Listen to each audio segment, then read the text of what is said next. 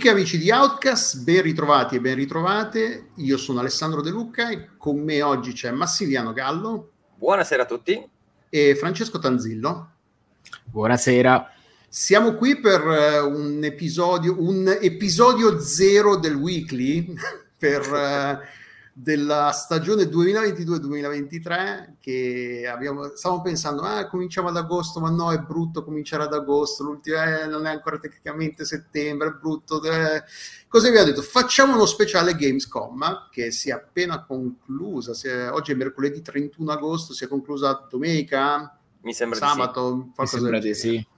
E l'abbiamo seguita un po' distrattamente, abbiamo soprattutto guardato il, la cerimonia, tra virgolette, d'apertura di due ore eh, condot- organizzata e condotta e gestita da Jeff Keighley, che, che ormai è, è, quello che fa, le fa tutte lui, queste robe qua. Non, no, una, volta, una, volta, c'erano gli host, adesso fa tutto Jeff Kigley. No, ma veramente è interessante come abbia preso il, cioè, sopravvento è una parola brutta perché sembra che cioè, con la forza abbia picchiato chi la corre, però le fa tutte lui queste presentazioni. Non cioè. è detto però che comunque, come giornalista non sappia qualche, qualche cosa abbia tipo è presente gli archivi di, di John Hughes dove lui aveva tutti gli elementi di pre- fare pressione sopra la gente. Quindi lui tipo sta là a un certo punto sfoglia è come Hush Hush di, dei libri esatto. di come si chiama? è come Hush Hush dei libri di Elroy. Proprio quello esatto. Solo che il suo archivio me lo immagino dentro delle buste di Dorito.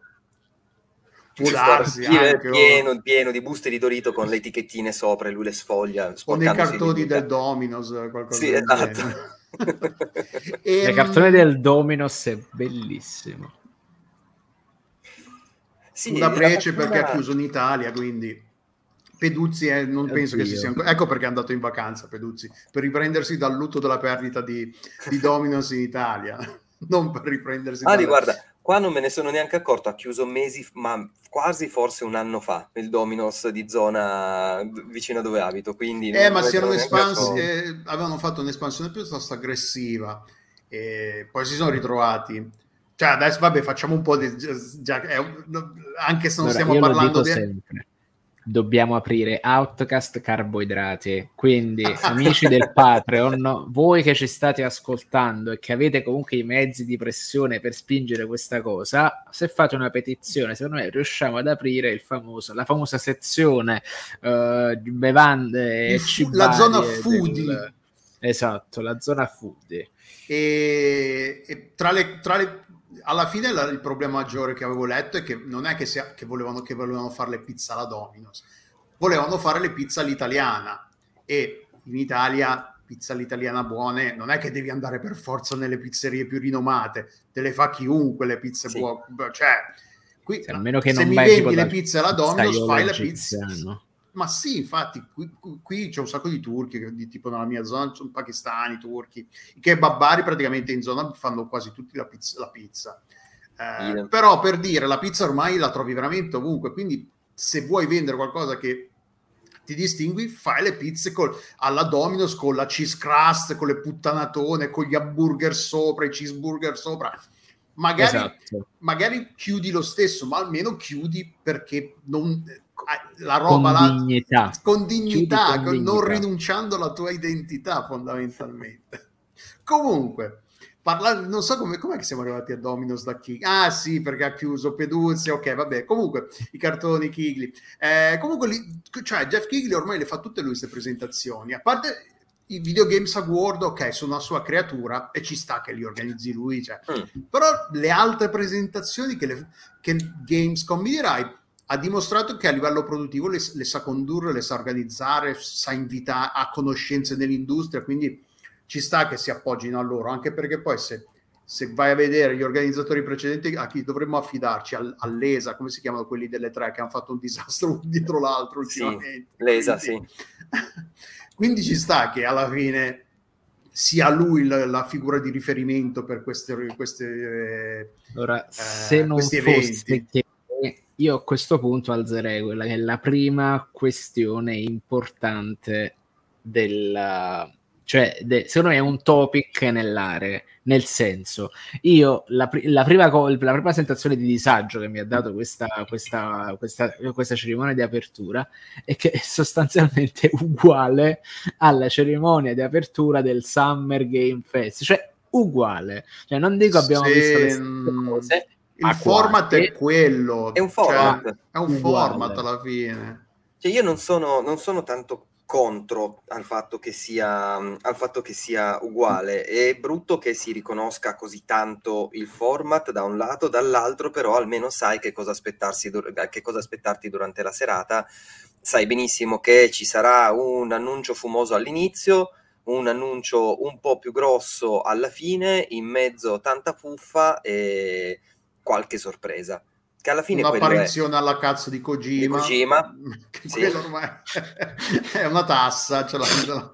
non si tra l'altro mi fa quella. ridere che tipo si sono non si sono ancora lamentati i sonari per dire ah Kojima ti sei no sì sì si sono lamentati è come se si sono lamentati ma su, su Microsoft non su Spotify Ah no, parla, sì, de, par, pensavo che parlassi di Death, Stranding no, no. sul, sul Game tutti, Pass. Scusa, scusa. A, sì, a sì. tutti gli effetti, il podcast su Spotify è un contenuto in esclusiva al quale puoi accedere soltanto tramite un abbonamento, una, la sottoscrizione dell'abbonamento a Spotify. Beh, no, ci troviamo che sia gratuito. Sarà immagino che sia accessibile okay. anche per... Basta avere un account alla fine.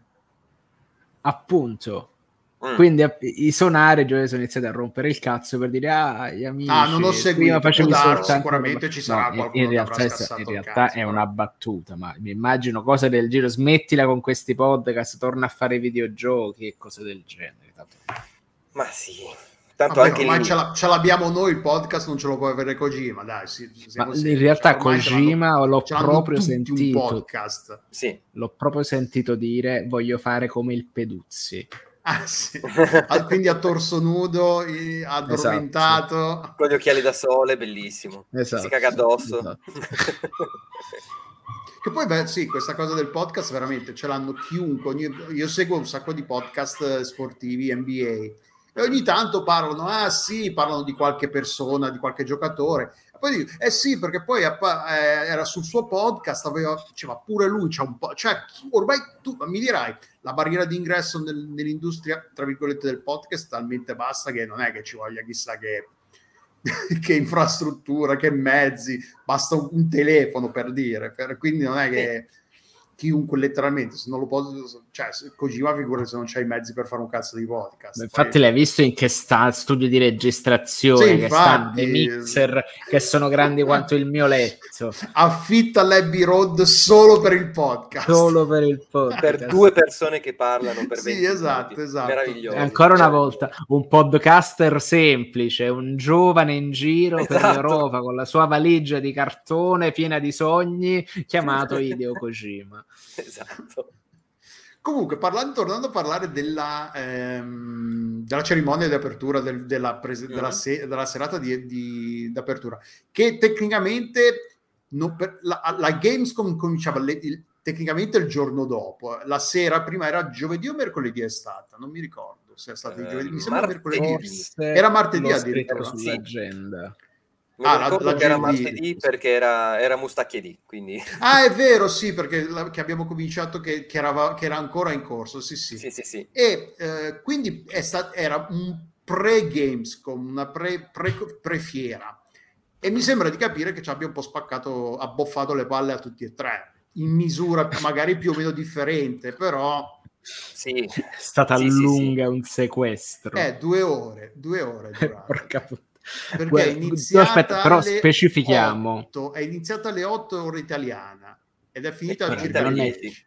Alle 10 non è tanto la durata in quanto tale, è la durata guardando la ste- grosso modo, grosso modo la stessa roba che abbiamo visto due mesi fa durante la, la serata di apertura della Summer Game Fest. Cioè, questa è la prima cosa che io gli contesto e torniamo al, all'argomento che ho sollevato all'inizio, la sostanziale indistinguibilità tra le varie cose e quindi questa amalgama senza identità che, cioè io prima riconoscevo qual era una roba delle tre e qual era una roba della Gamescom, ma invece è, è, è sì, la stessa se... insalata un primo, un primo piano su Jeff Kigley che introduce un, un videogioco se, se, non ci sono sovraimpressioni o magari elementi di scenografia dietro facilmente identificabili, dice eh, ora presentiamo un gioco che molti attendono da Borabam.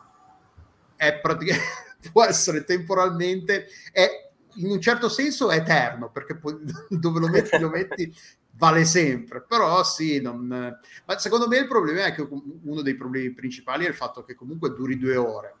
E secondo sì. me due ore sono tante, sono poche le cose che si possono durare, che si possono permettere di durare due ore. Per dire, le partite della NBA, secondo me, quando dura, che durano sopra le due ore, è già troppo, per quanto ami il basket.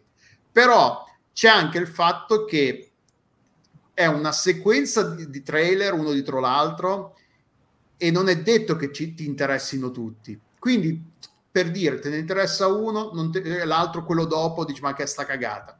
E poi quello dopo ti interessa, quindi c'è anche un sacco di roba che vedi di cui non ti frega niente. A quel punto, perché rischiare di passare due ore davanti a uno schermo a guardare roba di cui magari non te ne frega niente, quando poi finita la roba ci saranno quelli che, stanno, che lo fanno per lavoro, che sono pagati poco probabilmente per scrivere i riassunti di queste cose, almeno cioè, ti guardi i trailer della roba che ti interessa. Davide Mancini che oh, era dire, a Colonia. Sì. e quindi sì, cioè, boh, eh, è questa cosa qua proprio, ah. perché guardare i trailer di cui non te ne frega niente, solo perché sono all'interno di una trasmissione, cerimonia. Dimmi, che, Massimiliano, che, e che era esattamente così anche, no, non è che scalpito, era esattamente così anche con le conferenze pre e 3 quando si facevano di Microsoft, Sony e, e Nintendo.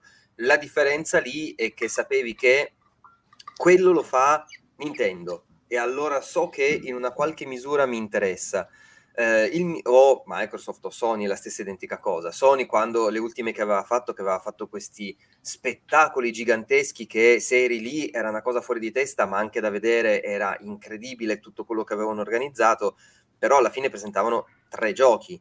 Eh, Microsoft la maggior parte sì, dei non giochi... sono mai durate due ore le presentazioni. No, no, no, no, si fermavano di solito a un'ora e mezza. Quando andavano lunghe, lunghe. un'ora e mezza, sì. Eh. Quelle lunghe.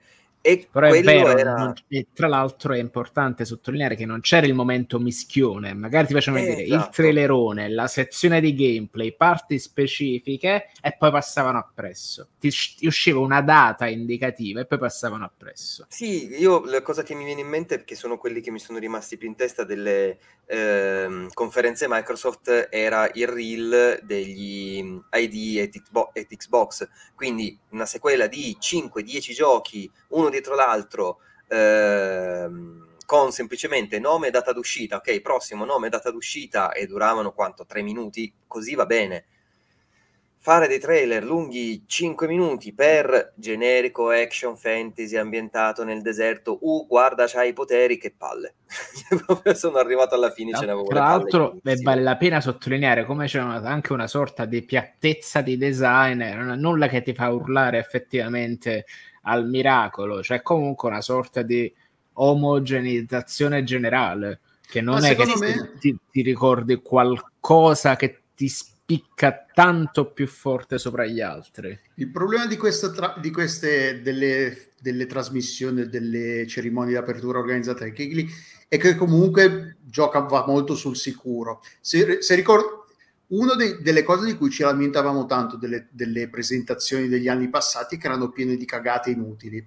Uh-huh. Però perlomeno le cagate inutili erano roba di cui parlavi, tipo uh, Reggie Fils-Aim che diceva I'm, I'm, here, I'm all about, cos'è che diceva? Eh. Taking names and kicking ass, cosa che aveva detto, oppure le ba- la, Miyamoto che suonava la batteria sul, sul palco di Nintendo, oppure anche quel, quello di Ubisoft che si agitava come un, pa- come un pazzo per le, che suona. Cioè, erano momenti, per usare un termine, termine da, gio- da, giovani cringe, erano quei momenti che ti mettevano in, in imbarazzo per loro, la Schadenfreude, eh, per usare invece un termine da fighi. Eh, però erano momenti memorabili, seppure magari, magari in maniera negativa, in, mani- in ma- avresti magari sul momento preferito non vederli, però erano anche un po' che rompevano la noia, che, rompevano un po' la, la, la monotonia di questa cosa qua, annuncia, come dice CPS2 che salutiamo in, in chat, che poi sono tutte world premiere, cioè ma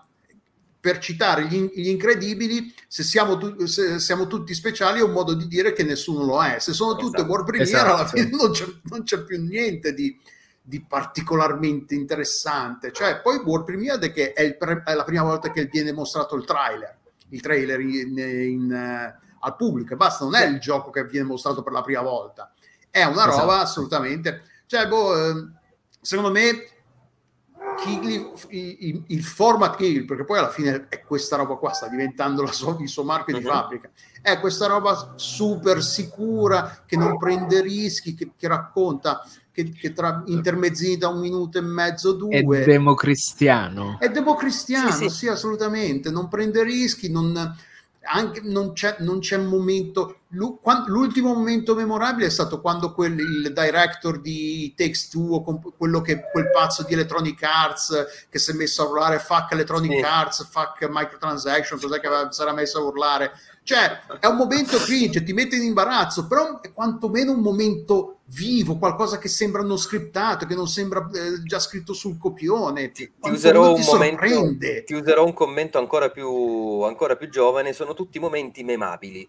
Memabili, oltre, sì, oltre che memorabili perché esatto, oggi sì. quando vogliamo mettere qualcosa di, che è andato storto della, de, de, de, nel mondo dei videogiochi, cosa mettiamo? Lo schermo blu durante la presentazione di Xbox, eh, Miyamoto che prova Skyward Sword con i Wiimote che non funzionano, cioè insomma... Esatto.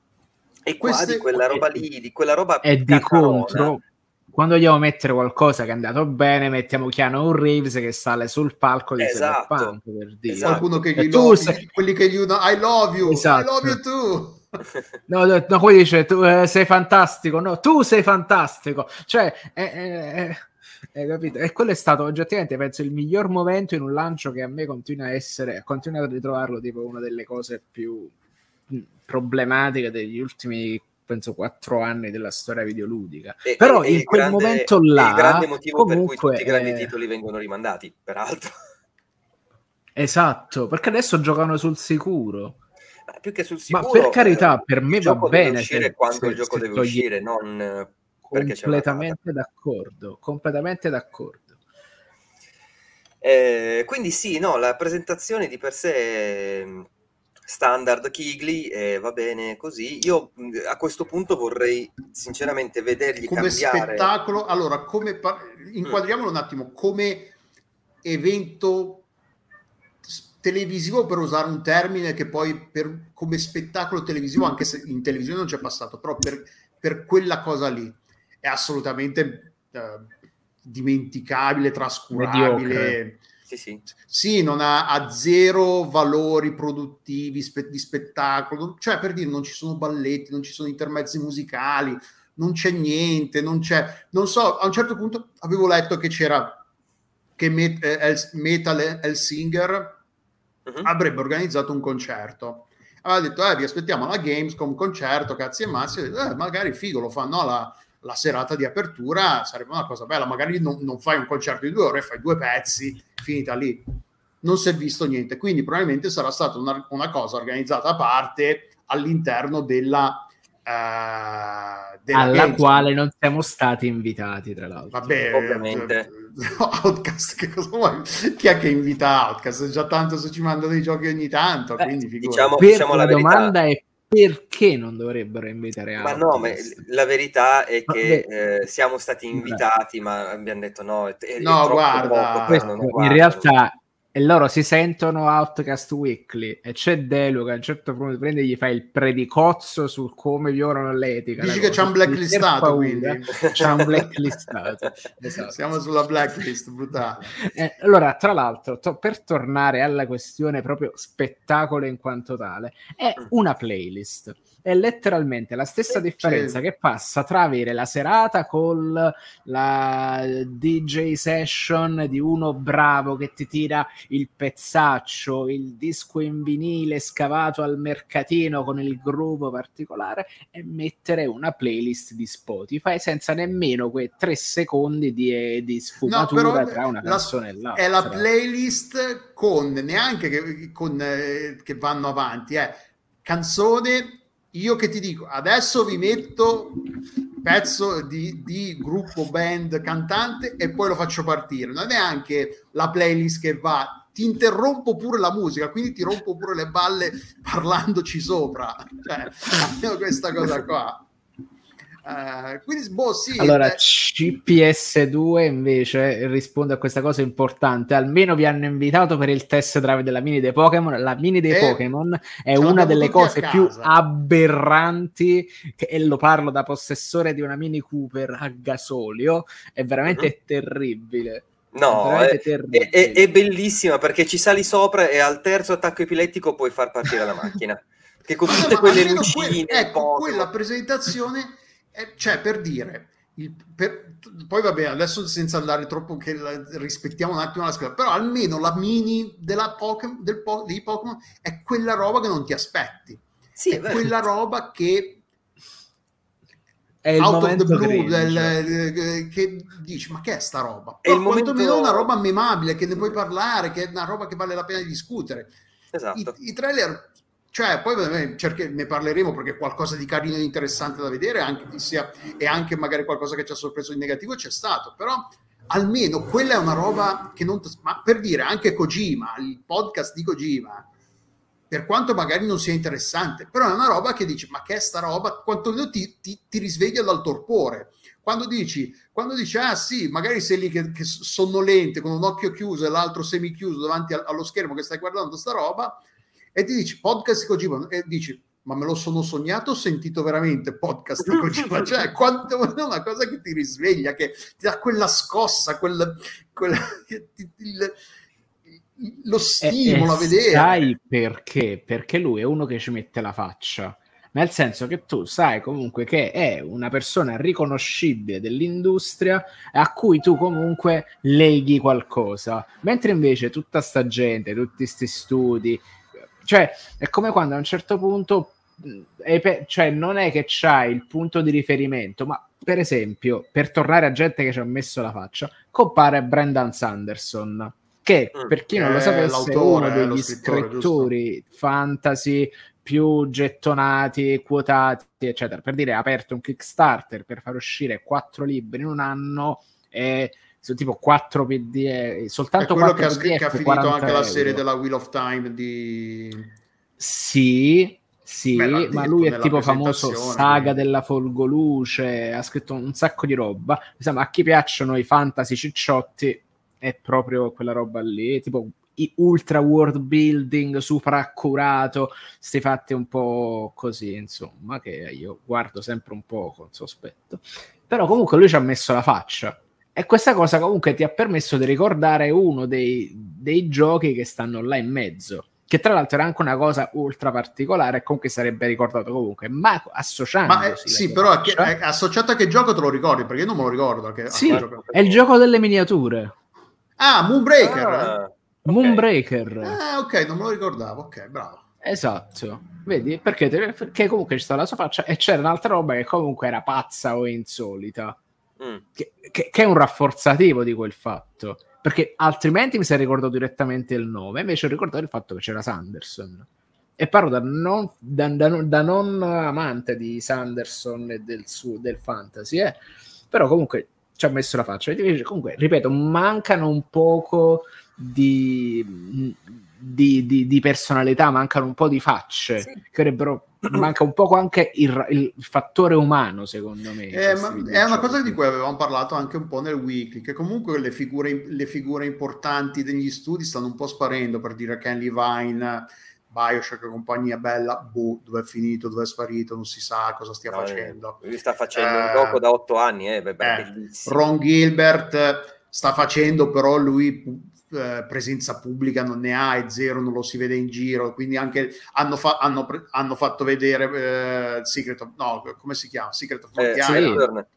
Return to Monkey Island, Monkey Island. E, però non c'era nessuno, non c'era lui, cioè le figure un po' importanti, Kigli ha cercato un po', alla fine probabilmente se ne rende anche conto, se ne rende anche lui, conto anche lui di sta roba qua, infatti quello di, come si chiama, quello di, dello studio di Calisto Protocol è come il prezzemolo, c'è tutti i momenti, che è anche poi una persona interessante, anche simpatico, mi sembra di averci parlato forse diversi anni fa quando stavano presentando forse Dead Space 2 o qualcosa mm-hmm. del genere, lui è anche ok, però non è sta figura, ah madonna, sì, corriamo a farci fare l'autografo. non Le è... figure di quel tipo ormai stanno sparendo nel mondo dei videogiochi, per dire, quello di Epic, come si chiama? Cliff Blesinski. Cliff Blesinski. Non so cosa si sia messo a fare, ma... Penso abbia fatto Arahiri dopo non essere riuscito a entrare nel no. mercato degli hero shooter se non sbaglio. No, no, se proprio, no, no, se proprio dedi- ah, probabilmente si è scocciato di fare videogiochi, sta facendo qualcos'altro. Avevo letto, su, forse avevo letto la sua, la sua bio su Twitter. Andiamo a vedere. Eh, la bio su Twitter probabilmente c'è scritto cosa sta facendo, però c'ha talmente tanti soldi che può permettersi di fare dell'altro. Alla fine è eh, abbastanza sì. sistemato. Ma sì, sono stracarichi di soldi. Probabilmente avrà venduto, chissà, avrà venduto la sua quota in Epic o comunque farà parte di Epic ancora. Adesso non, cioè non, non, non, sono andato a fare i conti in tasca, però non, è tranquillo. Mancano un po' le figure di riferimento, le figure un po' di carismatiche nel mondo dei videogiochi. Quindi quando c'è, c'è, il, c'è la persona che va sul palco a parlare del, del, video, del gioco, a parlare, a presentarne un po', dice ma chi è sto qui, ma chi se ne frega, tipo quello quando è arrivato quello di Everywhere, ma chi è sto qua? Ma chi l'ha mai visto? cioè, eh tra l'altro poi Everywhere di cui non hanno mostrato niente, di cui non hanno spiegato niente, come fai a esaltarti per una roba del genere? È un, un video anonimo di cui ne parli in maniera anonima perché non, ti vuoi, non vuoi rovinare la sorpresa, c'è il marketing, c'è tutto il tuo calendario di rivelazioni eh, e tu sei una persona che non ti conosce nessuno, cioè... Allora, su quello, se vogliamo incominciare a parlare qualcosina dei, dei Comunque giochi. sì, possiamo andare avanti parlando un po' di giochi, sì sì. Abbiamo... Eh, l'ultima cosa che chiudo, che, che stavo prendendo appunto su questo, è secondo me, con questo fatto di mancanze di personalità all'interno che, che, spiccano sugli studi e quindi ci mettono la faccia, è come nel momento in cui c'è il, il ritorno dello studio system con uh, Kevin Feige e la Disney e la Lucasfilm che tutto quanto assorbito così con queste facce di produttori che, che assorbono diciamo tutte le personalità che lavorano al cinema e quindi diventano il punto di riferimento di una determinata saga uh-huh. iconica è come se a un certo punto il dato che adesso non è manco più il gioco in quanto tale, ma il sistema di riferimento, la piattaforma. Quindi è tutto quanto aggiungiamo Phil Spencer, Microsoft Game Pass che prende a piramide, si gioca tutta sta roba. Il signor Sony tale e quale. Quindi, cioè, è come se con questo cioè, il terminale si è sempre più allontanato dagli sviluppatori e dagli studi e praticamente adesso io, non io giocatore no, ma giocatore X della strada pensa soltanto a dove gioco sta roba, mh, quasi non me ne fotte chi l'ha fatta. Siamo un po' tornati sotto quel punto di vista a, ehm, all'inizio degli anni Ottanta, quando eh, non ti permettevano di mettere il tuo nome dentro il videogioco perché ah sia mai che diventi tu il vero? Fulcro dell'attenzione ma tutti devono guardare alla, alla compagnia e non al, all'autore. Così nacque Activision all, all'inizio no? la promessa del tu puoi mettere il tuo nome dentro, dentro il videogioco. Adesso siamo al ci sono talmente tanti nomi che è difficile ricordarsene uno soltanto che è difficile eh, identificare con un gioco un, una visione d'insieme, a meno che non parliamo di eh, Drachman o pochissimi altri, Kojima e, e via dicendo, eh, e, e, siamo di nuovo alla spersonalizzazione del, de, del prodotto, no? Quindi eh, tutti i videogiochi sappiamo che il videogioco di Obsidian ha quello stile lì, anche se magari della gente che ci ha fatto innamorare di Obsidian esatto. non, c'è, non c'è più idem Bioware eh, e tutte le Dov'è adesso il director di Alpha Protocol? Cosa sta facendo? Esatto. Cose del genere. Beh, i due fondatori di Bioware, uno alme- sicuramente uno si era messo a fare birre. Sì. Si era messo nella, nell'industria delle, della, cioè nell'industria, si era messo a fare birre. È uno di quelli che probabilmente aveva tanti soldi da parte, avrà venduto le sue quote, l'avranno comprato, eh? E ho detto, ma sai che c'è? La mia passione è dedicarmi alla, all'industria del luppolo e mi metto a fare le birre, magari la birra artigianale, fa una, quelle, ho 5.000 bottiglie all'anno, non ha bisogno di fare soldi, cioè Esatto. Ma fanno bene, eh? ma ci mancherebbe. Poi, ma Io penso che noi faremmo lo stesso. Ma sicuramente, cioè, magari, ma certo, non, certo. Non, magari, non, la birra, però per dire Walone eh, si metterebbe a fare lui le pizze, metterebbe sulla sua catena di pizze, o magari la pizzeria sua, le zirfe, come le chiama lui. Esatto, le zirfe. Cioè, alla fine sì, eh, le, è, è anche vero che l'industria dei videogiochi è un'industria che tende a ad avere questa, a questa, a questa cosa che le persone anziane c'è, c'è, ancora un po' l'identificazione col videogioco come prodotto per giovani. Quindi se ci lavora gente di una certa età come fai uno che, che, ha, che magari ha 50 anni 55 anni a essere in, in, sintonia con quello che piacciono ai quindicenni ai ventenni? Boh, c'è un po' questa cosa nell'industria dei videogiochi di storie di gente che magari per un motivo o per l'altro perde il lavoro perché chiude lo studio e poi a 50, 50, 45 anni fa fatica a rientrare nell'industria perché è troppo vecchio, che poi vabbè è un problema in tutto nel, nel mondo sì. del lavoro in generale, però nel, nel, mondo dei videogiochi è particolarmente esacerbato appunto dal fatto che è un'industria tra virgolette giovane e, e, poi quelli anziani tra virgolette non li puoi sfruttare, non gli puoi dare quattro soldi per fare 18 ore di lavoro al, alla settimana, al giorno per, per 7, ore, 7 giorni alla settimana, cioè eh c'è sì. anche questa cosa qua. E comunque leggete press reset, leggete press reset, tutto lì dentro, è tutto lì dentro. Passiamo un po' alle, ai, a, ai, ai, giochi. Ai giochi non giocati in questo caso, ai no. giochi visionati, guardati. Esatto. Eh, c'è qualcosa che vi ha colpito in positivo, che vi è piaciuto? Eh, qualche trailer che va detto, ah dai, questo dai, sembra interessante, dai. Chi allora, vuole cominciare? Quello, Vai, quello di, cui stavamo, di cui stavamo parlando poco fa, uh, Everywhere, si chiama? Everywhere. Eh? Sì, eh, che, mm, che, è quello appunto del chi sei tu che sali sul palco e ti presenti questa roba super confusionaria. Non mi ha eccitato nel senso, wow, non vedo l'ora di giocarlo, però mi ha intrigato perché voglio capire che cos'è, perché effettivamente nel trailer si vede di tutto, ma veramente di tutto e di più. Ci sono tanti ah. momenti di, eh, che sembra Fortnite, ci sono momenti in cui sembra un MMO vero e proprio con il mondo persistente.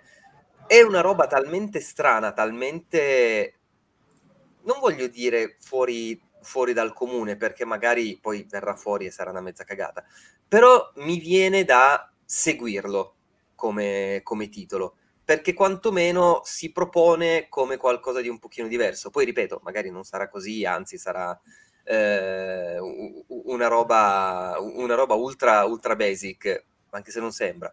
Però mi ha intrigato, ecco. Sono riusciti ad attirare la mia attenzione. Beh, combinazione è uscito oggi su PC Gamer un, una, pre, una, preview di, uh, di Everywhere, pubblicata ah. un'oretta fa, tipo due ore fa. E il titolo dice che non è un titolo metaverso, è fondament- il titolo dell'articolo dice che è Roblox per adulti, fondamentalmente.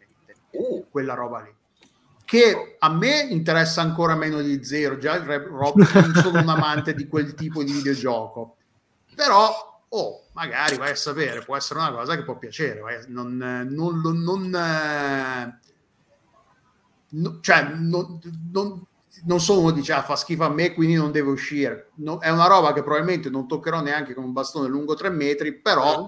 va bene che esca però la presentazione sì, eh, non so, quando fai una roba così oscura, così criptica, che non spiega niente, che non ti fa capire niente, il rischio appunto è o che succeda come a, Massimiliano che dice ah però è interessante, intrigante, oppure a me che dice sì però mi devi far capire cosa, se mi devo esaltare, per cosa mi devo esaltare o no, non semplicemente che è un po' di roba, boh, così. No, certo, però, però la curiosità di, sapere, di saperne di più c'è, da quello che sì, capisco, sì. come l'hai detto. Eh, e quello, eh, secondo me, è stato un buon inizio, perché questa è stata la primissima cosa che hanno fatto vedere durante, durante la serata, proprio la prima. E, e, potrebbe, ed è stato anche un, una buona cartina tornasole per il resto della, della, della, serata. Roba che potrebbe essere interessante, ma presentata così così. Mettiamola così. Sì. Tra l'altro ci sono state Ora... poi, un, in seguito alla, alla, presentazione, ci sono state, state un sacco di polemiche sul fatto che avevano paura che il pubblico aveva paura che ci fosse di mezzo il, le, le cripto valute, che ci fossero uh-huh. di mezzo gli NFT, perché sulla pagina di, dello sviluppatore ci sono dei vari riferimenti, non di, collegati direttamente a Evre, però ci sono riferimenti alla blockchain, agli NFT, e loro poi hanno rilasciato una dichiarazione dicendo che, non, so, che come studio loro sono in, interessati alla tecnologia, anche se magari non ci stanno lavorando direttamente, però non precludono a priori che, che prima o poi magari qualco, ci, ci, si possa fare qualcosa di interessante, qualcosa che vale la, valga la pena di fare nel mondo dei videogiochi. Però non è il caso di Everywhere. Everywhere è un gioco, tra virgolette, standard, vecchio stile, non, non, ha, non ha roba blockchain, non ha roba NFT, non ha che ti, che ti, compri il cappellino, il cappellino ce lo puoi avere solo tu perché è la copia, è, l'NFT è stato stampato diciamo sulla blockchain e quindi quel cappellino rossiccio che hai in testa ce, ce, lo puoi avere solo tu o lo vendi oppure non lo può avere nessun altro per dire uh-huh. A te Francesco questo è questo allora io come, come, ho capito il fatto che era Roblox per adulto ho detto mm, perché onestamente con tutto il bene non è una questione di essere adulti o meno a me proprio snerva il fatto di dover prendere e assemblare il mio gioco. Cioè, è proprio la roba che io già normalmente non c'ho il tempo, si può dire non c'ho il tempo per cagare, letteralmente. Penso e tu per farmi fare, sì. pensi, cioè, tu per farmi fare una partita prendi così l'adulto, cioè, se così vogliamo definire, cioè, anche chi fa un mestiere creativo, t- tipo mm. me, quando sono le giornate buone, cioè non, non, vuole letteralmente che anche per giocare debba mettersi a lavorare su sta roba cioè vuole una roba, non dico un'esperienza preconfezionata, ora il gioco che sta là, prende la via e gioca, non è che deve andare là a cercare il mondo di riferimento, un po' della cosa. A me sto fatto che a un certo punto ha fatto il, la cosa in tempo reale, cioè c'è stato un cambio di stile grafico anche importante. E ho pensato, vuoi vedere che tipo la presentazione del primo gioco è riferita a tipo a una pubblicità dell'altro gioco. Però se mi dite che Roblox per adulti tutta questa cosa è fuffa e quindi è così. Cioè, immaginato se fossero due piani di... differenti e quindi un fatto così. Oppure, non so, l'Oasis di Ready Player One e quindi si alterano momenti di puttanate colorate, eccetera, eccetera, momenti di assoluto terrore cyberpunk. Cioè, Ah, e poi dipende sarebbe da... stato interessante. La, la, io l'anteprima, Però... dell'anteprima confesso di aver letto veramente solo il titolo perché poi non ho avuto combinazione dell'articolo, l'ho notato poco prima di andare in diretta, quindi non ho avuto il tempo di leggerlo. Però alla fine c'è anche da dire che magari il titolo magari è fuorviante, però bisogna anche vedere qual è il, quale sarà il bilanciamento tra contenuti co- creati dalla comunità e quanto gli sviluppatori ci metteranno del loro. Se gli sviluppatori ti dicono questo è il vostro sandbox, vi, noi vi diamo solo gli strumenti per fare, per creare, però ci dovete mettere tutto voi. Se magari loro qualcosa ci mettono, magari eventi, magari qualche, poi dipende perché di, di, tipo di gioco è, magari perché ci sono delle fasi di guida, vedo ci sono delle macchine, c'è, c'è, gente che si spara a un certo punto, quindi magari qualcosa loro lo hanno già fatto, quindi ti, ci puoi divertire anche se, senza necessariamente interagire col, col, col, sistema di creazione di contenuti, magari puoi ecco, solo a quello problema. che loro hanno creato e va bene. L'altro problema che c'è con sta roba, mi danno sui nervi i giochi meme, nel senso... Uh, super simpatici, super colorati, super, sai, non che non mi piacciono lo stile artistico così, però, ripeto, è, per, per me allo stato attuale dei fatti è tutto troppo vago.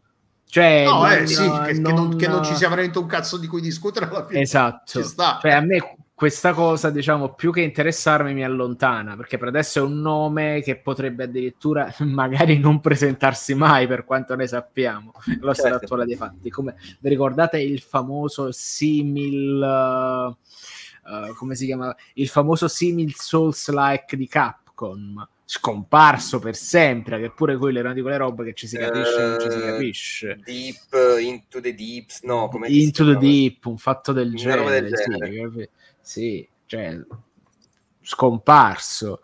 Quindi, Vabbè, questo vediamo, loro dicono che puntano al, alla pubblicazione l'anno prossimo, quindi tutto sì, da vedere. Però vedi, ci ha incuriosito, a nessuno piace, ma è un quarto d'ora che ne parliamo. No, no, sì, ma infatti, eh, alla fine è meglio è meglio essere una roba così che un, un gioco assolutamente trascurabile che dici sì, è l'ennesimo. come il famoso nuovo gioco di ruolo occidentale dagli autori dei giochi di ruolo occidentali, quali Skyrim, Fallout 3, Fallout 4 eh, e tutta quell'altra roba lì. E, tutti, e di tutti quanti i fan dei giochi di ruolo occidentali dicono che rottura di coglioni questi giochi. Sì. Eh, qual era? Eh, eh forse avete capito pure, tipo è comunque ex Bethesda chiaramente che hanno fatto tutti quei giochi così. Ed è esattamente in un momento storico quello là, usci- cioè tutti quei titoli. Tra l'altro sono usciti in un momento storico che hanno contribuito a far tornare di moda invece i giochi di ruolo occidentali isometrici vecchio stile. Quindi il Pillars of Eternity 1 e 2 il, il come si chiama l'Original Sin là quell'altro il, Divinity. il Divinity Original Sin, il Planescape Torment, cioè che effettivamente eh, loro invece così di capoccia ci si mettono di nuovo e lo fanno e si presentano con quel curriculum là che l'ho trovato insomma abbastanza insolito se non divertente anche nella migliore tradizione bedesta possibile, ovvero presentiamo il nome e poi ce lo vediamo tra cinque anni. sì. ehm Va bene. Sì, eh, avete qualco, qualche altro uh, titolo che vi ha ispirato, sconfifferato, stimolato? Allora, io sto correndo dalla scaletta proprio perché appunto è passata una settimana, ma sembrano passati molto, molto più tempo. Uh, e sto guardando un poco. Allora, penso che comunque sia Hogwarts Legacy per chi ha letto Hogwarts. i libri di Harry Potter è probabilmente un sogno bagnato, detto proprio così.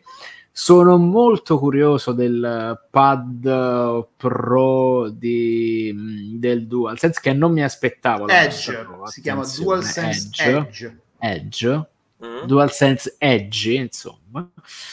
E allora, mi è piaciuto per esempio anche il uh, Moonbreaker perché io sono uno sfegatato fan dei GDR tattici, eh, però mi rompo il cazzo di stare dietro tutte quelle regole. Insomma, è come quando gioco a Magic e dico che però mi rompo il cazzo di comprare le bustine. Quindi sostanzialmente è la stessa roba soltanto però con le miniature e quindi nel GDR tattico che a me piace. Tra l'altro con uno stile anche bello e affascinante. Mi piace anche il fatto che sono effettivamente ma, le miniature. Stai parlando di un'altra cosa, stai parlando di Moonbreaker adesso.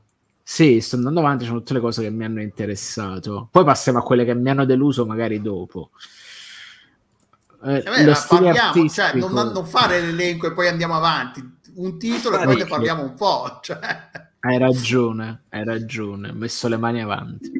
Eh, quindi ah, cosa, parliamo di Moonbreaker che alla fine è quello che mi sa che ha interessato un po', che quantomeno ci ha stimolato un po' di più. Adesso vediamo se lo, vado, se lo ritrovo. Return to Monkey Eye, la Subnautica, eccolo qua. Eccolo. Ok.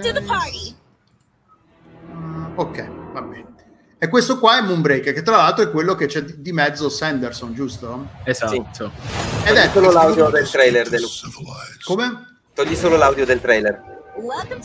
Perché, ho to- perché cosa, cos'altro c'è? Ho tolto che audio. Che si sente l'audio del trailer fortissimissimo. In, uh... Ah, si sente? Ah, scusate. Ah, perché scusate, perché ho, ho, ho silenziato la scheda di Chromecast per me e pensavo che la silenziasse per tutti. Scusate, scusate. Niente, niente. Eh, quindi sì, praticamente allora di mezzo c'è, è sviluppato da, dallo studio di Subnautica. Quindi una cosa interessante intanto è uno studio che ha fatto un po' di giochi diversi, che si avventura in un genere diverso, in una roba un po' diversa, che già è una cosa appunto in un'industria che prende sempre meno rischi possibili, è una cosa interessante, anche un po' diversa, è una roba che uno studio che dice ah questa roba non l'abbiamo mai fatta, vediamo come ci viene. Tra l'altro è sempre interessante, sarebbe interessante come, come vanno avanti, come succedono queste sessioni, ah, che, che come, qua, come decidono quale gioco fare, quali sono le, quante idee magari hanno sul tavolo, quante idee stanno discutendo e qual è la, poi magari dipende anche da chi ti dà, da quale, quale idea ti, per cui ti danno i soldi i publisher, magari la, la, decisione non è proprio tua fino in fondo, il publisher ti dice ok ci piace quella, vi finanziamo quella, sì è proprio l'idea che volevamo fare quindi magari te la racconti un po' e dici sì, è proprio quello che è il nostro preferito, ottima scelta. Eh, che è un po' come quando vai al ristorante che scegli che dici ah sì è proprio il, pi- il, piatto preferito dello chef che poi sono tutti i preferiti dello chef eh, allora questo... cosa mi immagino pure su questo tra l'altro che potrebbe è, essere... già iniziato vedo tra l'altro eh, no settembre 29 non agosto ah 29, 29 sì bravo scusa sì sì sì, sì. E cosa penso di questo qua? Che potrebbe tranquillamente essere il Magic Arena dei, delle miniature. Perché io lo, come lo vedo, come è impostato, non lo immagino incentrato sul single player. Immagino potrebbe essere multiplayer online. Mm. Secondo me, che tu ti Bene, fai il tuo esercitino ci, di soldatini. C'è un articolo di IGN al riguardo che lo descrive come un mistro tra Hearthstone e Warhammer Guarda te, guarda, ma mi sembra che dovrei, guarda, lo dico, dovrei assolutamente lavorare per questa roba se non avessi già un lavoro. Comunque sì, è carino. E poi mi piace il fatto che puoi pittare le miniature che, che, che sbusti sostanzialmente. Che è una roba che io non, non, toccherò neanche, non come, dice, come, diceva Massimiliano la settimana scorsa, è la roba che mi interessa zero. Quindi io ci, spero che ci sia l'opzione per fare random, random, random finché non esce una combinazione che mi piace, ok, questa è la mia, è la, è la mia combinazione. Se mi sente Lorenzo Fantoni, probabilmente. No, ma se ti sente anche con la Neri, o con la Neri saranno inorriditi. Oddio, mamma mia! No, però no, no, è una roba di cui mi frega veramente zero. Quindi, però l'aspetto tattico, tec, eh, tattico del gioco, eh, il gioco no, no, sembra interessante. Eh, il fatto che poi ti, ti fai il, il ti fai il mazzo, tra virgolette, comunque ti fai la tua squadra. La... Ti, fai, ti, fai, l'esercito dei soldatini. E poi, sì, sì, poi sarà interessante vedere se, se, se le, le, unità che vengono uccise le puoi rimettere dentro, poi una, oppure una volta che sono morte vengono rimosse dalla, dalla, dal tavolo fino alla fine del combattimento. Interessante, cioè no, quantomeno una cosa, no, come genere di gioco è una roba che abbiamo già visto, non è una roba, un genere mai visto. Assolutamente, Però, assolutamente è una reinterpretazione, un remix, uno spin di una roba che si è già vista che sembra interessante. Quindi, quantomeno, questa è una di quelle cose che la vedi e te la ricordi perché appunto esatto. ha un'identità. Assolutamente eh. sì. Il fatto delle miniature mi fa.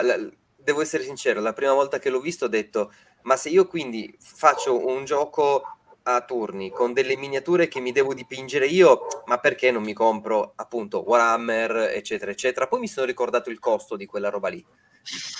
Esatto. E, e, e, lo, spazio, e lo spazio, e lo spazio che ti occupa in casa.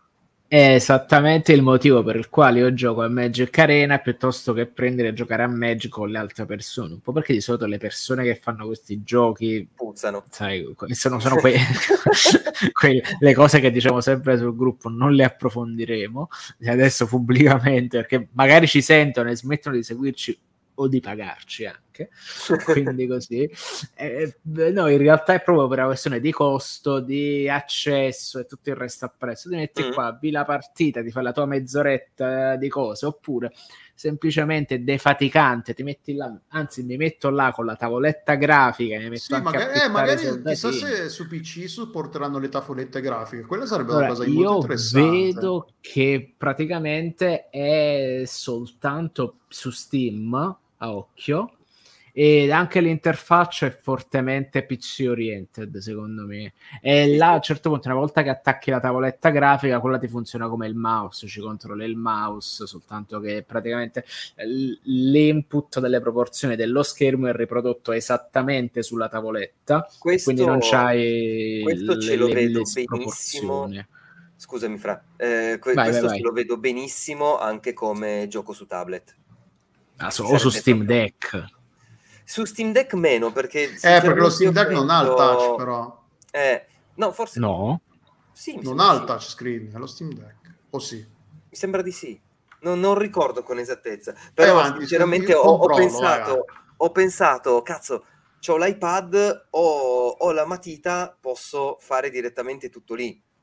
sì, c'è più, esatto. al touchscreen, scusate, touch. sono io che ho detto una fesseria. E, e, in più il fatto che è un gioco strategico dove fondamentalmente devi schiacciare e spostare il, la miniaturina, non lo so, ce lo vedo alla grandissima su mobile, però più su tablet che non su, su sì, cellulare. per farti un esempio proprio pratico, pratico, banale, io ho, l'altro, cioè un po' di giorni fa, in un momento di assoluta noia, tu oh, è uscito Warhammer Tacticus su cellulare, vediamo com'è ed è l'ennesima merda free to play ultra generica uh, che ti tira in faccia tutta sta roba in- insignificante dal punto di vista così. Detto, vabbè, mm. però effettivamente secondo me un tattico fatto bene c- il suo mercato ce l'ha. Sì, sì. Legato proprio alla meccanica miniatura, intendo. No, no, ma è, è interessante, è, non ci sono assolutamente, è innegabile che abbia una propria identità, che abbia, una, abbia tutti gli elementi per essere quantomeno interessante, quantomeno di, eh, uscire un po' dal mucchio di, video, di giochi che, che, Poi, che se vogliamo... tutti gli anni e, e, e, finiscono nel dimenticatoio perché alla fine, cioè, sarebbe interessante sapere quanti giochi di, di, tutti i giochi fa, di tutti i giochi che escono annualmente di quanti effettivamente ci ricordiamo di qua, a quanti abbiamo giocato a, a, quanti avremmo voluto giocare. Cioè la percentuale è veramente ma questo varrebbe probabilmente vale per qualsiasi cosa per il eh, per i libri, la musica, la tonnellata di, di contenuti di, di intrattenimento che escono è talmente sterminata che è impossibile stare dietro a tutto, però questo quantomeno ha un minimo di uh, identità che, te, che te, vorrei, lo fa ricordare quantomeno. Vorrei fare soltanto una critica negativa, ovvero che hanno scelto un design che comunque è molto blizzardeggiante in un momento in cui Blizzard, diciamo, non è, cioè è, la gran, è un po' anche la grande assente. Ricordiamoci che tra l'altro Overwatch 2 esce dopo domani. Ah, sì. Ah, veramente? Manco lo sapevo. Esce a ottobre. Overwatch 1, ricordiamolo. Esce a ottobre in free to play, tra l'altro. Free Quindi, to play è, gran... e impedirà di giocare a Overwatch 1, va proprio a sovrascrivere esatto. tutto quanto, che è la più grande cazzata che potevano fare, però va bene così che dobbiamo farci. Uh... E poi altri titoli, allora vediamo cosa ho messo in scaletta. Io ho messo uh. Lies of P perché essendo un, uh-huh. un, un, come si chiama? Un uh, Souls-like, like. Souls-like, quindi a me quella roba lì, essendo Souls-like, interessa, va bene, me lo, me lo, me lo ricordo e mi, e mi piace. Eh, però, boh, a voi è interessato? Vi è piaciuto? Allora, a me è interessato, però io sulla gente che prova a fare i Souls-like ho sempre delle grosse remore, nel senso che non riescono mai a riprodurre l'inerzia giusta, non riescono mai a fare uh, le, hitbox, le hitbox come si deve. Poi, um, per carità, sto mettendo mille mani avanti, se il gioco funziona, è divertente, amen, perché alla fine molto lo fa anche il level design. Qua, per esempio, la paletta cromatica, il character design sembra ammiccare chiaramente in quella direzione. Già che c'è uno in sedia a rotelle che ti fa, tra virgolette, da maestro, comunque ti, rappre- ti rimanda subito a quella roba lì. Poi sfruttare... Sì, Hai spento la telecamera, Massimiliano, lo sai? Sì, sì, sì, lo... okay, sì, sì. Poi, per esempio, anche qui c'è stato questo scroll di ambientazioni che sembrano colossali, quanto è esplorabile, quanto è scenografia, cioè c'è da prendere in considerazione tante cose, soprattutto quanto effettivamente, cioè anche se secondo me anche nel remoto caso non sarà strettamente un Souls-like, ma più vir- virato all'action, non, no, non dovrebbe essere un problema. Sì, si so, sanno benissimo che la gente muore dalla voglia di giocare a un, a un, nuovo Bloodborne, che sia il remake, il remaster del primo o il Bloodborne 2 per tutte le, le piattaforme. E loro hanno detto, ma sai che ci andiamo noi a coprire quel, quel buco di mercato, quel buco, che poi magari però la, la, l'intuizione la, è la trovata di dire andiamo a fare quella roba lì, perché poi è un po' quella roba lì, un po' quello steam, steampunk, quel misto tra magia, tecnologia, vecchio stile, cioè anni 1800, fine, inizio 900, quella roba lì. Eh, se, sì. L'estetica è guarda, quella. Guarda, guarda in alcuni momenti però ci sono le parri, ci sono le magie, però a un certo punto ho visto anche una, un, un, po' stylish in alcuni momenti. Attenzione, che comunque sì, era... È, una... Bloodborne, è Bloodborne aggiornato al 2022, al, al, al 2020, eh. quello che è. È quella roba non lì. Forse che Bloodborne era una era un gioco sostanzialmente perfetto per quanto mi riguarda. No, vabbè, mica cioè, deve essere per forza era... bello, non, di, non, dico che vogliano, però l'idea è quella sicuramente, sì. è que- andare a, a, fare quel, a coprire quel... Si, cioè, sanno benissimo che la gente voleva, soprattutto chi non ha avuto una PlayStation, perché poi ricordiamo che Bloodborne è uscito solo su PlayStation 4, quindi non è che c'è un sacco di gente che chi gioca solo su PC, chi gioca solo su Xbox, chi gioca solo su Nintendo, sulle console Nintendo, alla fine se non hai il consiglio è spendere 200 euro per una PlayStation, vi fate due mesi di abbonamento al PS Plus eh, edizione di mezzo e vi giocate no, a no. Bloodborne perché Io, è il ma, gioco più bello della generazione. Ma per giocarci così da merda lasciate perdere che vi rovi- il rischio che ve lo rovinate. Ma non ci no? giochi di merda, non ci giochi di merda, è un gioco pensato e fatto per quella console, quindi è perfetto così com'è. Ma no, ah, giocati, comprati la PlayStation 4 e comprati comprati il gioco, non giocare alla versione in streaming, ma figura. No, no, ma no in streaming, ho detto compra la PlayStation no, 4 e se la buttano a 200 euro e poi te lo scarichi perché l'edizione di mezzo non ti dà lo streaming, te lo fa scaricare. Ah, ok, quindi... Eh... Ah, è incluso nel, nel Game Pass. Ah, ok. Nel okay, PlayStation Plus, sì. Ah, ok, PlayStation vabbè, allora sì nel catalogo. Questo, allora, questo aspetta, catalogo. mettiamo in pausa un attimo, vediamo, esce su, play, su console PlayStation, console Xbox. Comunque, comunque ed è sul Game Pass al day, al day one, quindi, esatto. quindi storto morto si gioca questo. Solo su, su, Switch dovete comunque attaccarvi al cazzo lo stesso, perché cazzo, questo... sì. Tra l'altro, se ci avete seguito in diretta o se avete guardato la, la, la, il nostro commento alle presentazioni MD, l'Eyes of P è il titolo che AMD ha usato per presentare, per dare un assaggio di quello che le nuove schede grafiche di nuove, che le schede grafiche di nuova generazione, le ADNA 2 se non sbaglio sono alla seconda generazione mm. faranno. In realtà non si è capito veramente un cazzo è solo servito ah questo è l'Eyes of P che gira sul nuovo hardware e, e tra l'altro tra l'altro se non sbaglio non l'hanno neanche fatto vedere in direct feed. L'hanno inquadrato mentre girava sugli schermi dietro la, la Lisa Wu che ne stava parlando. Quindi, ok, sì, girerà bene, sarà una figata, però va bene.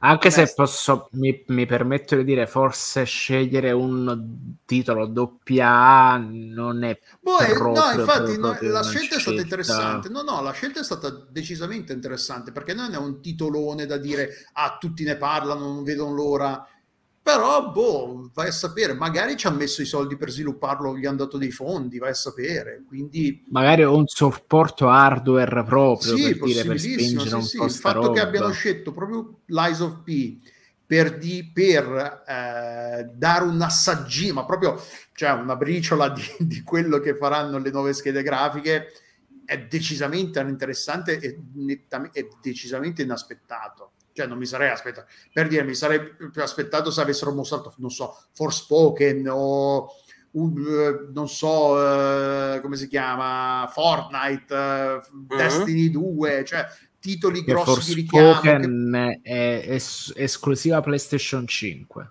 almeno all'inizio. Sì.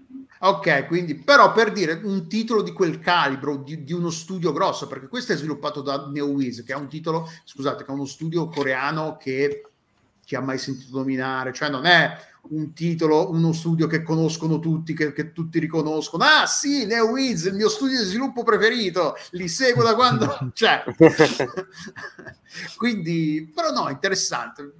Cioè, è interessante nel contesto di, è un Souls-like, è una roba che si ispira chiaramente a Bloodborne, speriamo che sia figo, speriamo che sia bello, quantomeno questo mi interessa e lo aspetto, non è una roba che ok, next, eh, prossimo trailer, perché di questo non mi frega veramente niente. Questo quantomeno mi interessa, mi ispira. Non...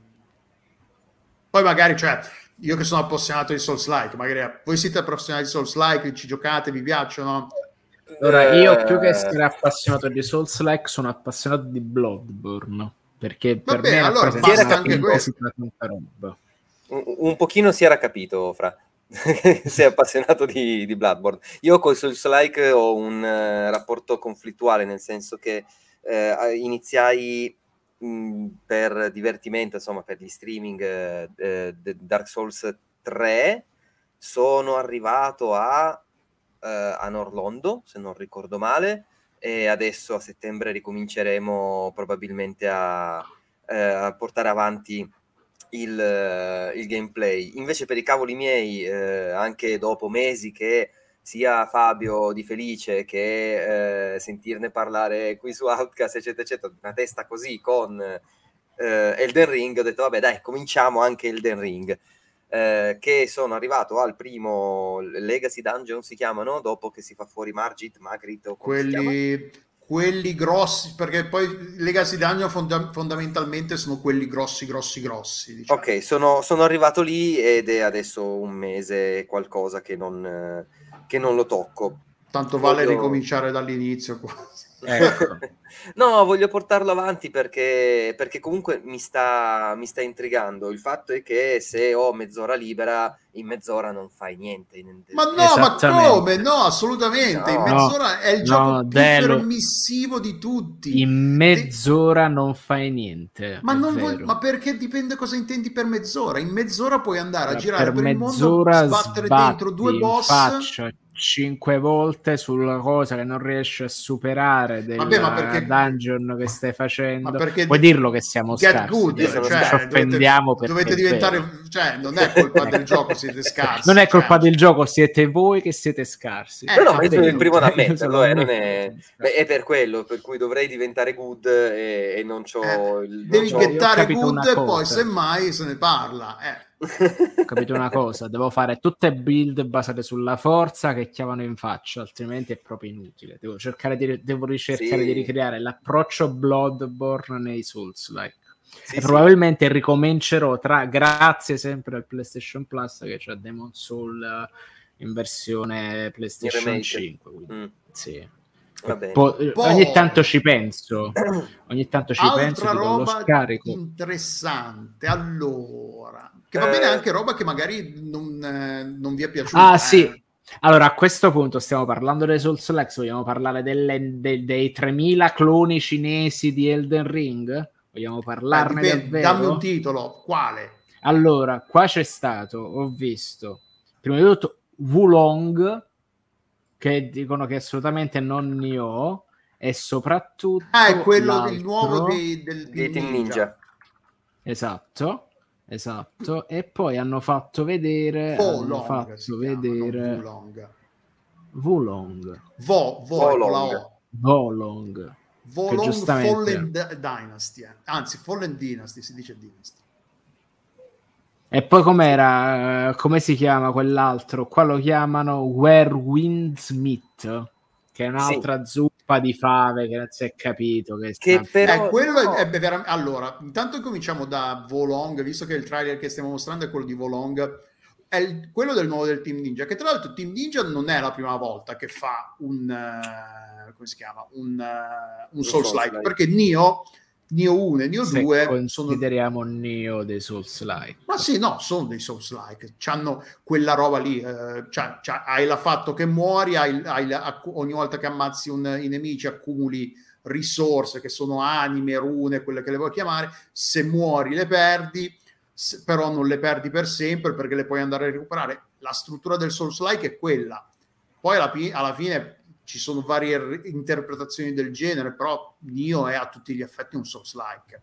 Uh, è più la cosa che, che distingue Nio dai, soul, dai Souls-like, dai, dai Souls è che è il, il level design de merda. Il combattimento di Nio è molto più tecnico e molto più profondo di quelli dei, dei Souls. A parte Sekiro, che Sekiro è una roba un po' a parte Nio non, non, è un Ninja Gaiden, però è chiaramente una roba fatta però da quelli che hanno lavorato su Ninja dalle Gaiden. parti di Ninja Gaiden, c'è sì, più un'attenzione sì, alla, all'infilare i colpi, al fare le combo. Infatti, se sei bravo, tipo con la Kama, te la riesci a giocare un po'. Che no, io no, ci ho giocato Nio a me sono proprio fighi Nio, entrambi Nio. Poi Ora, sì, il problema hanno, sono buone però no, sembra veramente piaciuti, però, insomma, il problema del secondo è che è identico al primo quindi non ti sembra di stare giocando lo stesso gioco che è un po' esatto. deludente.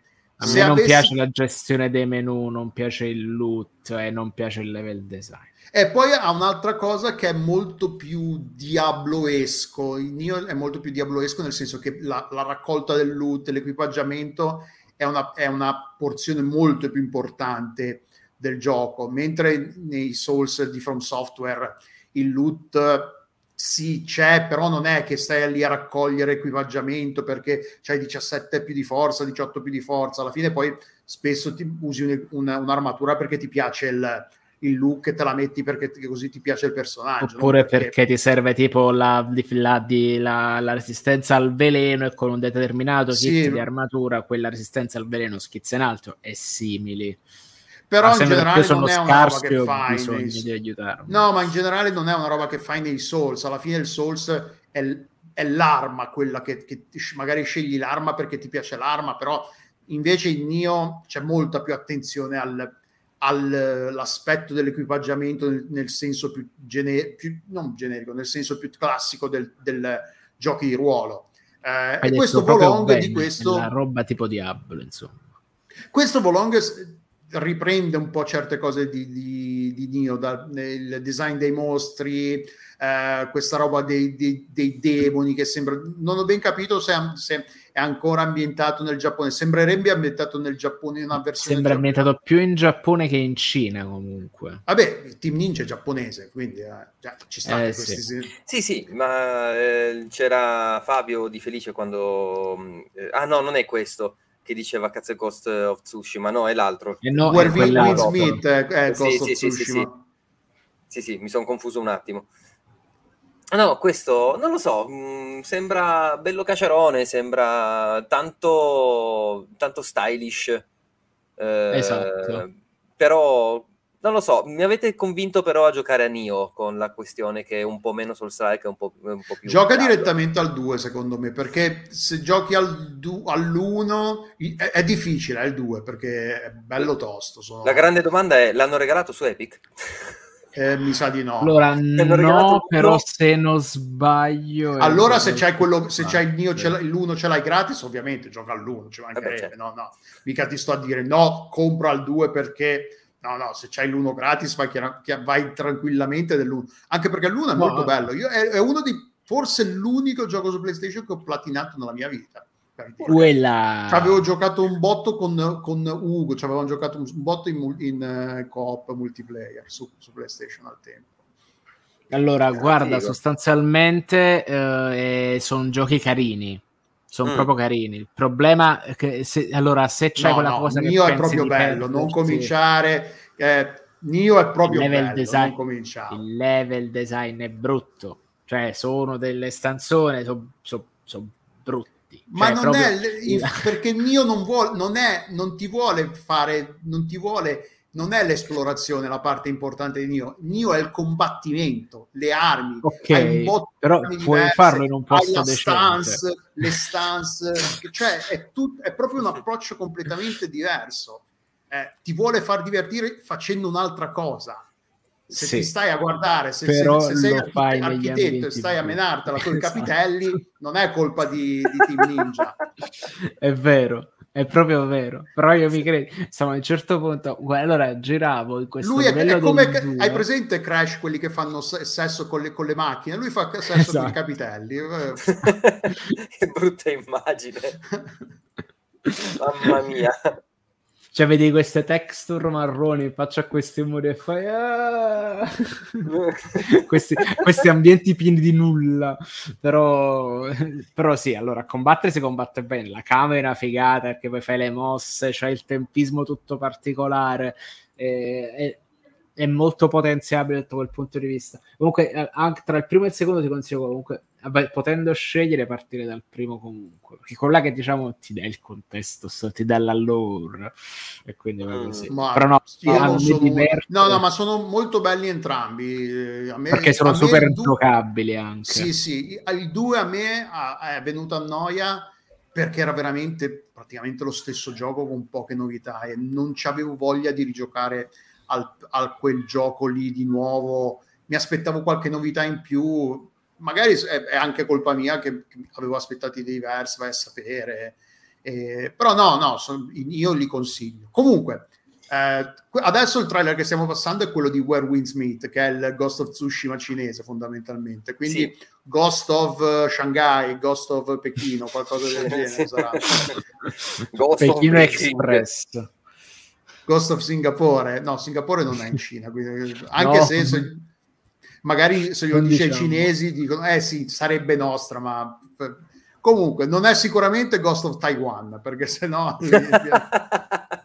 Ghost of Hong Eh, Kong. loro la vedono come Cina, quindi vediamo. Beh, vabbè, non in- È non impelaghiamoci difficilissimo questione- chiedere un porto giapponese, cioè cinese comunque. A questo punto sì, Go- Ghost of Shanghai. Questo, questo mi... questo tecnicamente sembra figo, nel veramente senso che bello. Sì. Eh, la realizzazione è interessante, eh, è un po', ha un po' quella roba di eh, Unreal Engine dei primi tempi, quindi questi, as, questi, questi colori un po' marroni, questo, questo verde morto. Cioè, poi vabbè, magari sono io un po' bambinone che mi piacciono un po' i colori un po' più saturi, un po' le cose un pochino più, eh, più belle da vedere. Però, boh, insomma, I colori sgargianti sono Sì. capitaliste, quindi non va bene. Deve Oh, essere spendo tutti i soldi in monitor e televisori, per- ve li vorrei far vedere sti bei sti colori. Cioè, eh, allora, Parla- se- Parla quello che è l'unico con lo sfondo tutto colorato, super saturo, le lucione e via dicendo. Allora, io mi sono messo azzurro per se fosse professionista, ogni volta che, che parliamo di una piattaforma dovrebbe cambiare colore. Quindi, ogni volta che parliamo di Xbox dovrebbe virarlo sul Allora, verde. Io PlayStation ho messo blu. il blu per spingere la squadra che però ha paneggiato contro la Lazio, contro il Lecce, porca miseria. Eh. Eh, Era a tema Napoli stasera, c'è sempre il tema. Comunque, eh, no, questo sembra molto molto figo, sembra che puoi fare anche un botto di roba tra azioni, interazione con gli altri personaggi e ehm, magie, insomma, la faccenda che si cammina sull'acqua ovviamente è subito diventato eh, Gesù of Tsushima, almeno nel- nel- nelle chat in cui, in cui veleggio su, su Telegram. Sembra davvero molto da, da tenere d'occhio, quantomeno.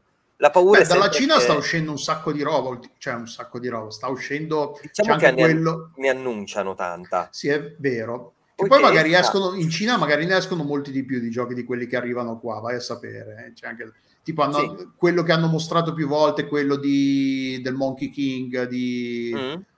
Anche quello l'hanno mostrato un botto di volte, che graficamente sembra fuori di testa, però sì, anche quello chissà se quando esce. Ecco, una, tra le cose, poi ne parleremo, tra le, segnatelo, tra le cose che invece ci saremmo aspettati di vedere, quello già che mi viene in mente, il fatto che non abbiano mostrato nulla di quelle è abbastanza sorprendente, chissà se quando uscirà sto punto. Mm, Chissà.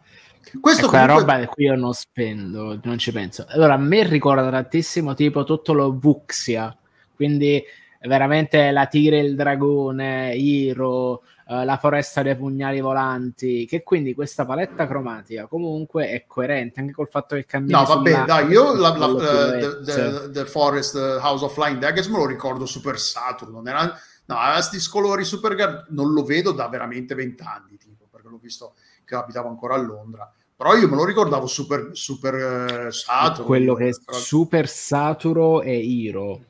Mm, che c'è darsi. tipo una paletta cromatica diversa, su quelli là sono tipo 3-2. Perché era un periodo che li avevo visti, li avevo affittati tipo uno dietro l'altro, forse me li, me li confonde, è possibile. Sì, sì. È possibile perché poi a un certo punto iniziano a tirare appresso. Sì, e, ah, guardate, vedi ah, successo della Tigre il, grado, il, dragone, quindi li hanno importati, esatto. tradotti e importati tutti. Sì, sì, è vero. Esatto. E quindi Hiro, Hiro teneva questa palette cromatiche, tutte quante, ognuna definita diversamente a seconda del, del, del combattimento, dello stato emotivo. Hiro, Hiro film della Madonna. Questo, comunque, comunque, sì, a me qua... sembra una be- bello, cioè sembra interessante, sembra quantomeno una roba che, a cui potrei giocare, nel senso, non è una roba che a priori so che non ci giocherò mai, forse se me lo, lo regalassero questo invece è possibile magari che prima o poi magari ci, ci giochi, non è, non è, detto che lo, lo ignorerò eh, sicuramente. Mm-hmm. Ok. Tra l'altro volevo vedere... Cos'altro hanno mostrato? Ma guarda, io una, una delusione, se posso dirla. Prego, sì, sì. Il trailer di uh, High on Life. Che High on Life. con te.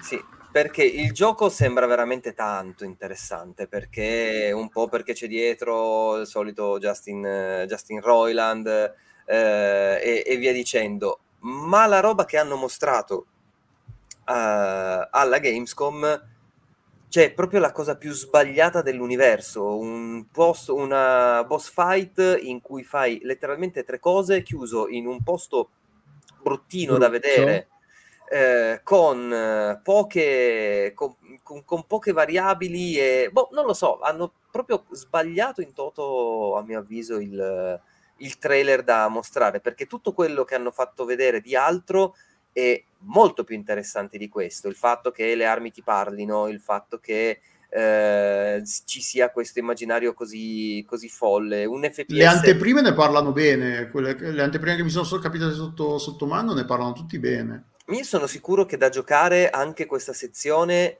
sia molto molto divertente e da vedere il problema. E se tu mi devi fare un trailer che eh, da vedere è brutto eh, cambi un po' la percezione del gioco che stai cercando di cioè hanno vendermi. fatto proprio vedere una brutta sezione di gameplay secondo me. Sì. mi sembrano le boss fight di Crash.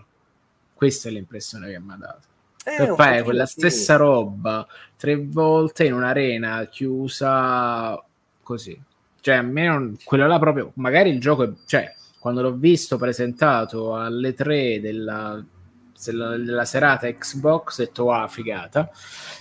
L'ho, ho visto quel, quella sezione di gioco, ho pensato che forse, probabilmente, tutte queste idee di gameplay non ce le ha e magari tutte queste idee di level design torniamo al punto di, so, di cui sopra mm. non ce le ha poi ripeto se fosse Bulletstorm con le puttanate sarei contentissimo No, che poi magari è quello, eh, cioè non è necessariamente, eh. perché, anche perché dal punto di vista tecnico non mi sembra che sia una roba su cui hanno il budget che avevano da spendere probabilmente sul comparto grafico non è che fosse quello che si può permettere Ubisoft o Electronic Arts o compagnia bella. È evidente che di soldi da spendere sul, sulla realizzazione grafica non ne avevano tantissimi quindi dov- sono dovuti scendere a, a, compromessi su qualcosa. Quindi è una roba che probabilmente nasconde la eh, mancanza di mezzi, tec- mezzi te- economici per, far, per realizzare la, la, il comparto grafico con ah, ma eh, abbiamo scelto questa identi- identità estetica, questo, questo stile perché per eh, distinguerci, che poi per dire non avevamo soldi per fare le texture in 8 milioni di K, quindi è questo quello che ci possiamo a me, a, me, a me la scelta estetica piace, è proprio no, va bene, sì, sì, brutta, che, che non, non, capisco ed è, è, esattamente tutto quello che non avresti dovuto farmi vedere del gioco se vuoi vendermelo come quella roba pazza secondo me. Sì, sì, sono d'accordissimo. Sono, sono d'accordissimo, ma tant'è vero che quello, il trailer invece che stai facendo vedere eh, ai Questo nostri è un amici extended gameplay che sta mostrando, che l'abbiamo ma è molto più interessante rispetto, eh, molto più interessante rispetto alla, alla boss fight nuda e cruda da tre minuti che hanno fatto vedere durante la serata di presentazione. È già più carino, vedi gli altri alieni, vedi la città, vedi qualcosina di come interagire con il mondo. eh, è, è più interessante da vedere rispetto a quella, a quella roba lì tutta verde dove salti da una parte all'altra e spari roba verde a una tizia verde era proprio un eh, era, era proprio sbagliato far vedere quel gameplay lì a mio, a mio avviso però bello questo colloquio marcio No, comunque ne parlo. Le, le- le- anteprime con letto online eh, di- sono- ne parlano, cioè non sono entusiasti, ah, però ne parlano bene. È una roba che ha una buona um, identità, fa ridere, si vede che c'è dietro quello di Rick e Morty. eh, non è, sol- non è solo non punta tutto sulle, sulle meccaniche di gioco, ma anche sul world building, sul mondo, Mm. le interazioni, appunto il fatto che le, le- le armi chiacchierino, parlino, quindi c'è tutta... Non è solo quella roba lì, ovvio che poi magari viene una cagata lo stesso, non è necessariamente, però non è soltanto il fatto che abbiano scelto quel di mostrare una roba così generica nel trailer viene un po' ti viene un po' perché se quel, non è quello il vostro punto di forza perché avete mostrato la roba che a occhio sembra a una prima occhiata sembra la parte più debole del gioco la parte meno interessante. Esatto, eh sì. Esattamente. Sì, sì, il problema è, è proprio quello. Però bello, mi, mi fa piacere che dici che fa ridere perché ultimamente giochi che fanno ridere proprio non ce n'è ed è la, la- la più grande la più grande mancanza del mondo dei videogiochi negli ultimi boh, 15 anni, se non qualcosa l'ultimo gioco che mi ricordo che mi aveva fatto ridere un botto era quello The Baconator come cacchio si chiamava? Baconator, non lo no conosco. aspetta. Uh, era no come cacchio era eh non mi ricordo Cioè, a, me, a me ha fatto ridere tanto Stanley Parable, anche se ha dei momenti molto, molto pesantini. The Beginner's Guide anche. eh, Eh, non mi ricordo, è passato veramente troppo tempo. Forse ce l'ho ancora su. su- ce l'ho su. Eh sì, vai a trovare. Stavo a dire, ah, ce l'avrò nella libreria di, di Steam. Poi ho 1800 giochi nella libreria di Steam, quindi vai a sapere. Vabbè, comunque sì, eh, i giochi che fanno ridere, che non, punt- che non si prendono. Ma non è neanche questione di prendersi sul serio, è che comunque che hanno come obiettivo far ridere, che c'è delle, delle battute, perché anche per... Ah no, recentemente, ecco, ehm, quello che tra l'altro è stato- hanno presentato un personaggio nuovo proprio a... eh, al- Ha preso il coltello. allora, vediamo se lo ritrovo. È... pa- pa- pa- Ehm, che hanno Everybody... presentato. Everybody Saves the World. Ecco. Ah, Eh. è carino Everybody Save the World. Eh, attenzione. Nobody Saves the World. Nobody, Nobody Saves the World. Bravo. Nobody Sì. Saves the World. Sì, Quello- quello è carino. quello ogni ta- ci prova a, farsi, a far ridere. È- è- non è una roba seria, non è una roba seria che però ha paura di essere seria e quindi ogni tanto fa la battutina. È una roba no, è che- proprio che quella vuole roba essere scema. stupida, che, che non si Esatto. vergogna di essere stupida e quindi fa le battute stupide, una cosa lì. Quindi è quella roba lì è interessante. eh. Quello è forse l'ultimo. Non che mi abbia fatto scompisciare da ridere, eh. No, però, Però- Fa almeno sorridere. sorridere. Io- sorridere. Fa sorridere. Guarda, tanto, l'ultimo sì, sì. gioco in cui ho proprio riso perché non sapevo a che cazzo stavo più giocando è stato Deer Simulator, che è uno dei figli di Goat Simulator fondamentalmente, quindi sei questo... Ah, tra l'altro, God Simulator hanno, pubblicato, hanno presentato il terzo, se non ricordo male. eh. Hanno presentato God Simulator 3 che è il 2. Ah, quindi hanno saltato il 2. Il 2 che Hanno fatto? saltato nella numerazione, hanno saltato... eh, è una battuta, è sempre una battuta, rimane sempre... Ah, capre. risate proprio. Le gra- Eh, sono capre e non sanno contare, capito? Esatto, ma comunque sono già altre cose che Half-Life non c'è, quindi rispetto. Ehm, e God Simulator 3, che cavolo vogliamo dirgli? Cioè, e God Simulator. Io non ho mai giocato al primo, quindi non, non, po- non, commento, non posso commentare. Io a me non piace. Io ci provai. Sì, sì, entri, fai un po' di bordello con la capretta, hai qualche obiettivo da, da raggiungere e poi passi alla cosa successiva. Ti diverti letteralmente 10 minuti. Questo però c'è il multiplayer, quindi magari fare, le, fare il cretino con gli amici, con gli amici online, magari è divertente. Però sì. sì. non è una roba che mi vedo, che mi vedo a comprare, a spenderci no, non ce la posso mai fare. Investire soldi roba. e tempo. Vediamo quanto costa God Simulator su Steam, giusto per Simulator. Eh, Vabbè, c'è anche da dire che costa 8,20 euro, eh, quindi non è mm. che ci può stare che ci spendi mezz'ora e poi, poi magari te lo fai pure rimborsare perché su Steam penso che sia sul Game Pass. Ah, pure. Vabbè, God Simulator è pure un gioco del 2014, eh, quindi ci sì. sta che e... Ma secondo voi a qualcuno romperà il cazzo col fatto che la fisica e le personaggi non sono bene come si rompe il cazzo la gente con Cyberpunk? Oppure diranno che è l'open world della vita? No, perché questo è fatto apposta. Qui è tutto fatto apposta, cioè il fatto che la capretta si muove male ed è tutto glitchato e, e, fa quella roba lì. Perché sono capre gli sviluppatori, quindi cioè, sembra, cioè, è extra diegetica queste cose. no, no ragazzi, io sono confuso. A me, non, a me, non, diverte questa roba. No, vabbè, che non no, ti piaccia, ci mancherebbe, figurati. Però è, è, è è, è, è, è, fatto deliberatamente in questo modo. sì, ma nel momento in cui, però, la domanda a colore è questa: giochi che fanno ridere perché sono scritti in modo divertente o perché ti fanno fare le cazzate? Questo eh. fa fare le cazzate. Infatti, eh. è per quello che ti dicevo: 10 minuti, che bello, che bello. Ah, ah, ah, ho tirato giù, che cacchio ne so, un, una statua con una capretta agganciandoci la lingua e tirando, e poi lo disinstalli. Ecco è detto. Tanto è, è quello che... Ma io ho fatto esattamente così. Eh, il nonsense, dopo un po', se è soltanto basato su quello, la cosa deve durare molto poco. Per quello che dico, Deer Simulator, quando, quando l'ho giocato, e dura, boh, penso due ore, tre ore, una roba del genere, mi presentava delle situazioni nuove ogni, ogni 10 minuti, 15 minuti, e poi niente, poi a una certa finisce. Per cui quello l'ho trovato sensato, mi sono divertito a giocarlo, l'ho disinstallato, me, ne, me lo sono dimenticato per il resto dei miei giorni, praticamente, finché non ho visto questo.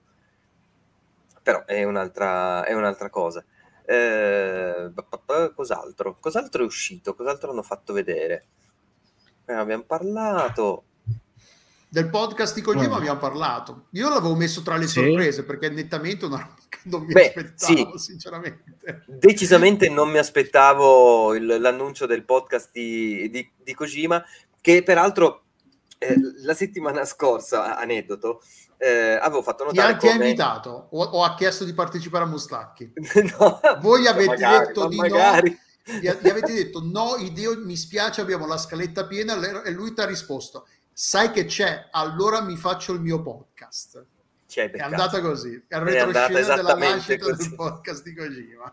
No, è che l'uscita del podcast di Kojima coincide con il compleanno della, della mia fidanzata. Allora, eh, tu, tu, mi avevi detto, è per... Eh, per Regala del podcast, sì. Ma sai che è stata sinceramente entusiasta? Buah, ficata, me lo ascolto eh, subito! Per il prossimo compleanno chiedi a me che ci penso io. Al, al Va bene, d'accordo. Vabbè, ma lei si è letta anche il libro, il libro l'ha trovato meraviglioso, di sei innamorata di come pensa Kojima. Io ho detto, bene, no, che sia una persona, una persona, assolutamente interessante, fuori dal comune, non lo metto e tra ma l'altro che, che, il podcast possa essere veramente interessante, non lo metto no, io sono super curioso, voglio vedere infatti, veramente... Sì, sì. Cioè, io non... Cioè, a me la, ascoltare la gente intelligente che parla di roba che magari non conosco, eh? io sono uno dei podcast che mi ha colpito di più, è quello, quello uno in cui ha partecipato, che è uno di cui ho parlato più volte in vari podcast, è quello che, in cui ha partecipato Ted Chiang, che è lo scrittore del racconto da cui è tratto Arrival, che ha scritto, che, ed è una persona super interessante, super intelligente, super pacata, però ha, ha, ha, opinioni su un sacco di cose, però non è una di quelle persone, per dire, Sgarbi è una persona intelligente, però il modo in cui ti presenta le sue cose, te lo, te lo fa rifiutare, ti rimbalza. Tai Chiang invece non, è una persona che spiega bene, descrive bene, parla bene e le persone interessanti, se Kojima si rivela essere una di quelle persone che appunto affronta, eh, affronta argomenti interessanti, ma un po' anche come, come, quando, come ascoltare eh, Tarantino che parla di cinema. Uh-huh. Di... Tranne quando dà a Truffaut del dilettante? No, vabbè, ma Tarantino è uno a cui piace il cinema, è, è innamorato del cinema e quando ne parla ne pa- si sente, si, si, capisce che è una persona che parla di una cosa che, che adora. E a me piace ascoltare, parla, ascoltare persone che parlano delle cose che gli piacciono, perché certo. è contagioso secondo me questa cosa qua, questa gioia di condividere, parli delle cose che ti piacciono. È brutto parlare, di, è brutto, a me non piace ascoltare della gente che parla, parla di qualcosa che non gli piace, che non, eh, che, perché parli delle cose che non ti piacciono? C'è tanta roba brutta a sto mondo, parlami esatto, di quello che ti è certo. piaciuto. Eh, quindi se, sono curioso di vedere, Kojima è una persona sicuramente interessante, intelligente, sono curioso eh, ma eh, c'è già la pagina su Spotify su cui seguirlo, magari la prima puntata? Non lo so, te lo vediamo, vado a vedere Kojima. mentre... Kojima. Uh, Spotify Studios. Sì, c'è, c'è, Brain Stu- c'è, il, c'è, il, prologo che è un minuto e 37. Il, tra l'altro, Hideo Kojima presents Brain Structure, struttura cerebrale, quindi sarà sì. Non, si, non, non dicono di, di, cosa parlerà, di però no, cioè, ovvio che è una roba super interessante potenzialmente. Uh, anche perché cioè, Death Stranding è uno dei giochi più interessanti degli ultimi anni, al di là del fatto che possa essere piaciuto o meno, che non discuto, non, però dal punto di vista creativo, dal punto di vista di quello che, che prova a fare, è una roba fuori dal comune, che secondo me è, è, è è incomiabile ed è giusto e mi, e mi piaccia che una cosa del genere esista. Un po' come Tenet, come i film di Nolan, che non sono sempre sicuro che mi piacciono che siano belli, però mi piace che esistano, che qualcuno provi a fare quella roba lì. Magari non ci riesce, magari però è bello che qualcuno ci provi, che provi a, a che prenda dei rischi. E Kojima è uno che si può permettere di prendere dei rischi, se non lo, se non lo fa lui, cioè veramente poi c'è se no esce la roba come Callisto Protocol e dici vabbè però ah dobbiamo parlare di Callisto ma Protocol sì dai caghiamo un po' su Callisto sua... Protocol è un po' e della sua lunghissima sequenza di tubi insomma. Ecco, quella è un'altra zio, cosa tirata mio troppo zio, per, per citare a proposito di questo accostamento, ecco, che, che, che, è un po' eh, a un matrimonio di non mi ricordo chi, mio zio, eravamo lì che ci rompevamo i coglioni in chiesa a un certo punto, perché vedi Alessandro, il matrimonio è come andare a cagare, la tieni, la tieni, ma, pro, la, la, la, ma ti, scappa, ti scappa la tieni, tieni, ma prima o poi devi andare. E, non, e così è, è, parlare male di Calisto Protocol. L'abbiamo tenuta fino a me, però a questo punto non ce la facciamo. Anche là, se volevi vendermi il gioco mostrandomi quelle che sono le tue cose fighe, non mi fai vedere questo perché io sono sicuro che, po- che ha sicuramente della roba interessante sepolta, ma assolutamente non è l'ennesima riproduzione della Gravity Gun, dove vedermi la fi- vedere la fisica secondo te, dopo che comunque ricordiamoci è uscito un certo controllo un paio di annetti fa che quella roba la fa molto bene. Mm. An- anche graficamente sens- in maniera sensata tu fai vedere la stessa roba con i mostri che si rigenerano e che tu devi fare, che era uguale, spiccicata a Dead Space. Cioè, Beh, tu, ragazzi, l'abbiamo fatto uguale. Sì, ma anche meno.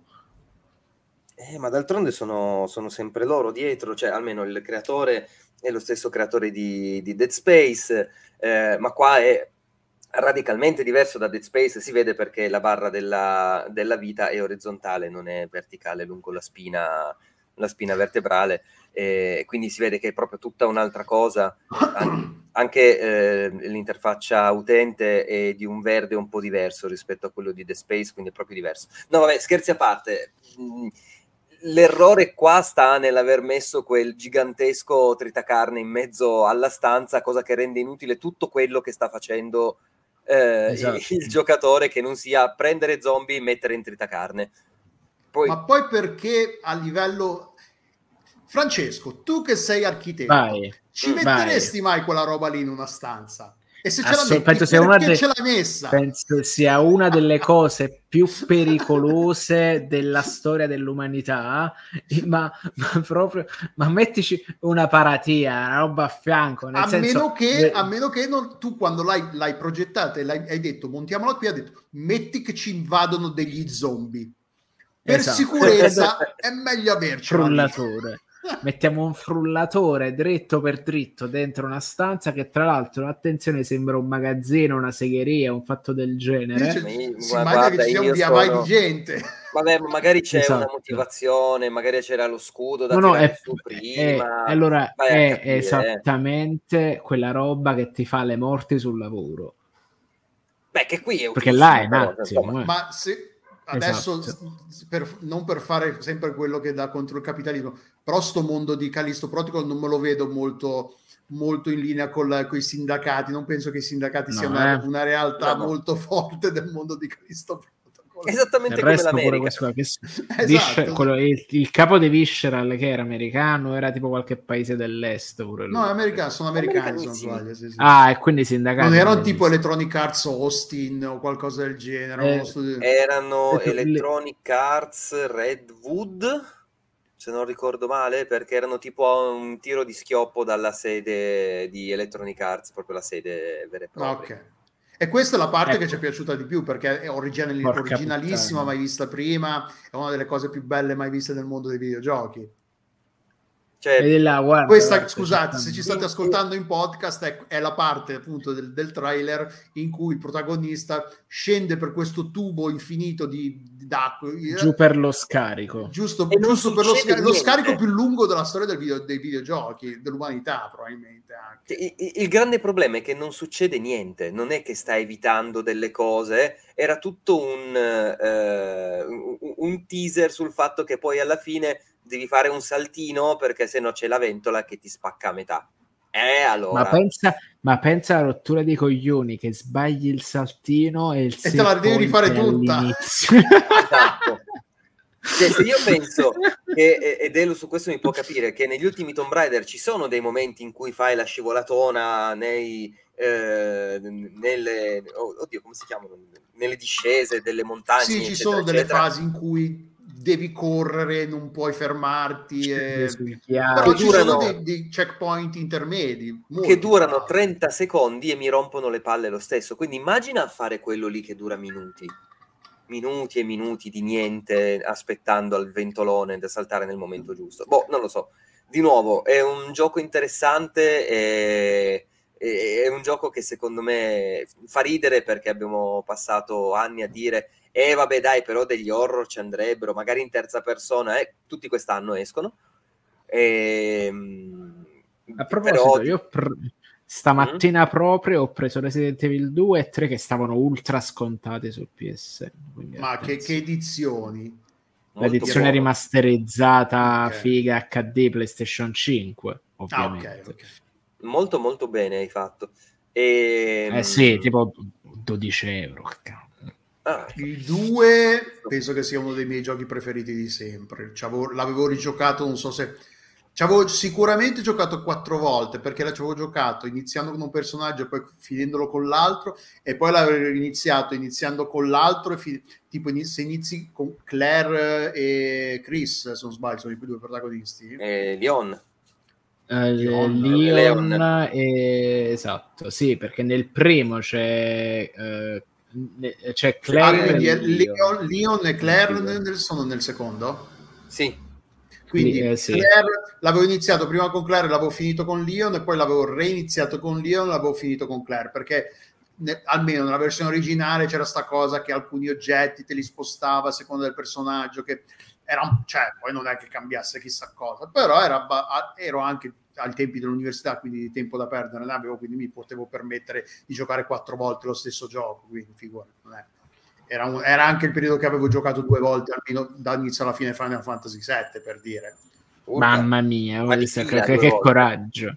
Addirittura l'avevo, l'avevo iniziato una terza volta facendo, seguendo le guide che per, non so se lo sapevate, nell'originale l'appuntamento che avevi al Gold Saucer tra Cloud e nel, nella versione originale Eris Uh-huh. In realtà, sì. se facevi certe cose durante tutta la parte precedente del gioco, l'appuntamento poteva essere con qualsiasi membro del gruppo. Quindi potevi andare con un appuntamento con Tifa, potevi avere un appuntamento con... Uh, con Barrett, uh, con, con uh, Yuffie e potevi anche con Barrett se non sbaglio addirittura. Sì. Minchia, Io l'avevo fatto con Yuffie, l'avevo fatto, poi non, non, avevo avuto la forza di farlo tipo 4-5 volte per vedere tutti gli appuntamenti, però c'era sta cosa qua. Comunque, quindi Callisto Protocol non penso che sia in cima alle nostre wishlist, mi sembra di capire. Se fosse solo per questo gameplay, no, ma in generale sì.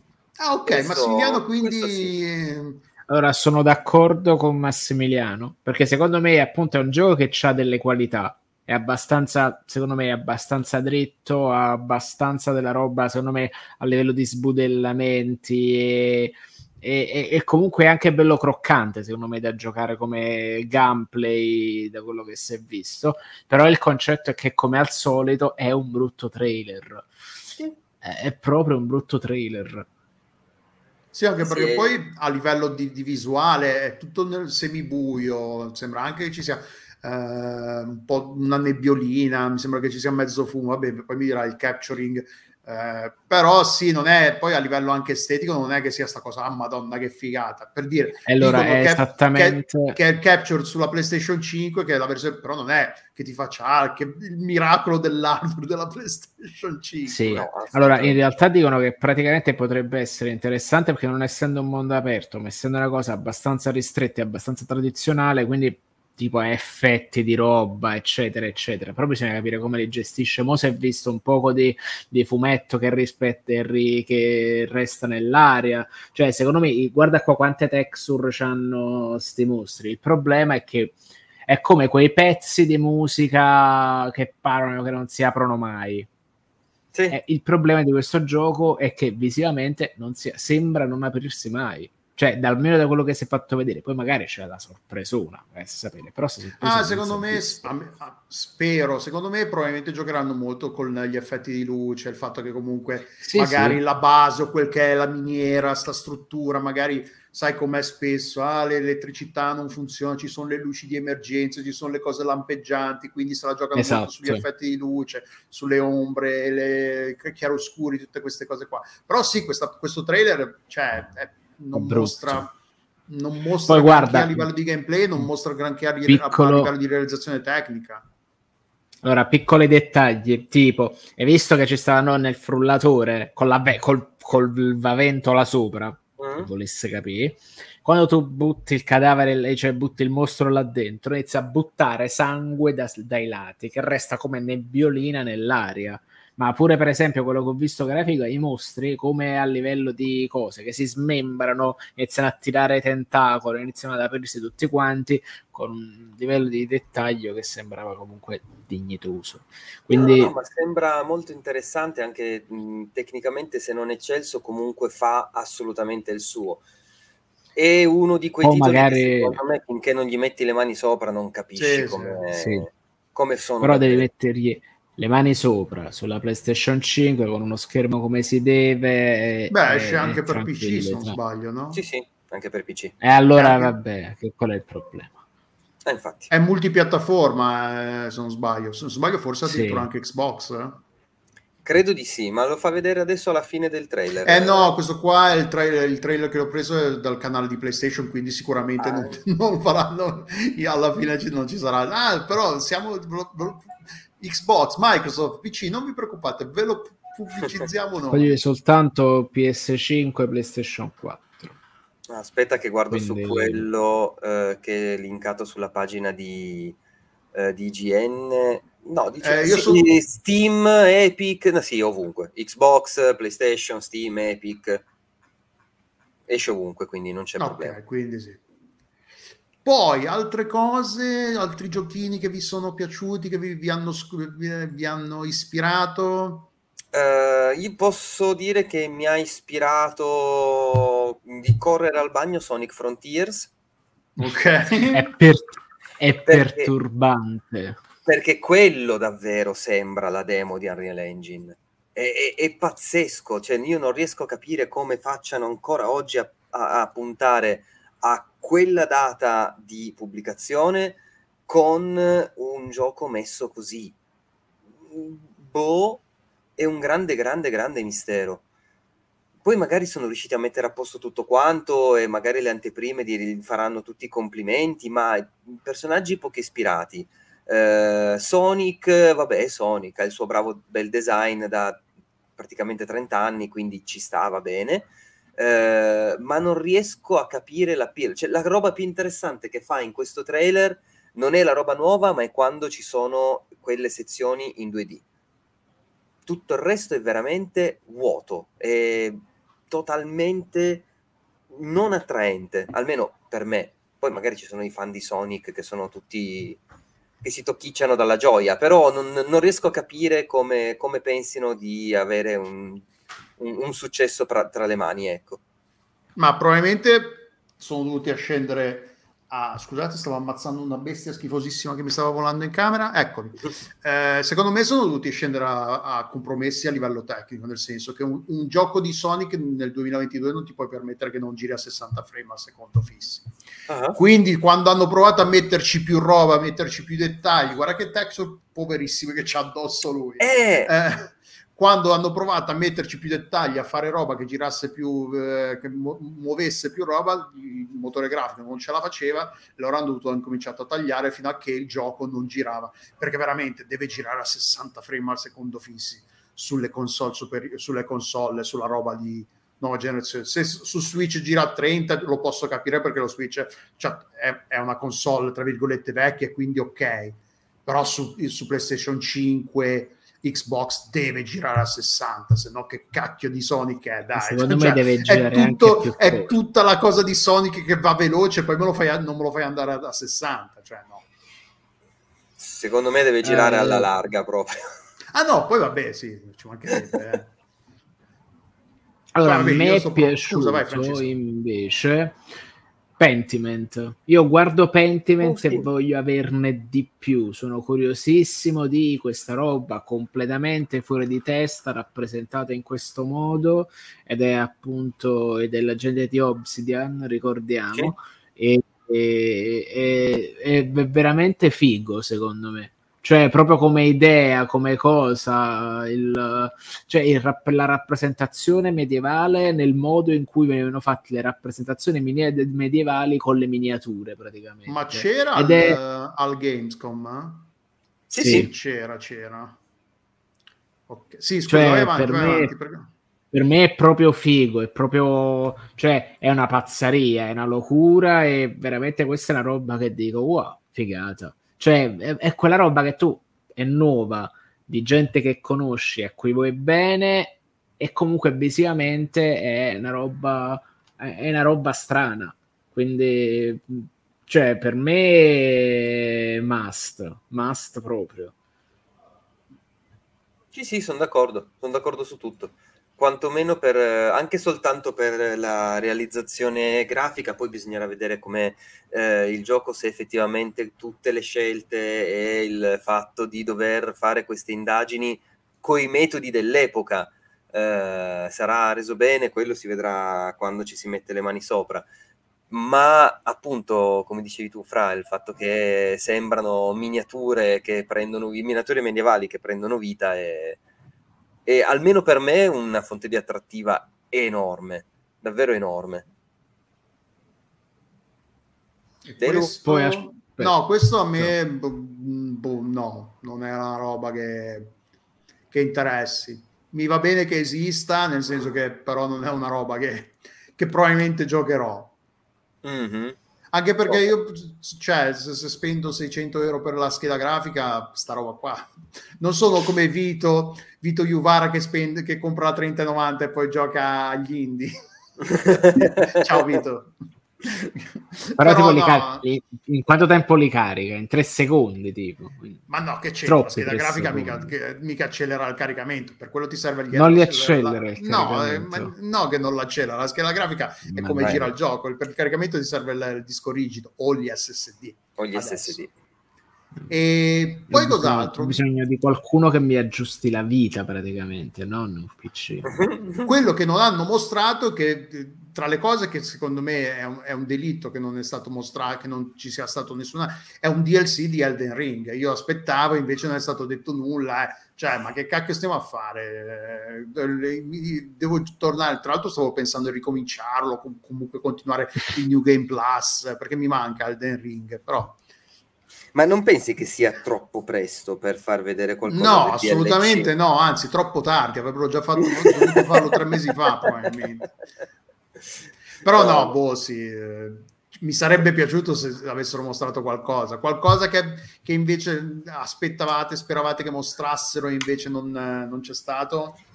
Allora, eh, ormai praticamente no, non, le cose non riesco manco più ad aspettarle. Perché il tanto nuovo gioco di calcio di Electronic Arts per tuo padre? Allora, a parte che quello là esce, eh no, il 2023 è ancora FIFA. È ancora FIFA. È ancora FIFA, quindi sì, sì. Electronic Arts Football o come cacchio si chiamerà esce nel 2000, del 2024. Esce 2024. Okay. in tutto ciò l'altro giorno abbiamo provato a giocare a eFootball 2023, mio padre l'ha visto e ha detto ma che quello di Konami, ha detto ma che è sta merda? Ha detto ma così? Ha detto e io dall'altra parte sembra un gioco mobile, preso, cancellato. Quindi continuiamo a giocare a FIFA vecchio, un gioco, sì. un gioco mobile sembra? Sì, sembra un gioco mobile. Madonna cioè la stessa definizione di Diablo Immortal. Anzi, forse Diablo Immortal è anche più definito. E allora a me, per esempio, non mi è piaciuto il rip-off di Forspoken che si chiama In Atlas uh, Atlas Fallen, anzi. Era, Era quello, quello con la prima. gente con i poteri che cammina nel deserto. Sì, sì, sì, sì. Quello che cammina nel deserto. Ma sì, perché non c'è nient'altro da dire. Cioè, so, eh, design generico. Eh, e c'è il deserto come c'è il deserto ormai in... Però vi, vi ammiro che voi ve le, registrate, ve le ricordate queste cose. Io avevo completamente rimosso la sua esistenza, l'ho guardato... È perché ah. ci sta l'articolo riassuntivo di... Ah, ecco, ok. Se no, chi, chi si ricorda come si chiama sta roba? No, eh, no, vabbè, però adesso che adesso Atlas Fallen lo, me lo sono ricordato. Il, il trailer più moscio del, dell'universo perché i, i, carri devono attraversare il ponte. Ah, ci sono i cattivi. Meno speriamo che i carri attraversino il ponte. Ah, ce l'hanno fatta giusto in tempo che abbiamo sconfitto i cattivi. Che palle, ragazzi. Sembra il Destiny dei poveri mischiato al Forspoken dei poveri con uh, i, i, modelli di questo fantasy ormai che è talmente visto e stravisto che boh, mi ah. domando perché lo facciano ancora. Ma uh, Deck 13 Ma perché io sta roba qua la compro, eh, che state a fare tanto di, fate, del, del, del, facile, del, facile umorismo. Io sta roba la compro e ci gioco, eh, se è bella. Eh. No, vabbè, ma se è bella senza... Dipende da quanto c'è il loot. Chi, cioè, no, ma infatti sì, mettimi, mettimici un, un, loot, ah, un core loop cioè, eh, che funzioni, io... Cioè, attenzione, Deck 13 sono quelli di The Surge, The Surge 2 Oh, The Surge 2 era bello, eh. The Surge 2 so- era un Souls-like molto, molto com- eh, ambizioni molto piccole, ristrette rispetto a un Souls base, ovviamente. Però era divertente, io l'avevo finito volentieri. So, il primo non ci ho giocato, però il secondo era cari- molto caruccio. Sì, sì, io ci avevo giocato molto volentieri. Ma non è che è tipo quella cosa come quando dici, ah vabbè, sto fuori dall'Italia tanto tempo. no, no, io ci avevo giocato, non è che non, avevo, non, stavo giocando a videogiochi da tre anni e quindi è stato come l'acqua nella, no, non videogiochi. A Souls-like, attenzione, no, boh, no, quella no, è la eh, malattia. Ma non è che se non gioco a Souls-like vado in crisi astinenza, cioè di, di, cagata a cui giocare ne ho fin troppe, da figure, non sono, non sono monotema, eh, monogenere io. Souls Però. The Souls 2 è bellino, tra l'altro se non sbaglio è pure sul Game Pass, quindi se vi capita di giocare, di, eh, ci avete, eh, provatelo aveva anche un sistema di combattimento. Sì, però il trailer è abbastanza generico. Non è eh, capisci? Eh, ma è, quello detto. che vado a criticare, nel senso che di gioco non si è visto. Tra l'altro, nulla. non è neanche gameplay. Eh, par- le ultime fasi sono di gameplay, il resto è tutto, se non sbaglio, CGI o comunque. Sì, sì, sì, è tutto, è tutto filmato. E questa roba di gameplay potrebbe chiamarmi un pochino, però. Ah, wishlist now, vado subito a metterlo sulla wishlist. eh, Iniettatelo direttamente nelle vene. Però e, sì, allora... che tipo di gioco è? Boh, si menano le mani. Allora, e, e il gioco a me ha fatto ridere che poi dall'altra parte però hanno fatto la diaspora perché ci sta invece il reboot di Lords of the Fallen che era un gioco di uh, Deck 13 fatto da altra gente adesso a questo il, quindi il, il, come si chiama? Il uh c'è un Lords of the Fallen nuovo che non è no no ma dicevo il, quindi. il brand non ce l'ha più lo studio originale la, ce l'ha qualcun altro ora? Eh, no perché allora perché quello là si chiama Lords of the Fallen anche questo si chiama Lords of the Fallen a meno che non sia completamente un'altra roba no no è un reboot nessuno si è parlato. è, è un reboot slash virgole virgola eh, seguito però per, per cui per, cioè i primi due non è che fossero sti capole per dire, so, io che gioco a tutti i Souls like e questi non li ho toccati, ecco. non, ci ho, non ci ho avuto la forza. Però, era di legno, Devo. era veramente di però, legno. probabilmente i titoli precedenti non sono andati abbastanza bene da giustificare, ah, facciamo un terzo perché sicuramente vendiamo sulla, sulla, sull'onda dell'entusiasmo generato dai titoli precedenti. Probabilmente c'è stato, credono abbastanza nel brand o comunque nel, nel titolo da farne un altro, ma non abbastanza da dire facci, mettiamoci il, il 3 del seguito perché la gente lo compra. Probabilmente vogliono probabilmente fece, fare un fecero un, fecero un 2 di Lords of the Fallen. Ne sono usciti due. ricordo. Dai. Sono usciti due, sì, sì. Non me lo ricordo. Però già non era Dick 13, attenzione. Cioè, ne sono usciti due, ne sono sicuro, però ma sai che può anche darsi che ce l'abbia, sai, perché poi figurati, io sono abbastanza sì, l'avevano regalato da qualche parte. Sì, è possibile che l'avessero sì. regalato, uno l'avessero regalato, Lord of the Fallen. Due. Mm. Mm. Ma io lo perché allora secondo me è soltanto il reboot perché il 2 non l'hanno fatto. No, no, l'hanno fatto, l'hanno fatto. Forse era Lord of the Fallen, senza, era uno era, solo. Lord. Era singolare, sì. Eh.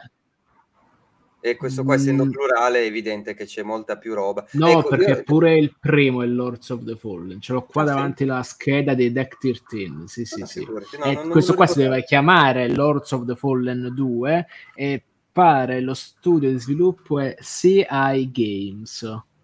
Sì, sì. Games. Games. Vediamo un poco pure ah, ecco, Lords of the Fallen 2004 su su Steam è Lords of the Fallen 2014 adesso, mentre quello nuovo è The Lords of, Lords of the Fallen, c'è l'articolo davanti. Vabbè, ah hanno fatto la mossa... Ed era uscito nel 2014. Batman. Madonna, di... mamma mia. Eh, Sembra ieri. Fa. Intanto sto guardando cosa hanno fatto questi CIA Games, che mi pare davanti mi compare soltanto questo Sniper Ghost Warrior 2. Beh, gli Sniper Ghost Warrior sono abbastanza nel genere, diciamo, ha, un, ha un discreto seguito la, la serie.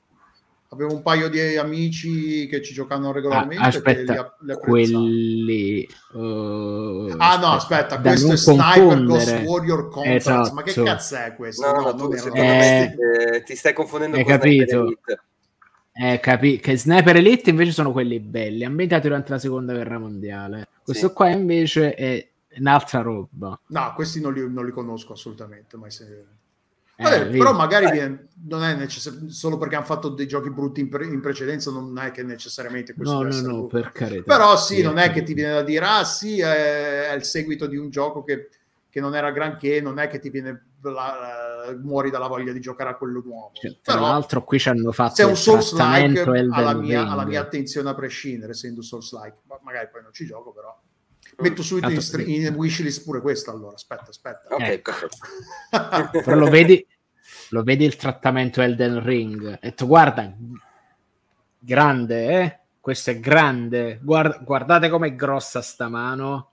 E poi guarda, luci che vanno nel cielo, misteriose donne co- dal volto coperto, cavalieri in armatura. Questo fa molto Diablo questa scena qua, eh? questa scena fa più di- anche Diablo questa questa cosa, la luce va al cielo, mira, poi il, l'immaginario dei videogiochi è sempre lo stesso, un po' eh, che, sì. che, hanno l'esclusiva per, certe, per certi immaginari, quindi figurati. Però, no, però, però proprio, come viene questo è, questo tutta, trailer... che è tutto rosso, questa qua è la cattiva sicura, è tutto rosso, è la assolutamente la cattiva. Così, ah, ti dirò di più, Me- mentre c'erano quelli buoni che hanno fatto la cosa la così bianca. con le luci dorate, invece sono gli infami, gli snitch che hanno preso e hanno sputtanato tutto, chiaro, no? Stitches, certo. Stitches. Mamma mia.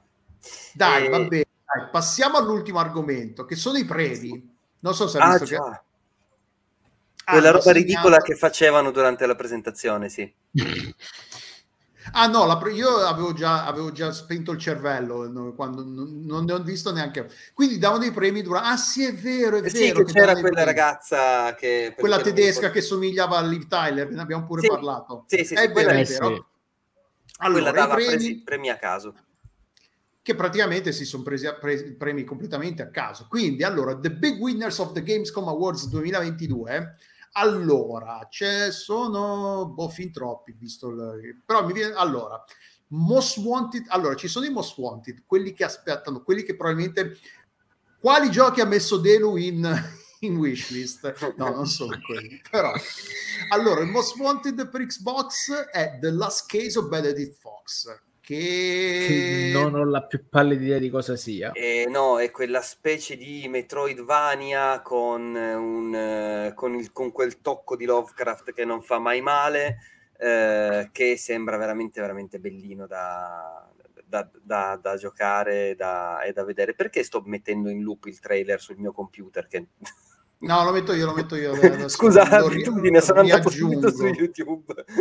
riaggiungo, riaggiungo io e mh, l'avevano fatto vedere allo showcase a giugno e sembra davvero tanto interessante. Forse una delle poche cose che esce su Xbox eh, che aspetto veramente con, con, con l'ansietta. Mi sembra, mi sembra, una roba a cui potrei giocarci veramente per, per ore, anche in maniera quasi ossessiva. Sì, esteticamente sembra bellino. Però bellino. Sì, sì, sì. sì. Poi Most Wanted su Switch è Teen Hearts, che andiamo subito a vedere cos'è. Teen Hearts, trailer. Uh, announcement trailer, questo è di due... Na, na, na, Vabbè, usiamo questo.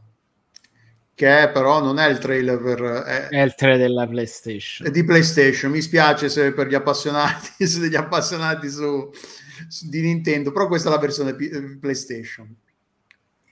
Che... Ah, è, questo, è quello che praticamente... Eh, ok, questo l'ho ho capito. Anche questo però sembra interessante. Cioè, ma no, ma di roba interessante alla fine è questo il problema. Di, di roba interessante ne hanno fatta vedere anche nella, nel, nelle due ore di presentazioni te ne scordi poi, cioè alla fine... in realtà questo non l'hanno fatto vedere, non l'hanno questo premiato, non premiato. l'hanno fatto vedere. Ah questo, l'hanno, ah, eh, questo l'hanno premiato senza farlo vedere, quindi. Sì. Ma che vanno a cagare, ma allora... Esatto! cioè, ma che senso eh, ha fare... Esattamente come per il gioco di prima, perché io quel gioco di prima non l'avevo mai visto prima di questa volta. Che a me, sì, a me in effetti questa cosa di, di, dare i premi a roba che, che, non hai mostrato mi sembra veramente assurdo. Tra l'altro, ma perché non fai, magari fai un 30 secondi, ah, premio a, Benedict, a, a, a questo gioco, 30 secondi di video, eh, abbiamo qui sul palco insieme a noi Pinco Pallo, Pinco Palla del, dello studio di sviluppo e cioè no, eh, sì. è, sì, è stata veramente una roba fatta male sotto quel punto di vista, sì sì, concordo che anche perché se è una cosa che deve, eh, diciamo, aumentare la consapevolezza, comunque eh, pubblicizzare un po' il gioco, fare magari creare un po' di hype, un po' di interesse. Se non fai vedere che cacchio di gioco è, come fai?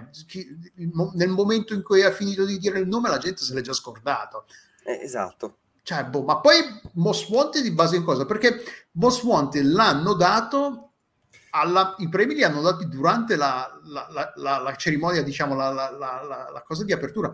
quindi come sapevano già che erano most wanted della Gamescom se la Gamescom non era neanche incominciata? Cioè, ma nel senso i più ricercati perché la gente sta ancora cercando la gente che li ha sviluppati che deve consegnare i giochi forse. Questo cioè io non li, non li, avevo ancora messi, questi non li potevo ancora aver messi sulla wishlist, quindi non sono io quello non hanno guardato la mia wishlist. Io non Hai so capito? se eh, avevano fatto una qualche votazione prima Possibile. se ci siamo persi qualcosa, andate a votare. Vuoi dire che non ci hanno mandato la mail per informarci della cosa? Mi sembra strano, impossibile. no, è vero, è vero. che se non arriva ad Outcast non esiste. Eh, infatti.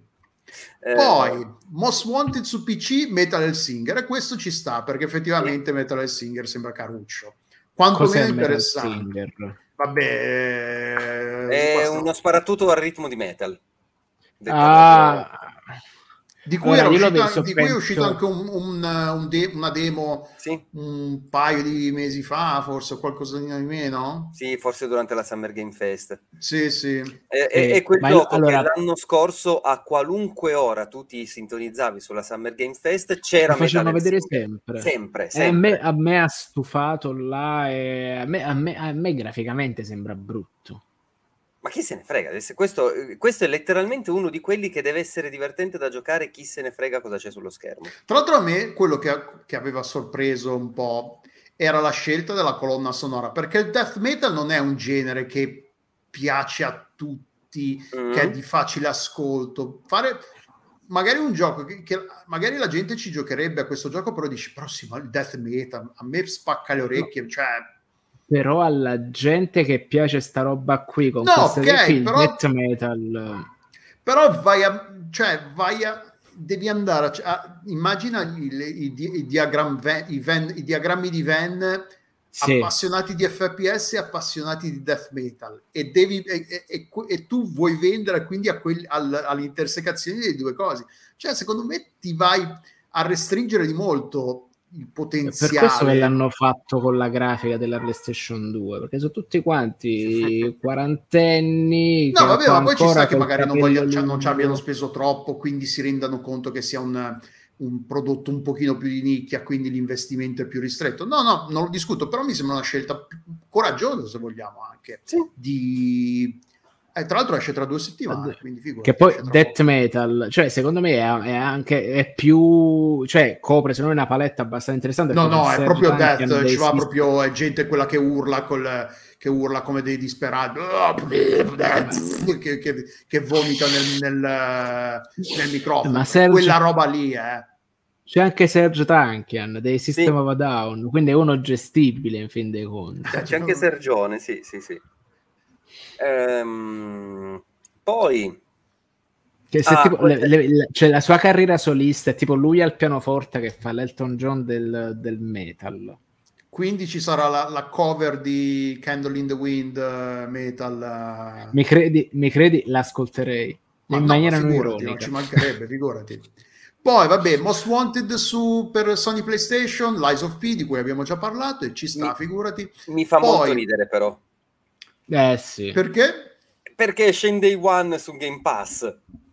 E sei sì, il most del PlayStation. Sì, ma no, ma questi, questi secondo me questi, questi premi li hanno fatti veramente bussolotti. Eh, qualcuno ha avuto l'idea, ah, dobbiamo sì. dare i premi, ma non, non, sappiamo che cazzo fare, non abbiamo idea. È arrivato René Ferretti col, col, col coso della tombola, i premi li assegniamo così e esatto. hanno pescato letteralmente a caso. E poi hanno Best Action Adventure, Lies of P, mhm. Best Action Game, Madonna, veramente una presa per il culo sta, roba. Ah, sta cosa che ci perdiamo anche del tempo. Best Action, allora, Lies of P è Best Action Adventure. Okay. Metal Helsing- a Metal Hellsinger invece hanno dato Best Action, senza Adventure. Ah. Uh-huh.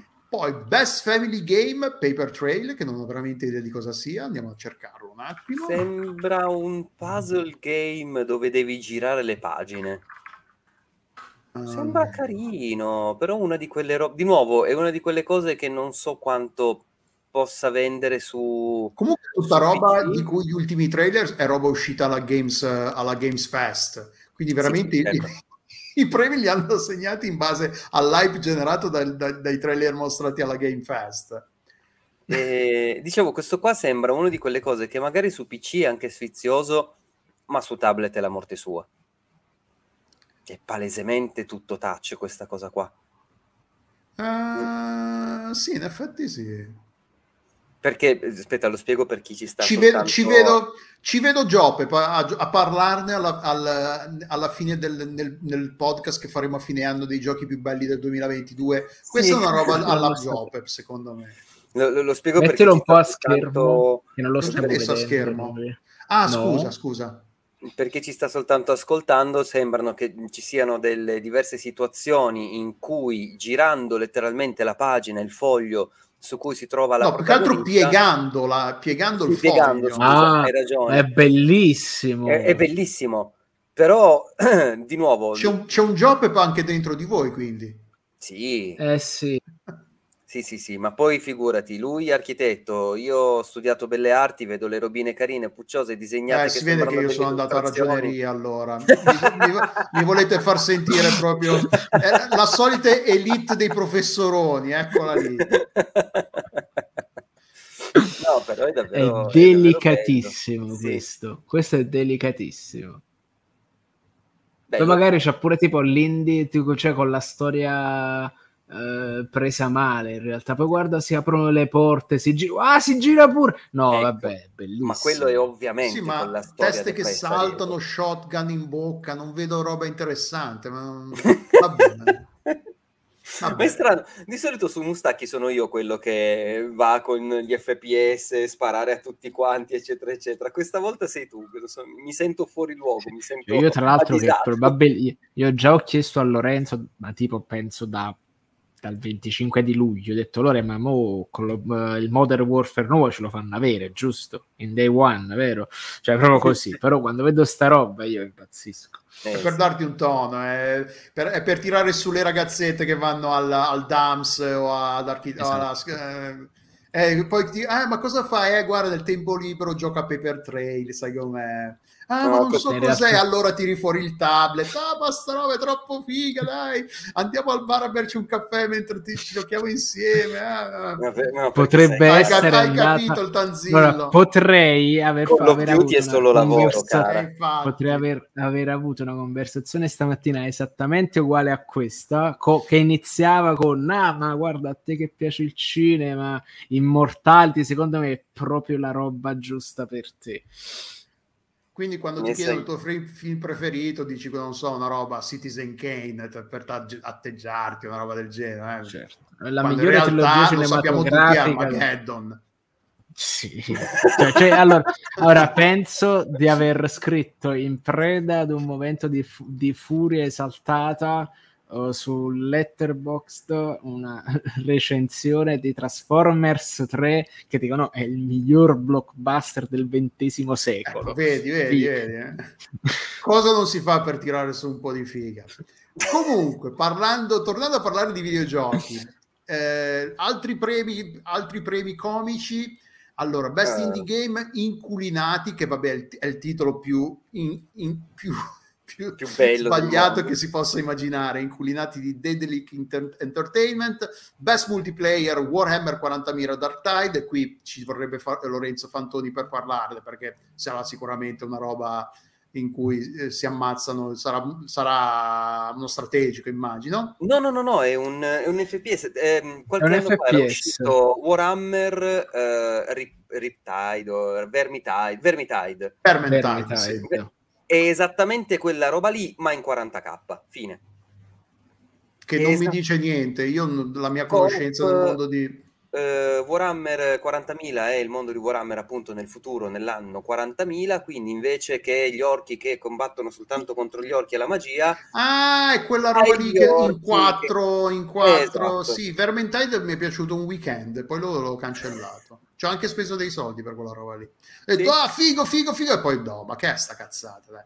Sì, cioè, sì. no, è quella roba alla tipo la Left 4 Dead, Back 4 Blood, che ok, è divertente se ci giochi con gli amici e quindi c'è il tuo gruppo fatti. fisso, però se ti devi affidare alla gente che trovi online, apriti il cielo e fai, fai prima a, a, giocare al gioco, a, a, comprare un biglietto alla lotteria e sperare di vincere, perché sì. veramente... No. Allora, io ho avuto una, una rivelazione Cioè, co- perché è un cooperativo, eh? un multiplayer cooperativo con gente a caso. Detto, la mia rivelazione è stata giocando al primo Gears of War rimasterizzato su Serie S, l'ho avviato e mentre giocavo pensavo porca miseria, ma come me la sono sucata sta roba all'epoca? Ah sì, in cooperativa sul divano, eh. ai tempi. Eh sì, esatto. tipo il primo Halo io l'avevo giocato quasi tutto in cooperativa col mio conquilino al tempo, con un mio carissimo amico. Eh, infatti cioè, Halo 2 è figo, eh, figo non è perché però ovvio che se ci giochi qualsiasi, è un po' come è tu, tutto è buono fritto, è tutto è divertente in multiplayer con un amico, cioè è uguale. e infatti ho detto l'ultima coop che ho fatto con qualcuno è stata proprio con Massimiliano su Halo 2, che eh, non sono andato avanti un poco rispetto all'altra volta. Eh, tra l'altro, tu, tu quando vuoi batti sì. il colpo, sai che ci sono. Eh, il problema è che io non ci sono. Poi uh, Best Ongoing Sea of Thieves, che non è uscito ancora, esce a novembre. L'anno, no. Eh, dovrebbe essere un no, no mi, confondo, mi, confondo, con Skull and Bones. Skulls and Bones giusto bravi bravi mi confondo con quello di Ubisoft cioè, Going quando continuano ad aggiornare e fare cose fighe a proposito ma l'espansione nuova di Destiny 2 tutta Fanta Power Ranger come l'hai vista tu? Bene però sì io sono uno che gioca bene. a Destiny 2 regolarmente quindi va bene non gli ho ancora dato i soldi eh, perché non, non, ho ancora fatto il preordine, di una, non gli ho ancora dato 100 euro per una roba che esce tra sei mesi. Ma ci sono dei miei amici, dei miei amici che gli hanno già, già, già dato 100 euro per una roba che esce tra sei mesi. Sono dei pazzi, sono dei pazzi. Però, insomma, alla fine sì. Che poi non è detto, magari tra sei mesi Destiny mi ha scassato completamente le palle, magari figu- non ci gioco. Improbabile, però... Perché se poi ho il gruppo di amici alla fine... Sette anni. Ma no, poi ho il gruppo di amici con cui gioco abbastanza regolarmente, quindi alla fine magari qualcuno li conosci tu, Stone, quelli del de Byron, sono tutti que- che sono tanti che sono usciti da TFP, quel gruppo che era su TFP, The First Place, eh, il forum. Eh, siete troppo giovani voi. Eh, non giravo su TFP, mi ero iscritto ma non ci, non ci ho mai interagito su... E... Quindi sì, alla fine ho un gruppo di gente, di amici con cui ci gioco regolarmente, quindi alla fine però sì, mi prendo delle pause. Non so, in passato ci giocavo una stagione, me la facevo dall'inizio alla fine ininterrottamente. L'ultima stagione ho giocato un mesetto e mezzo e l'ultimo mese, mese e mezzo, cioè ho giocato per metà della durata della stagione, per dire. Poi, uh, aspettate che ho riperso la pagina. Best, eh. Best Role Playing, Lies of P di nuovo, che poi che anche questo role playing. tutto, sì, sì, è tutto. tutto. Poi Best Sports, questo... Lives of P. No, AEW Fight Forever, che andiamo a vedere che cacchio è. Sarà un gioco di Wrestlings. wrestling, immagino. Sì, AEW, sì. E sì, vabbè, è un gioco di wrestling, quindi non, non, non, non va bene, ok, esiste. Poi Best Strategy Simulation, Ixion di Calypso Media, Most il gioco più vabbè dai a sto punto vediamolo il trailer di sto gioco. Il più il originale l'ha dato a Inculinati che dobbiamo vederlo a sto punto con questo titolo. Con questo titolo attenzione se non sbaglio non è brutto secondo me no, roba... no. T- io discuto il titolo che mi fa ver- in italiano cioè inculinati se, allora se, se, se, io stessi traducendo il gioco e c'è un titolo qualcosa che ti dice inculinati lo cambio immediatamente. È perché cioè, tipo inculinati è riferito al, um, agli incuneaboli che loro evidentemente traducono in inglese come inculinati. È sempre una roba tipo allora, è, è, esattamente la risposta indie al titolo, di Obs- al titolo di Obsidian, perché anche questo ha la stessa, tra virgolette, logica di rappresentare questo mondo fantasy con la sintesi grafica delle miniature medievali, praticamente. E inculinati e tipo incuneaboli dovrebbe essere, quindi attenzione. Però Inculinati è già da un bel po' che, che gira, mentre quello di Obsidian l'hanno mm, fatto Obsidian, vedere se non sbaglio, l'hanno presentato proprio al... Uh, sì, a giugno. Esatto. Tra l'altro ricordiamo che incunabolo è il singolo e significa nome attribuito ai primi prodotti dell'arte della stampa, dall'origine al 500 incluso, modellati sull'esempio dei manoscritti. Ah, Quindi guarda, il saluto il Genova in chat ci dice che su questo gioco ci ha lavorato sopra Kenobit e gliel'aveva detto, loro hanno detto che andava bene lo stesso, quindi Ma sì, ma per forza, cioè se un, una qualsiasi persona italiana legge inculinati e ti dice mm, no, cioè... poi vabbè... Cioè, cioè, è incunaboli. Che poi in questo, in questo, caso è il titolo del gioco, quindi è ancora più complicato si, di, esatto. cambiate completamente il titolo del gioco. Cioè, eh sì. Quindi figurati, ci sta che gli dicano no. Però sì, da traduttore glielo fai presente. Guarda che è, è, guarda che meglio della... no. Eh? Guarda che meglio no. Sì, infatti, ce n'è per così di casi, di cose, di parole. Spesso poi se sono parole semplici, parole, termini che vengono usati, nomi di personaggi, nomi di regioni, spesso glielo dici, guardate che in italiano sta cosa è un po' ambigua, fa, richiama cose strane, cambio il nome così e loro di solito dico sì, ok, va bene, cioè non è basta che non, che non, la fai pure peggio. che ci metti oh, magari lo adattano letteralmente come incunaboli, a sapere. Ah no, magari sì, ma no, il titolo è questo no, è il titolo del non gioco. Si traduce, questo è proprio c'hanno, c'hanno la grafica, c'hanno, cioè, eh, no, questo è, impro- è improbabile. No? Eh. Poi, allora, Best Booth, vabbè, questo vabbè, è, il, è il, quello di Bandai Namco, che non abbiamo idea di come fosse. Il trailer più bello l'hanno dato a quello di Hogwarts Legacy. Secondo loro era quello, era quello di Hogwarts Legacy, il trailer okay. più bello della, della, della Gamescom, che recuperiamo immediatamente. Eccolo qui e il gioco sembra caruccio, sembra interessante, peccato che sia sempre legato a quella stronza di J.K. Rowling, però che ci vuoi va.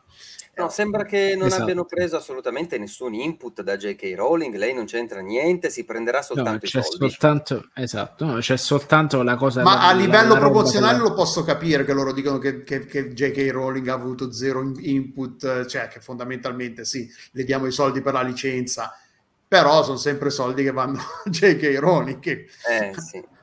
Insomma.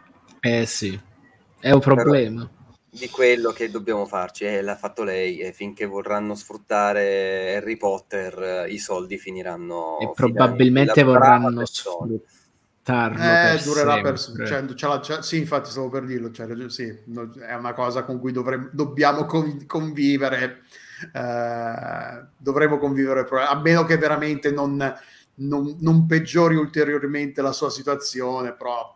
Eh, ma tanti diritti sono sempre suoi. Eh, i diritti sono sempre suoi. Il problema è che continua anche a scrivere roba, vabbè, non, non addentriamoci. No, infatti.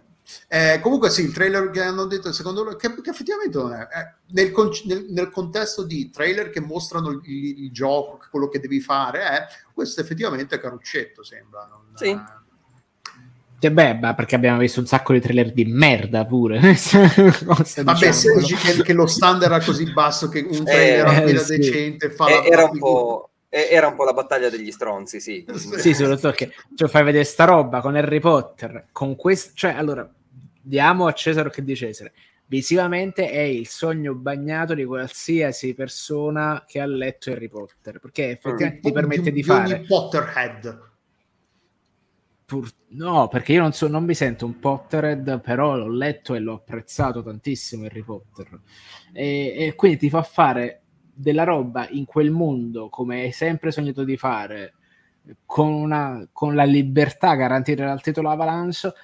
E, in più sembra anche visivamente interessante con un bel sistema di combattimento con le magie graficamente figo e quindi, e quindi oh, in più sì, è un bel trailer anche, comunque è cinematografico, ci sta le cose, ti, ti, cioè ti lascia veramente no, respirare. Il premio al trailer, quindi non, il, il, il, premio è il trailer proprio, questo è il premio, il trailer più bello della Gamescom. Cioè veramente, chi è che aveva detto, sì, CPS2 che ce l'aveva detto che Uh, tipo alle 10 aveva detto eh ma non parlate dei, degli awards completamente a caso sì sì cioè veramente di, nel contesto di una presentazione, una, una cerimonia sì, di apertura un po' de merda, un po' la cazzo, quello era veramente il tocco di classe della merda, cioè veramente il nonsense più assurdo. Tra l'altro, sì, fa, premi eh. assegnati a giochi che non avevano mostrato.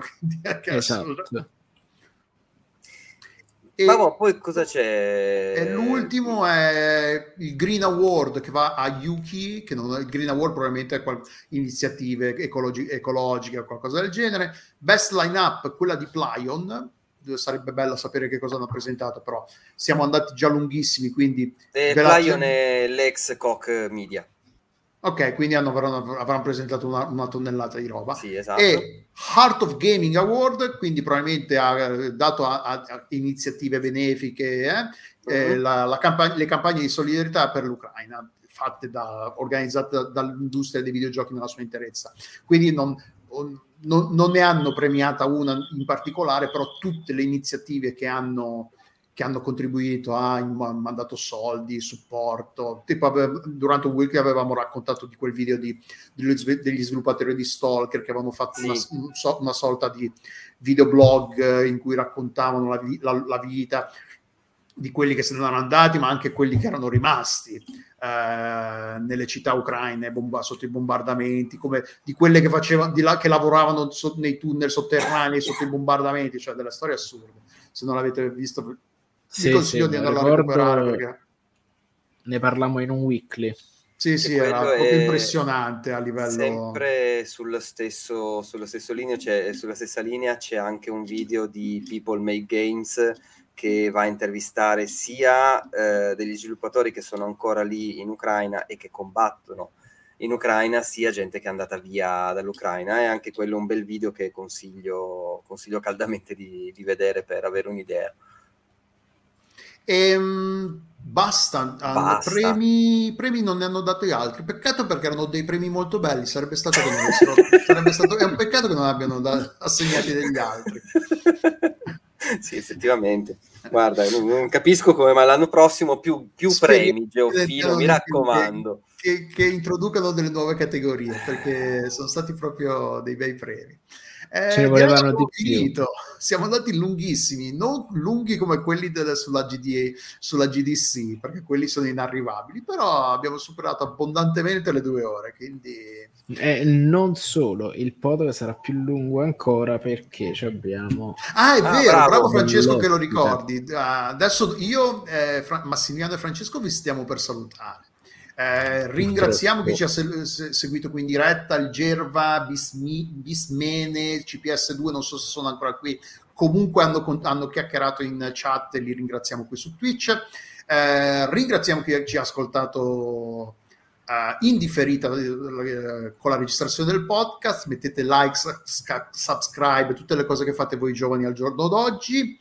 Uh, io e Francesco e Massimiliano vi salutiamo e eh, vi lasciamo in compagnia di Job che ha un ospite d'eccezione, eh, Mottura, si chiama Marco, giusto? Marco, sì. Perché io me lo ricordo come, eh, come era...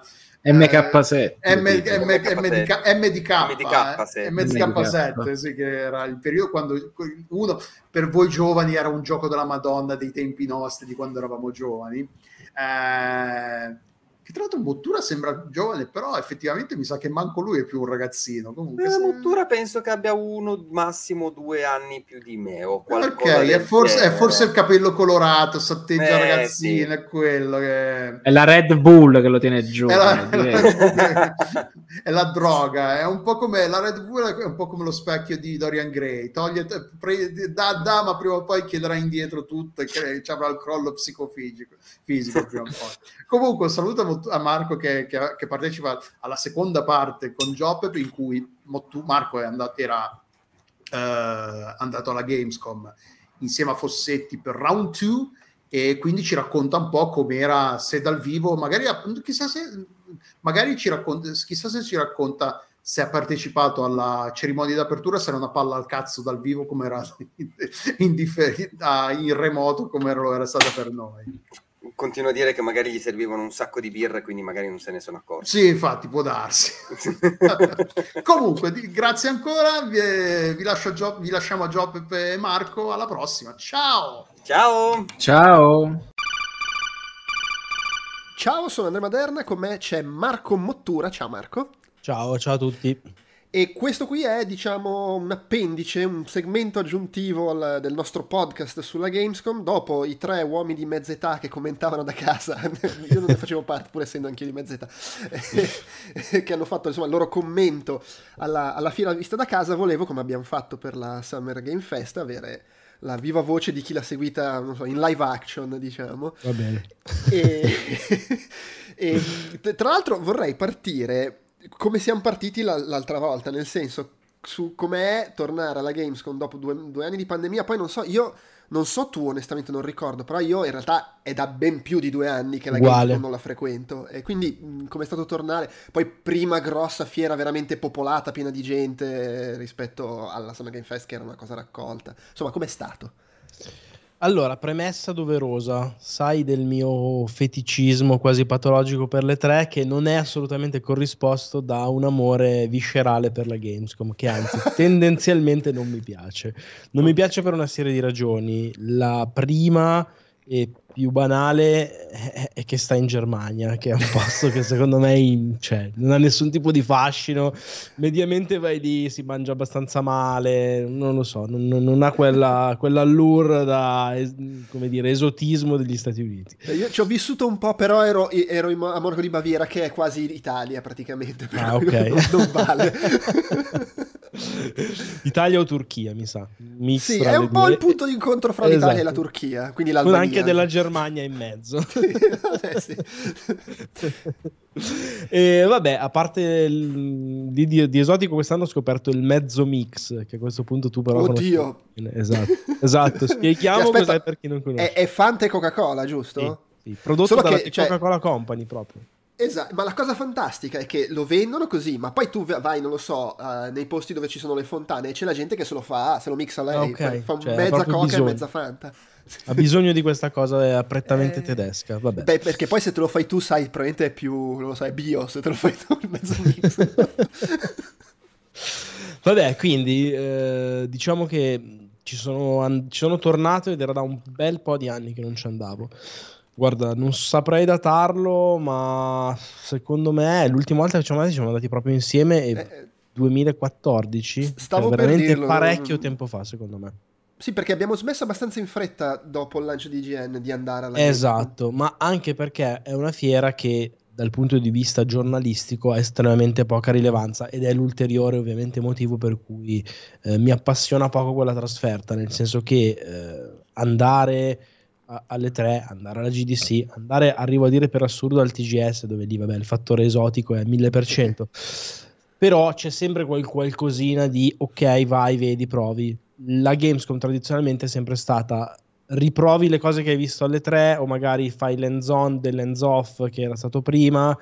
Eh, tante volte c'era un po' l'impressione di déjà vu, la, la, quella cosa lì era un classico di Electronic Arts, mi ricordo Mass Effect 3, la, la, il video che ti facevano vedere alle 3 lo provavi alla game. Esatto, che però era la stessa cosa. Sì, cioè, sì. Okay, eh, ma finalmente io, lo però, provi. Eh, esatto. e ehm, è chiaramente invece un discorso molto diverso per il pubblico perché comunque è una fiera consumer, è la fiera consumer e quindi per eh, i publisher mettere nelle mani del, dell'utente finale con grande anteprima eh, dei giochi è sicuramente di grande interesse. Ehm, fatta questa premessa, c'era da dire che era un anno particolare, nel senso che appunto, come mi chiedevi tu, è l'anno del ritorno, l'anno del ritorno a metà, perché nel ritornare comunque ci sono state le solite defezioni, non c'era Sony, non c'era Nintendo, eh, cioè non, non, c'erano anche altri partner mm-hmm.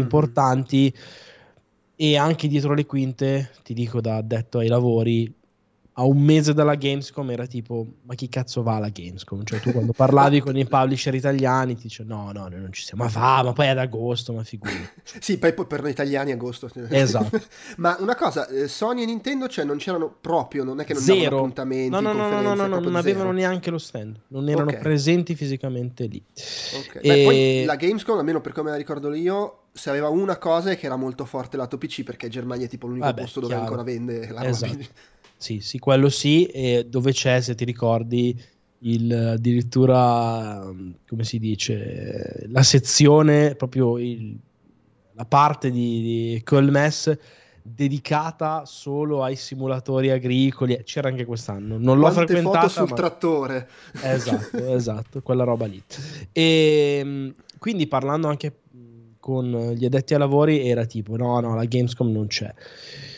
E invece, avvicinandoci sempre di più, è stata poi un retroscena legato anche a noi di Round 2, avevamo detto ok, non ci andiamo, vabbè, passiamo senza neanche troppo dispiacere. E invece all'avvicinarsi, ma parlo proprio di qualche settimana prima, è iniziato, volete venire alla Gamescom che abbiamo qualcosina da farvi provare? Guarda, se, veni- se ci siete alla Gamescom c'è anche questo, eh. Eh, lo stesso Geoff Keighley, che vabbè, poi l'evento è stato secondo me tremendo, però aveva un po' ipato la possibilità di far vedere delle cose.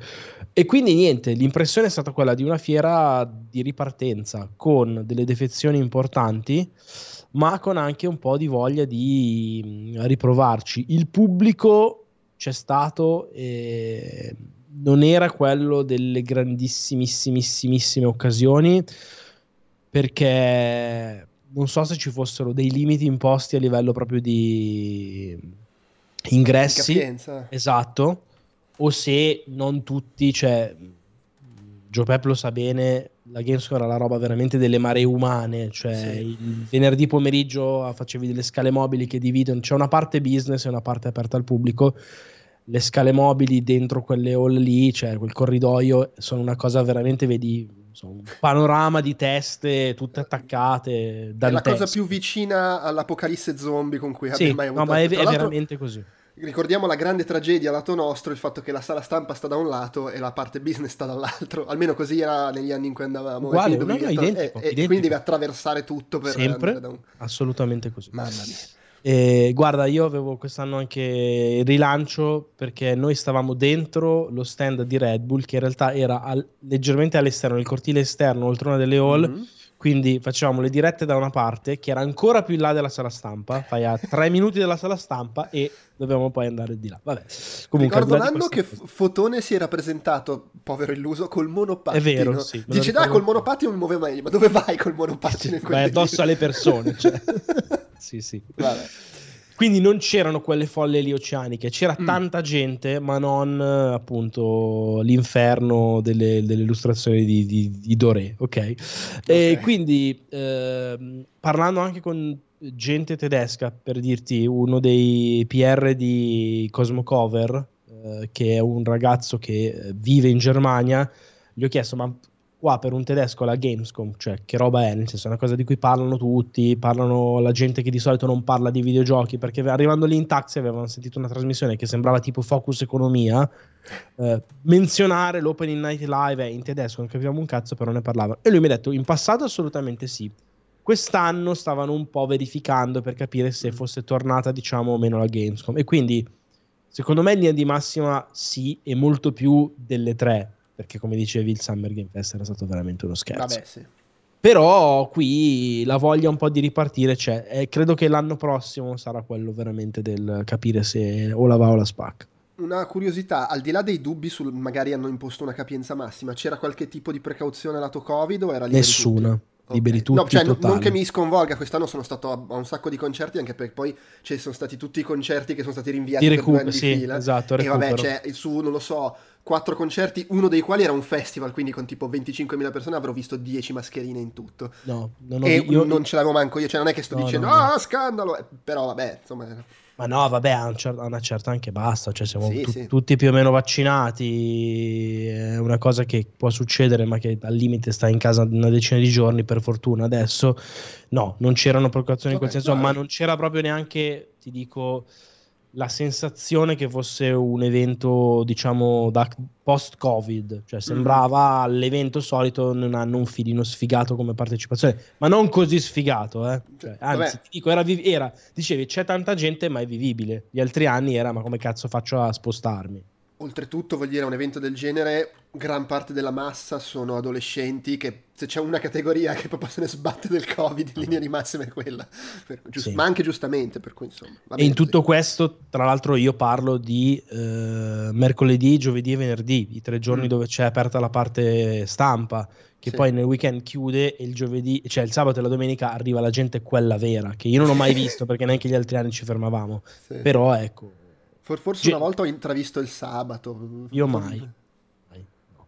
Però vabbè, diciamo che comunque secondo me c'era la voglia di, di far qualcosina e anche per i publisher, approfittando forse del fatto che non ci fossero i grandissimi nomi, uh-huh. né in termini proprio di etichette né in termini di giochi, dei titoli un po' di secondo piano, faccio dei nomi che ne so, roba tipo Scorn, tipo Pentiment, eh, ma anche per dirti mh, mm, Plague Tale Requiem, cioè sì. Focus Home Interactive, questi publisher qua eh, si sono presi un po' le luci della ribalta perché alla fine i prodotti poi erano molto interessanti, non hai il God of War di turno a oscurarti e quindi sti cazzi.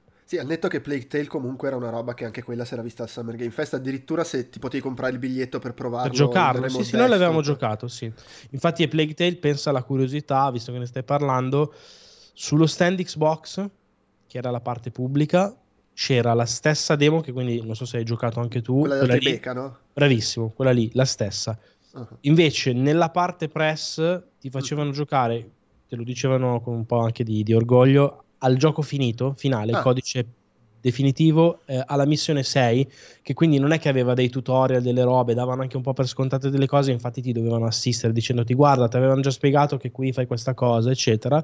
E, e una porzione più avanzata del gioco del codice finale giocato su PC graficamente è una roba molto più bella di come era sembrato alla roba del Tribeca. Sì, tra l'altro questa del vai e c'è più o meno il gioco finito o comunque un livello finito è sempre stata per me una fra le robe allo stesso tempo più fighe, perché cioè, giochi veramente una fetta del gioco e ti fai un'idea, ma anche più fastidiose perché tipo, non lo so, Dishonored, il livello più bello del gioco l'avevo già giocato alla Gamescom. Ah. Qui hanno fatto una scelta particolare, si vedeva molto eh, dipendente da quello che avevano fatto vedere al Tribeca. Uh, al Tribeca avevano puntato tantissimo su lo schifo, la merda, il sangue, la, la, la città come macellai e tutta questa roba qui che è molto Plague Tale.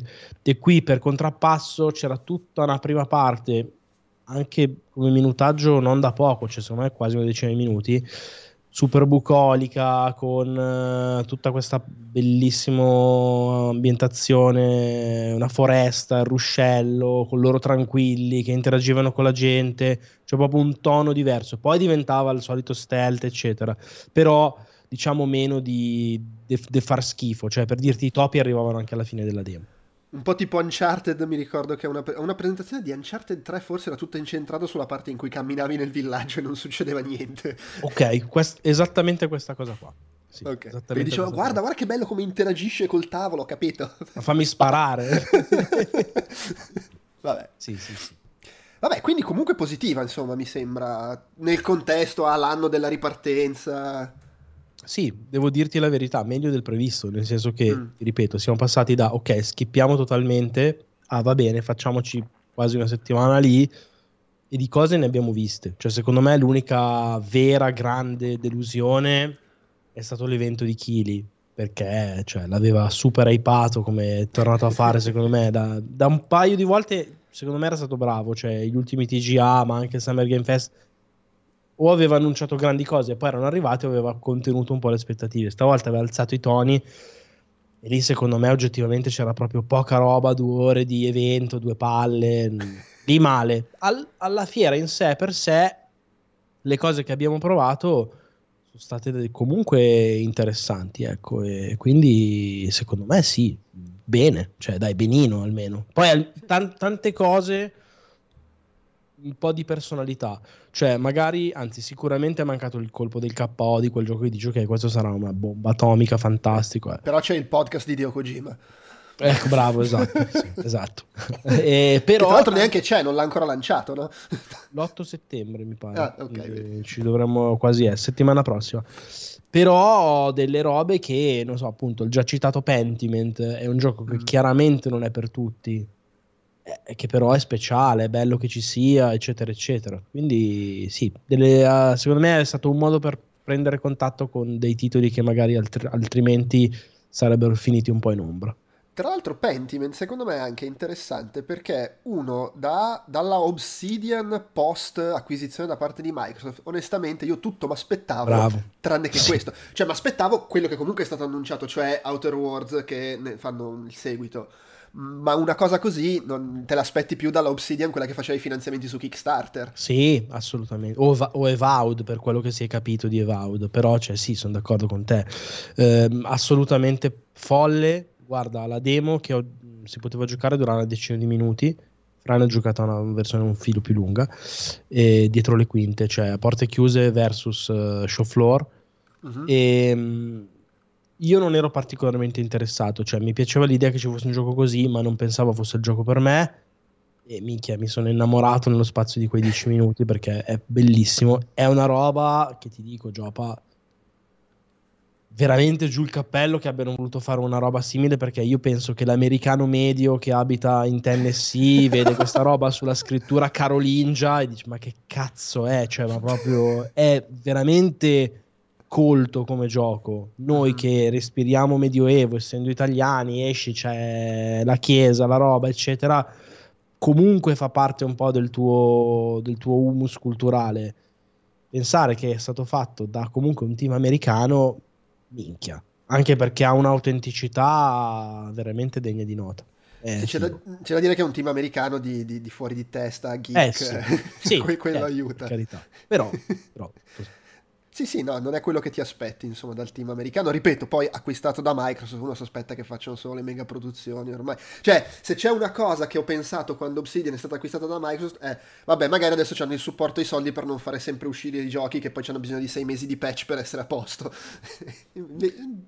Questo probabilmente è semplicemente un progetto più piccolo e basta. Sì. In realtà, guarda, devo proprio riconoscere che una, una cosa che aveva buttato lì Vito ehm, tempo fa, tanto tempo fa, che forse proprio queste acquisizioni potessero in realtà non essere rivolte a solo il, il catalogo di giga AAA, ma in realtà forse per assurdo più a produzioni un po' più piccole, con anche ogni tanto il giga AAA per riempire anche una questione proprio di buchi, sì. di, di calendario, di cosa, e effettivamente devo dire che sta succedendo. Beh, ma ci sta come? anche perché. No, ci sta dire, come? Ma poi Obsidian, nel senso, comunque Obsidian è una che ha lavorato, per esempio, su un Fallout. Per cui, cioè, li sa fare. Però non, non, compri Double Fine per fargli fare Uncharted. Sì, sì, eh, sì. E, e, secondo me lì è anche che Microsoft dà una direttrice un po' bizzarra, perché comunque Game Pass, eccetera. Però se, ne, mi sembra che negli ultimi anni stia un po' cercando di combattere l'immagine super negativa che era arrivata con Xbox One fin da quando hanno iniziato a pompare tantissimo il programma indie, in, dei giochi indie. Sì. E in un certo senso, cioè, queste acquisizioni, questi giochi anche un po' più piccoli, hanno un po' quell'aria degli anni fino a PlayStation 3, diciamo, in cui era Sony quella che ti stupivi per i giochi piccoli un po' particolari che spingeva e che non aveva bisogno di spingere sì, sì. a livello economico, era proprio far catalogo quello. Sì, sì, sì, no, no, è vero, è vero. È più che altro che eh, nell'ottica anche di Game Pass come servizio, forse avere tante uscite diverse che magari non sono gigantesche, che magari non sono per tutti, anzi eh, dà questa idea della grande eterogeneità del catalogo e che è anche del sempre costante effetto novità, che è una roba che anche vedi con Netflix paga, perché è chiaro che poi magari di La Regina degli Scacchi ne esce una all'anno di serie con quella qualità lì, quel battaggio pubblicitario, eccetera. Però di un sacco di cose che non sono per forza merda, ma su Netflix magari spesso sì, però nel senso che magari so, sono dei filler, ma anche in senso molto buono, o comunque dei, delle produzioni più ricercate, più piccole, più sperimentali, ci sta. Beh, ma poi su Netflix secondo me sono molto bravi ad avere a identificare dei target, nel senso che un sacco di roba che esce su Netflix in realtà secondo me ha un pubblico molto grosso che non si interseca col, nost- col nostro, c'è tutta quella sfilza di commedie romantiche, ah, di, sì. di, serie tv adolescenziali, che magari io finisco per guardare quella che mi dicono essere veramente bella, però poi è un po' come CSI, che cioè stiamo tutti qui a parlare del Trono di Spade, ma in realtà è CSI, la serie più, con più ascolti del pianeta. È, è, c'è un po' quella differenza lì anche che a volte magari ci sfugge quando parliamo di queste cose, giustamente perché noi parliamo delle robe che sono interessanti per noi. Eh, sì, poi, poi, c'è sempre quel fatto sugli indie. C'era questa discussione che era uscita qualche mese fa sul fatto che oggi, poi vediamo come si evolverà in futuro, però oggi se tu sei un piccolo sviluppatore e metti il gioco su Game Pass, ti sei già coperto i, i costi di sviluppo e quindi voglio dire, un sacco di gente vuole anche andare lì perché poi Game... cioè c'è quello e c'è il fatto che su Game Pass secondo me molti giochi trovano un pubblico che altrimenti non troverebbero perché sono tutti quelli che, che è sta roba, vabbè lo provo, tanto ce l'ho nell'abbonamento, ma che non sì, lo sì. comprerebbero. Mai nella vita, certo. Eh sì, quindi no, queste cose assolutamente hanno senso. Io volevo chiederti una cosa, anche perché mi sembra un gioco abbastanza nelle tue corde, sulla carta. E, e, perché onestamente non me lo ricordavo, ma ho letto questo strillo. Otto anni dopo l'ultimo trailer torna Dead Island 2. Io non mi ricordavo che erano passati otto Eh, anni, sì. anche perché lo confondo con Dying Light. Sì, certo, ci sta. Com'è? Allora, aspetta, Allora, premesso, sì. sono capitato, io ogni tanto vengo a guardarvi su Round 2, vi ascolto un po', poi io non, non sto il tempo Vabbè, di una diretta, cazzo. però ho beccato un Mancherebbe. momento in cui ne stavate parlando, quindi due cose Già le ho sentite, però sono curioso lo stesso. Ehm, allora, la curiosità vera è che credo che proprio all'ultima Gamescom in cui sono andato, comunque una delle ultime, ho giocato Dead Island 2. Cioè, È vero, mi ricordo, mi ricordo. Ti ricordi? Io ero andato a provare Guarda, ti dirò di 2. più, mi ricordo che ci hai giocato, però poi abbiamo fatto assieme il video. Ok, questo non me lo ricordavo. domande. Ok, es- allora questo non me lo ricordavo del video fatto assieme, ma mi ricordavo di averlo giocato ed era stata una di quelle situazioni abbastanza surreali perché l'endzone che avevamo fatto, quello sì, una grande esclusiva di quella Gamescom perché alle 3 non c'era stato, ma lì ci sta perché Deep Silver è un publisher orgogliosamente europeo e cioè il gioco lo provavi, nel senso che alle 3 avevano fatto vedere il trailer, quello da- che adesso è stato poi preso per il culo anche da God Simulator 3 col tipo che faceva jogging e, e là ci avevano fatto effettivamente provare il gioco, gioco che magari non era il non plus ultra, ma era un gioco concreto che esisteva per fartelo provare, cioè non è che fai hands-on di proprio tutto. Sparisce, cambiano due volte il team, cambia tutto, reset, si fa, eh, niente, lo ripresentano. Non avevo grandi speranze, sono sincero. E invece, secondo me, è un gioco che mh, noi abbiamo definito onesto, nel senso che ehm, rispetto a Dying Light, con cui non solo tu, ma anche Fossa si confonde sempre nel nome lui. ehm, la differenza grossa è che Techland ha provato con Dying Light già l'originale, col 2 facendo secondo me anche un po' il passo forse più lungo della gamba, eh, ad aggiungere qualcosa. Cioè, eh, Techland ha fatto il primo Dead Island. Eh, questo Dead Island 2 sembra essere davvero Dead Island 2, cioè Mm. la- quella cosa riproposta con un tono diverso perché sono andati molto più sul cazzone senza diventare Saints Row, eh. Però è quella roba della- del power fantasy dove non devo scappare dagli zombie perché ho paura, ma io Mhm. faccio il macello con gli zombie. C'è un'apocalisse in cui io mi diverto perché sti sei tizi sono infetti, ma a loro modo anche sostanzialmente non vulnerabili o quasi. E quindi si divertono a fare casino in una Los Angeles che tu riconosci perché vedi che c'è Santa Monica, vedi che c'è Beverly eccetera, e ci fai il massacro lì dentro. Eh, rispetto a Dying Light è molto meno ambizioso, cioè Dying Light aveva aggiunto il parkour, Dying Light aveva aggiunto la- anche la verticalità con il rampino, il ciclo giorno-notte, gli zombie che facevano delle cose, i nidi, eh, nel 2 tutta anche quella componente narrativa che volevano metterci di decisione sulla città, robe varie. Questo è molto più vecchio stile, cioè è una roba dove tu in prima persona devi fare dei massacri a sti zombie molto meno, ripeto, cioè non punta così in alto di farti fare delle cose eccezionali, quello è, però quello che fa lo fa e sembra farlo molto bene. L'unica grande riserva è che ci hanno fatto provare una demo che era estremamente lineare, nel senso che era ambientata sul eh, pontile di Santa Monica con il Luna Park che c'è lì sopra e però mancava proprio per scelta tutta quella parte di open world che invece come dire caratterizzerà profondamente il gioco quindi quello che abbiamo visto noi, che era quello spezzone lì molto delineato e, e anche molto ben rifinito, era figo, anche proprio tecnicamente molto bello, colorato ma al tempo stesso anche buio, cioè spingeva una roba che per dire, siccome il gioco uscirà anche sulle console della scorsa generazione, è da vedere come girerà, perché tutto il sistema di impatti, eh, i nemici si spappolano, è, è interessante. Poi anche lì ci sono delle cose un po' magari da rivedere perché le animazioni ogni tanto sono fighissime, quindi colpisci col martello, ti dà proprio l'idea che gli hai scassato tutto e altre volte lo stesso martello sembra che stai usando un martello di gomma a piuma. Mm. Però secondo me per quello che vuol fare ci può stare e alla luce dei casini produttivi che hanno avuto gli, usci- gli sta uscendo comunque meglio del previsto. Sì, tra l'altro stavo guardando, eh, lo sta facendo Dumbbuster Studios, che è il Sì. terzo studio che ci mette Sì. le mani. E, che poi Eh, sarei ha, curioso. ha provocato la chiusura di Jaeger sto gioco, cioè Beh, quelli di Spec Ops è, è- è sta- è stata comprata da Tencent ve- vedevo prima. Prima sono chiusi sicuramente, cioè perché Eh. questa roba loro dovevano fare eh, Dead Island 2, che tra l'altro Mhm. era stata una scelta super controversa perché cioè, loro avevano fatto Spec Ops, una roba tutta un po' intellettuale, dai, gli fai fare Dead Sì, Island. sì, beh, Non lo tra so. l'altro che, che volendo, visto appunto il loro progresso, chissà, magari il loro Dead Island 2 sarà- eh, l'idea che avevano era, un- era invece una cosa un po' più particolare. Ma in realtà era quello che avevo provato io, cioè non Eh. sembrava voler Sì, averci infatti. messo il tono di cuore di tenebra o che scoprire la svolta intellettuale anche gli zombie hanno Ah. un cuore, che ne so. Eh, poi l'avevano dato a Sumo Digital, che Sì. quello di Sumo Digital non si è mai visto. E Sarebbe stato Dead Island Kart, probabilmente. Probabile, esatto, sì. e Zombie Kart. Quello che ci hanno detto di persona gli sviluppatori, anche con un po' di orgoglio, è che comunque sono ripartiti da zero. Cioè Ok. i progetti prima hanno preso tutto e l'hanno Beh, buttato. Anche perché c'è nel 2012, vedo, aveva iniziato a lavorarci Eh, Jager, sono dieci anni, cioè per, a Eh, questo certo. punto o fai Duke Nukem Forever. Però, a parte le battute, cioè, secondo me il rischio di Union Forever per un progetto così c'era.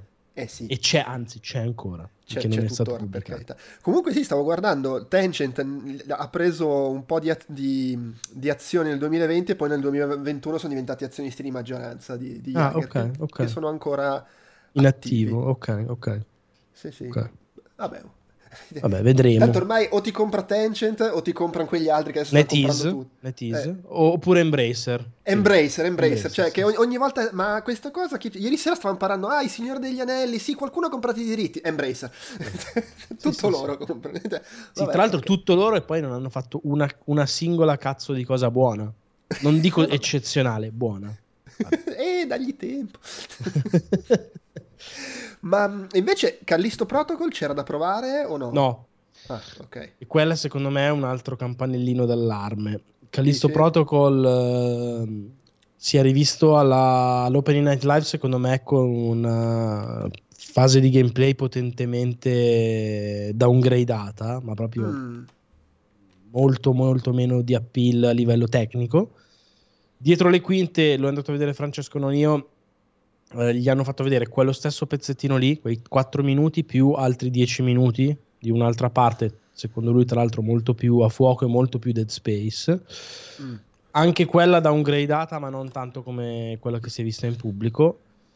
E sembra un progetto interessante. Il fatto che eh, non sia ancora stato fatto vedere anche solo hands off, cioè quello era un video, eh, cioè sketchavano play, te lo facevano vedere anche dietro le quinte, con un gioco che viene pubblicato tra quattro mesi. Non lo so. Sì, è un po' strano. Tra l'altro non è che sembrasse neanche in quei video lì girare tanto bene, cioè Beh, a anzi, parte che non, non le falsi. esclude che fra un mese arrivi il rinvio, eh. Eh, ma sai qual è il problema? Mm. Normalmente, guarda, non solo che non l'avrei escluso, ci avrei messo anche 10 euro sopra. Eh, lì l'incognita grossa è il remake di Dead Space. Mm. Perché il remake di Dead Space esce al 27 gennaio, 25 gennaio, una cosa del genere. E secondo me loro proprio strategicamente non possono posizionarsi dopo. Beh, Cioè, comunque non facendo- subito dopo, cioè se, se vai dopo di Space devi aspettare un po' perché... chi- Eh, chi ma allora compra? aspetti un botto dopo. Cioè, tipo, Eh, allora sì. vai 6-8 mesi dopo. Ah, sai, dipende perché eh, a gennaio ha detto che esce Dead Sì. Space. Magari invece aspetti quel mese o due di buffer che tanto si sa, no? I AAA vendono tutto nella finestra di lancio e poi a quel punto cogli tutti quelli che hanno giocato a Dead Space e vogliono un'altra roba di quel tipo. Cioè non ne ho idea, eh. Però Per me è rischio, eh. cioè, Eh, speri che Dead nuova- Space ti rilanci il filone e budella mostri bubboni nello spazio. Secondo me loro stanno cercando di farlo, sì, ma rilanciandolo loro. Eh sì, no, cioè, Eh, sì, eh. eh, sì, no, è chiaro, allora, cioè, no- non sono io quello che può parlare di strategie marketing, dipende se lì ha più senso uscire prima per cogliere quelli che stanno aspettando Dead Space e hanno talmente la fava dritta che ti comprano Callisto Protocol, o se magari ha più senso invece... No, più che altro che gioca molto banalmente anche esci prima c'hai anche il Natale, cioè. Ah beh, certo, sì, sì, sì. Eh, vabbè, lì... Beh, Però secondo però, me è uno di quei cioè, giochi cosa fai? cui- Basta che poi non finisca come Cyberpunk, che pur di uscire è uscito scassato. Eh, eh, e sto dicendo, quello è uno di quei giochi, secondo me, è una situazione un po' tricky. Non lo vedo in formissima, mettiamola Mm. così, proprio a livello di, di codice, per quello che, per il poco che si è visto. Però, ripeto, il fatto che si sia visto poco, secondo me, comunque insomma, è, mi sembra che sia un po' schiacciato tra due estremi e che rischi un po'. Vediamo. È comunque secondo me un gioco interessante. A te attira? Cioè... A, a me piace l'idea, poi vabbè, c'è stata questa strana allineamento dei pianeti per cui ricordo distintamente una puntata del nostro podcast Joy, eh, Gong che registriamo io e Fossa proprio in occasione di un approfondimento che aveva fatto Electronic Arts sull'arte e la grafica di Dead Space Remake e diciamo cazzo però bella, cioè interessante la cosa ma poi questa roba dello spazio horror, fanta horror non c'è più quindi è bello tornare, non l'ha fatto quasi più nessuno, è fresco hanno annunciato tra il Summer Game Fest, eh, l'Opening Night Live, eccetera, altri penso 12 giochi ambientati nello spazio horror. Eh?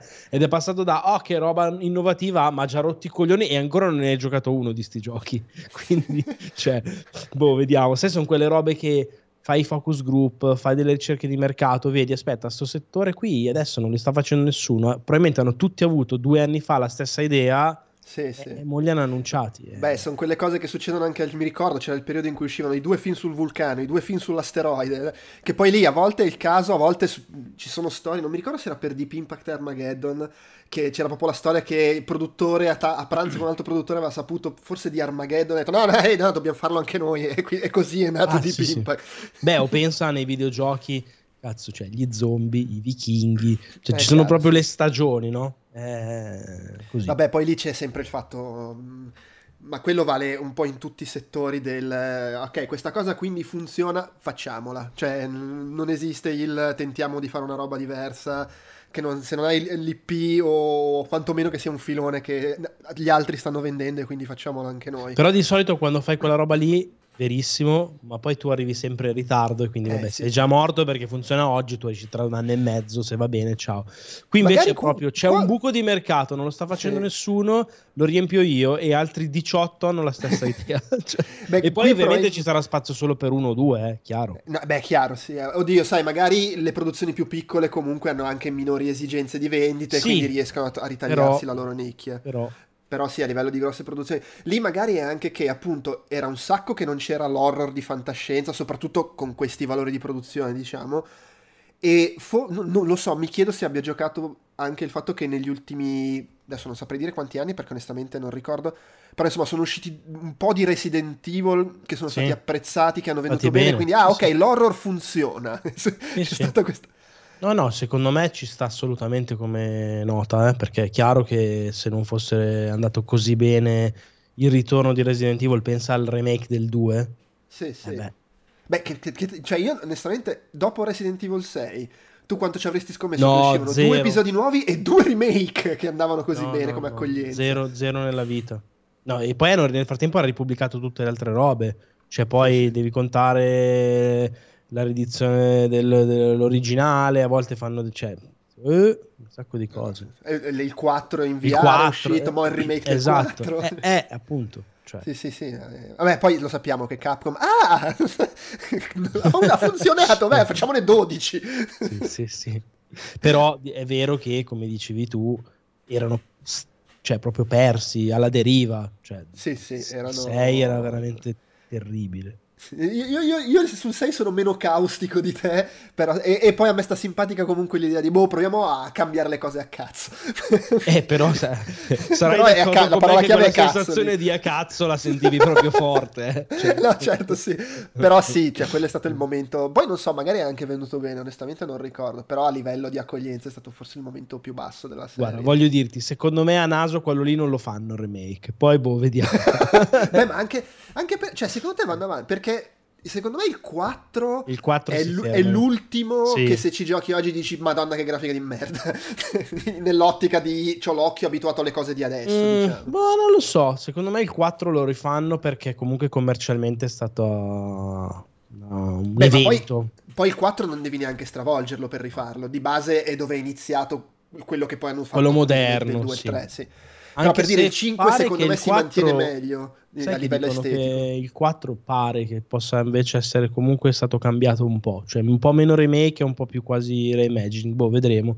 Ma Secondo me il- me il lo 5 e il aspetto. 6 gioca non li rifanno perché sono i due più brutti anche. No, no, ma poi, ma poi, ripeto, secondo me non c'è bisogno, nel senso che se tu oggi vuoi giocarti il 5, tipo lo prendi su Xbox upscalato, la grafica rimane guardabile, mentre quella del 4 è, è, è, proprio secondo me invecchiata. Ripeto, per l'occhio di adesso, a prescindere che poi posso apprezzarla comunque.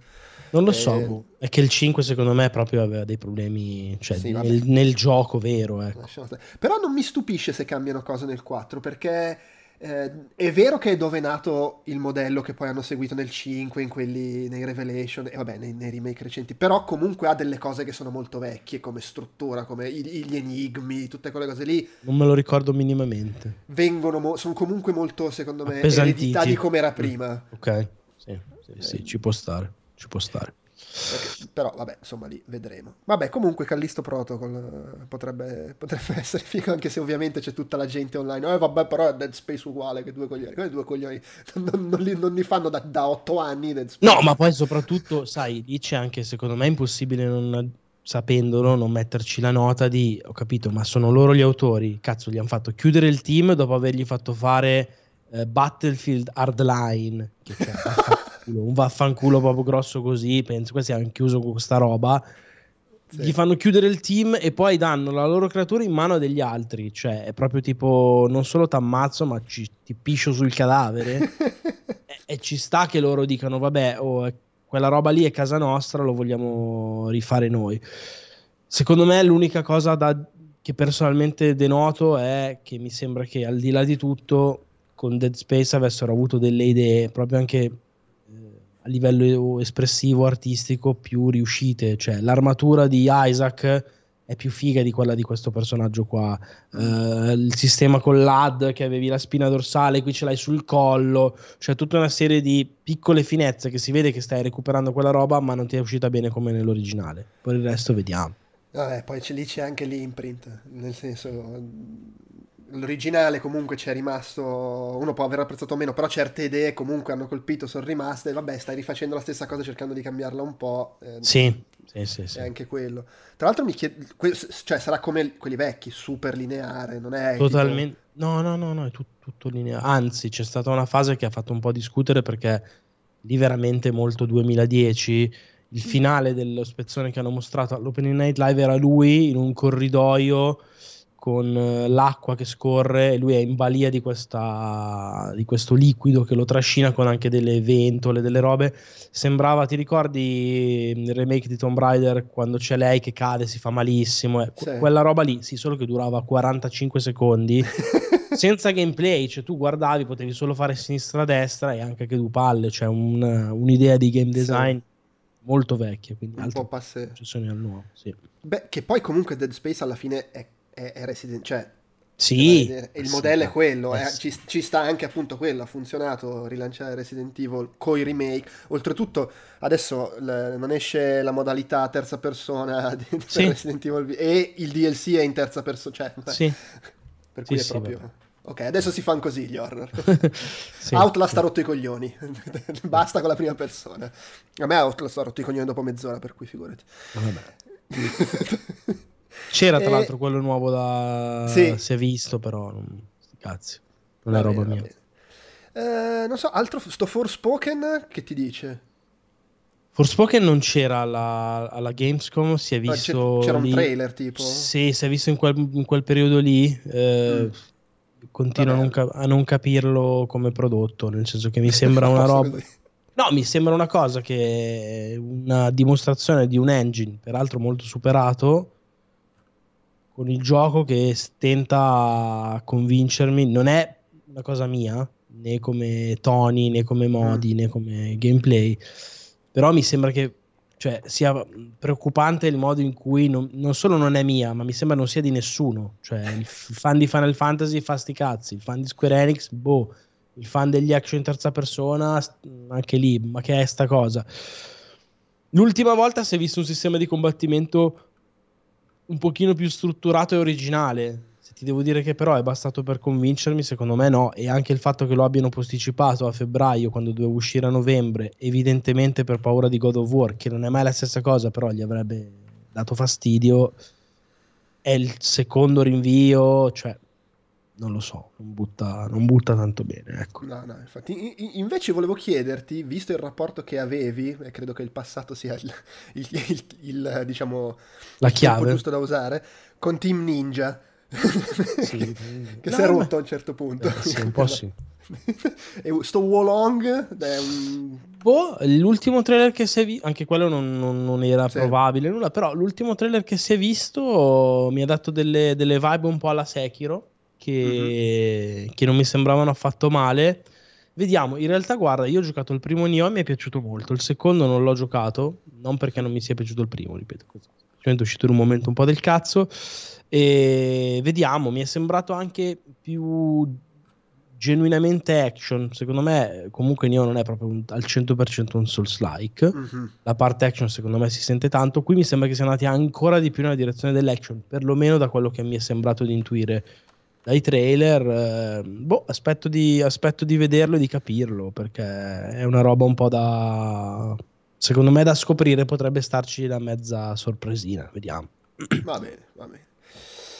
Eh, no, ecco, c'è un'altra cosa di cui devo chiederti, non tanto per il gioco in sé, ma per la licenza che usa Killer Clowns from Outer Eh, Space. mi sono emozionato, mi sono emozionato. Mi sono emozionato, che bello. Guarda, tra l'altro io, vabbè, sai che proprio ho un fetish di natura quasi parasessuale per, eh, per quel film Eh, E- sì. e io in realtà dal 2013, una roba del genere, che si parlava di un seguito. Eh, È vero, pensa sì. che avevo anche molestato i fratelli Chiodo, che sono gli autori, via Instagram, chiedendo: "Oh, ma sto cazzo di cose, ma ditemi delle cose. Fate... E loro mi dicevano: Eh, cioè, palesemente avevano delle idee. Era addirittura, pensate, cioè, era il momento del film in 3D. Doveva essere un, un seguito in- basato col 3D. Poi, cioè, sapete l'idea anche di anni 80, occhialini, eh, quindi poteva essere un, un ottimo, come dire, rimpasto.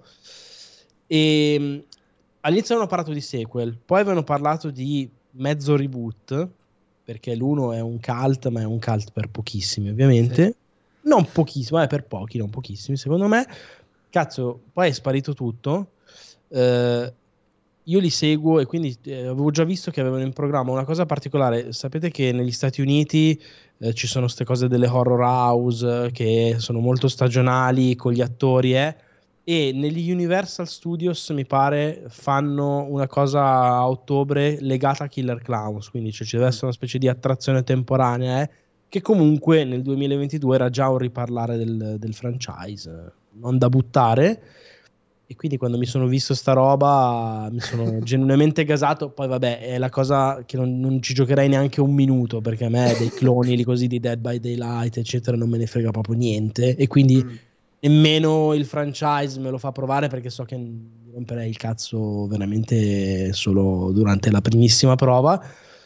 Sono contento che comunque esista. Sono andato a vedere lì, la- la- cioè non sono neanche entrato alla presentazione, cioè, c'era lì la cosa, Salima mi ha dato eh, il, il DVD e la, la borsettina co- celebrativa, diciamo, il Blu-ray, la borsettina celebrativa e sono contento che magari una nuova generazione di giocatori possa scoprire il fascino dei, dei clown che sono- fanno ridere, cioè è un film veramente scemissimo. Tra l'altro, pensa, io non l'avevo mai visto. Ok? eh, almeno che io ricordi da ragazzo, non Sì. ricordavo di averlo visto da ragazzino. No, anch'io non E- l'ho visto da ragazzino, eh, l'avrò recuperato attorno ai 20 anni, una roba Ah, così, ok. 25 Beh, no, anni. Un po' di anni fa, secondo me un 5-6 anni fa, sai quel festival del Fantastico? Sì, sì, del fa- sì, sì, sì, E certo. avevano fatto la, e facevano la, la- fra- la notte fra sabato e domenica la, la maratona tematica con tipo Coi film alle clown. 6 del mattino e Ah, un ok. anno hanno fatto Alieni e Ok, fra i film ah, sugli ok. alieni c'era questo e quindi l'ho Sì. visto una sola volta al cinema Ah, vabbè, meraviglia. ah, meraviglia. devo dire è proprio figo Cioè, Ma è la cosa bella di Killer Clown, secondo me, che non so quanto trasporranno nel videogioco, è che, vabbè, a parte essere così genuinamente trascione, con i pupazzi che fanno ridere, cioè i personaggi sono proprio i pupazzoni dei film degli anni Ottanta, gli animatronic, ma quelli brutti. Eh, è che un- è un film che ha un sacco di idee, cioè il tendone del circo che in realtà è un'astronave.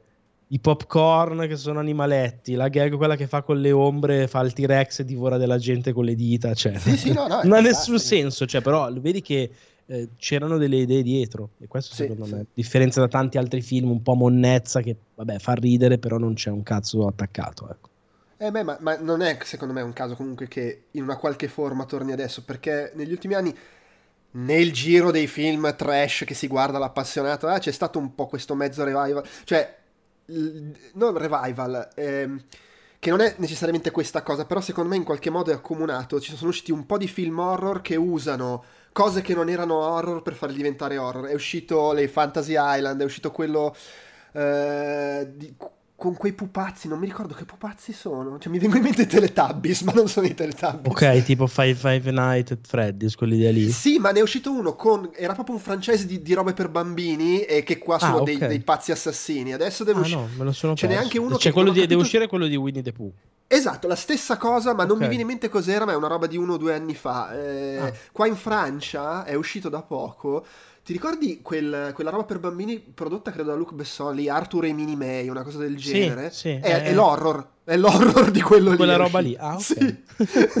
e Ok. questo non è esattamente quello, ma No. secondo me ci si infila Sì, con un po' sì, sì, pagliacci buffi Sì, strani. sì. Per cui probabilmente si, si- si aggancia anche un po' a quello. Ho detto, ah, magari è il momento. Chissà, oh, magari, magari diventa un gioco con 3 milioni di utenti. E... Secondo me no, però vabbè. Eh, non so, c'è altro? Qualche altro Guarda, due robe di cui ti dico che avrebbe senso parlare. Mm. Una è Score, ma non se ne può parlare perché quando va in onda questa cosa? Dipende da quando Eh, metti... La prossima settimana, però. no, allora so- non si può. Perché quando no. è- fino a quando Eh. non se ne può parlare? Fino a fi- quasi fine settembre. Ah, beh, no, no, no. 20 dopo il 20 settembre. Vabbè, no, no, non ha senso. Eh, no, ok, infatti ehm, a Scorn gli abbiamo dato, avevamo tre award da dare, tre placchettine, una se l'è presa e non ne avevamo esattamente in previsione di dargliela, cioè dopo due minuti demo però ci siamo guardati e ok, se la deve prendere. Ho, ho visto, ho visto che gliel'avete. Eh, eh, ci saranno cose da dire, diciamo che se a oggi era sembrata tanta fascinazione per il biomeccanico, Giger, eccetera, eccetera, e basta, cioè io avevo il terrore che potesse essere una specie di Agoni 2, quindi una roba anche... Gesù. Esa- esatto. No, è un'altra cosa e mh, aggiungo solo senza infrangere embargo che non vi aspettate azione, non vi aspettate eh, l'FPS perché non è quella roba lì. Ma fino Eh, a qui si era solo visto tipo un trailer, cioè non, non si era visto granché, o ricordo Dei male. trailer e un filino di gameplay maino che tra l'altro anche lì si vedeva per esempio che sparavi a delle cose, poi hanno fatto capire che no, non è che devi sparare. Per dirvi, la demo che ho giocato io, poi veramente non posso parlarne, No, non, no, avevi, certo. non avevi un'arma in mano, ok? Ok. Tra l'altro, nel trailer di quello di, di due settimane fa, insomma, una delle prime cose che si vede, cioè per dire ghigheriano, letteralmente uno- una delle prime cose che si vede è un buco da cui esce una specie di pene che gocciola. Sì, sì, sì. No, no, eh, guarda, l'interazione media è dita in buchi di culo grondanti e che s- slinguazzano cose. C'era un tipo lì mentre giocavamo che fa... Naturalmente voi non la mettereste mai una mano lì dentro nella vita vera. No, no, ci mancherebbe. Cioè, perché proprio, cioè... Vabbè, ne parleremo in un altro momento. Mica come in Prometheus. No, esatto. No, no, no, no, molto più schifoso. Comunque molto più insistito su veramente i No, no, no, è che però pensavo al momento in cui lo speleologo vede un, Sì, un sì, certo. che gli si e apre la faccia e ci e oh, che carino! Esatto, sì, sì, ovviamente, certo. Va bene, no, E- l'altro invece che secondo me merita, perché è un Mhm. gioco pazzo, strano, diverso, eh, ed è l'altro che abbiamo dato l'award oltre a Pentiment, è Ion Life, che credo Ah, ok, che a te sì. piacerebbe non poco, perché è una roba di, di, di fare gli scemi, cioè è un FPS molto basico, non brutto, ma semplicissimo Sì. dove però a questa azione abbastanza ordinaria ci sono delle pistole che parlano. eh, pensate un po' a Oddworld Stranger's Wrath che aveva i proiettili con gli animaletti. Qui sono proprio le pistole con le facce. Tu sei un avatar silenzioso, sei un umano, credo, ma non parli. E hai questa pistola. Nella demo ce n'era una, poi nel gioco ce ne saranno tante diverse. Che parla sia con te, che sei te giocatore, che con gli altri personaggi, che con le altre armi, perché tipo nella demo nella mano sinistra prendevi un coltello che poi diventa di default e serve sia per pugnalare la gente che per agganciarsi tipo rampino. E è scritto da Justin Roiland, quello di Rick e Morty, sviluppato da Squanch Games, che sono gli stessi di Trover Saves the World.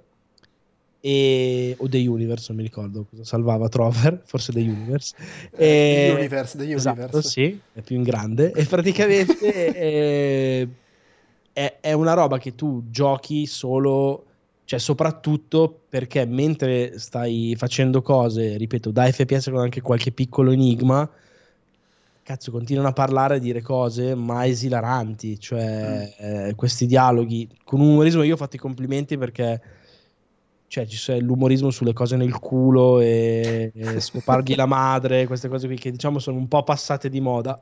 Non da queste parti, però nel mondo un po' sì. E secondo me avere il coraggio anche veramente di proporre una cosa del genere così deliberatamente fuori da una certa sensibilità è una nota di merito. Tra l'altro, il tipo mi si è messo a ridere. Era il proprietario dello studio. Fa, eh, vabbè, ma a me che cazzo me ne frega? Fa, cioè, alla fine, quelle sono le robe divertenti. E quindi, che palle, facciamole. Cioè, abbiamo voglia, le facciamo. e è anche molto bellino da vedere. Anche lì si sono messi i bastoni tra le ruote perché la presentazione durante l'Opening Night Live era una boss battle bruttissima. Mm.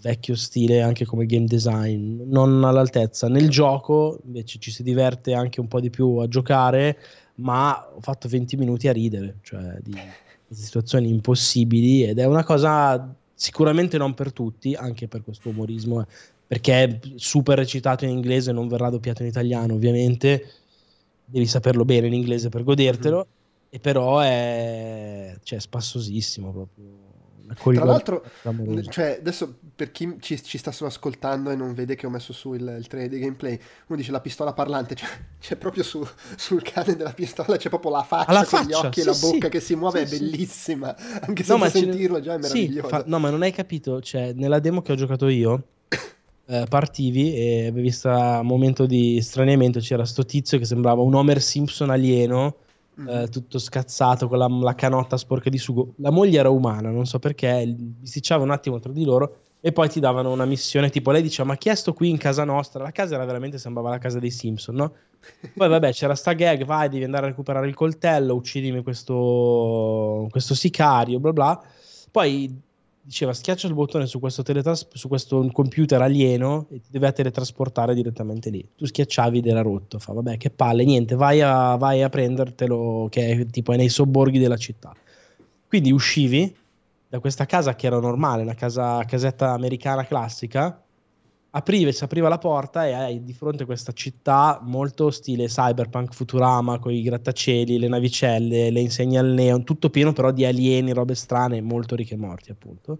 E poi ti giravi e c'è in mezzo a sta città senza senso del 3000 avevi la casetta di uno americano degli anni 80 e poi andavi, dovevi seguire delle indicazioni per arrivare in questi, in questi bassi fondi, le fogne era letteralmente la città, e prima di entrare avevi due, eh, due facce senza una logica, due, t- due semisfere, uno rosso e uno blu, uno di fianco all'altro, che erano all'apertura di una porta rossa e blu, che in realtà portavano a, a, alla, allo stesso ingresso, cioè erano una di fianco all'altra e basta. E se due litigavano tra di loro, tu dovevi scegliere a quale fare i complimenti e a quale no, ma fatti benissimo, cioè tipo con tutte le vene, sembravano un po' de, delle cappelle, si insultavano tra di loro, roba del genere, e facevano tutte le facce. E dici, ma che cioè, sto parlando con un interruttore di una porta, che non serviva a niente, perché dovevano solo, cioè, schiacciavi ed entravi. Però avevi questo momento di un minuto di scemenza con di nuovo gag e cose varie che ti dava il tono, cioè è proprio un gioco pazzissimo. E secondo me è bello che esista una roba del genere. Sì, no, poi è bello cioè, in generale non si vedono molto videogiochi strettamente comici, cioè in, in sì. il punto è far ridere, sì. soprattutto si vedono poco al di fuori del genere delle avventure classiche, il punto è clicca per capirci. Sì, sì, sì, Quindi mi fa anche piacere. Mi, mi, viene in mente cosa? Quello sparatutto fatto per Electronic Arts da Bulletstorm. Bulletstorm, sì, che la sì. buttava molto sul ridere, sì. sul cazzaro. Sì, sì, questo fai conto che ha un po' quell'indole lì. Là erano ovviamente eh, marine eh, esasperati che non si prendevano sul serio. Qui è proprio appunto ricchi e morti. Quindi la fantasia e la sci-fi al potere in tutti i deliri vari ed eventuali. Sì, tra l'altro, eh. non mi se- cioè, anche tecnicamente è figo. No, no, no, no, no mi sembra. No, no, guarda, tecnicamente Non è bello come Ratchet Clank Rift Apart, però Vabbè, lo ok. ricorda molto. No, però lo ricorda molto in quell'idea della fantascienza che qua virano molto sull'acido e sul eh, no sense.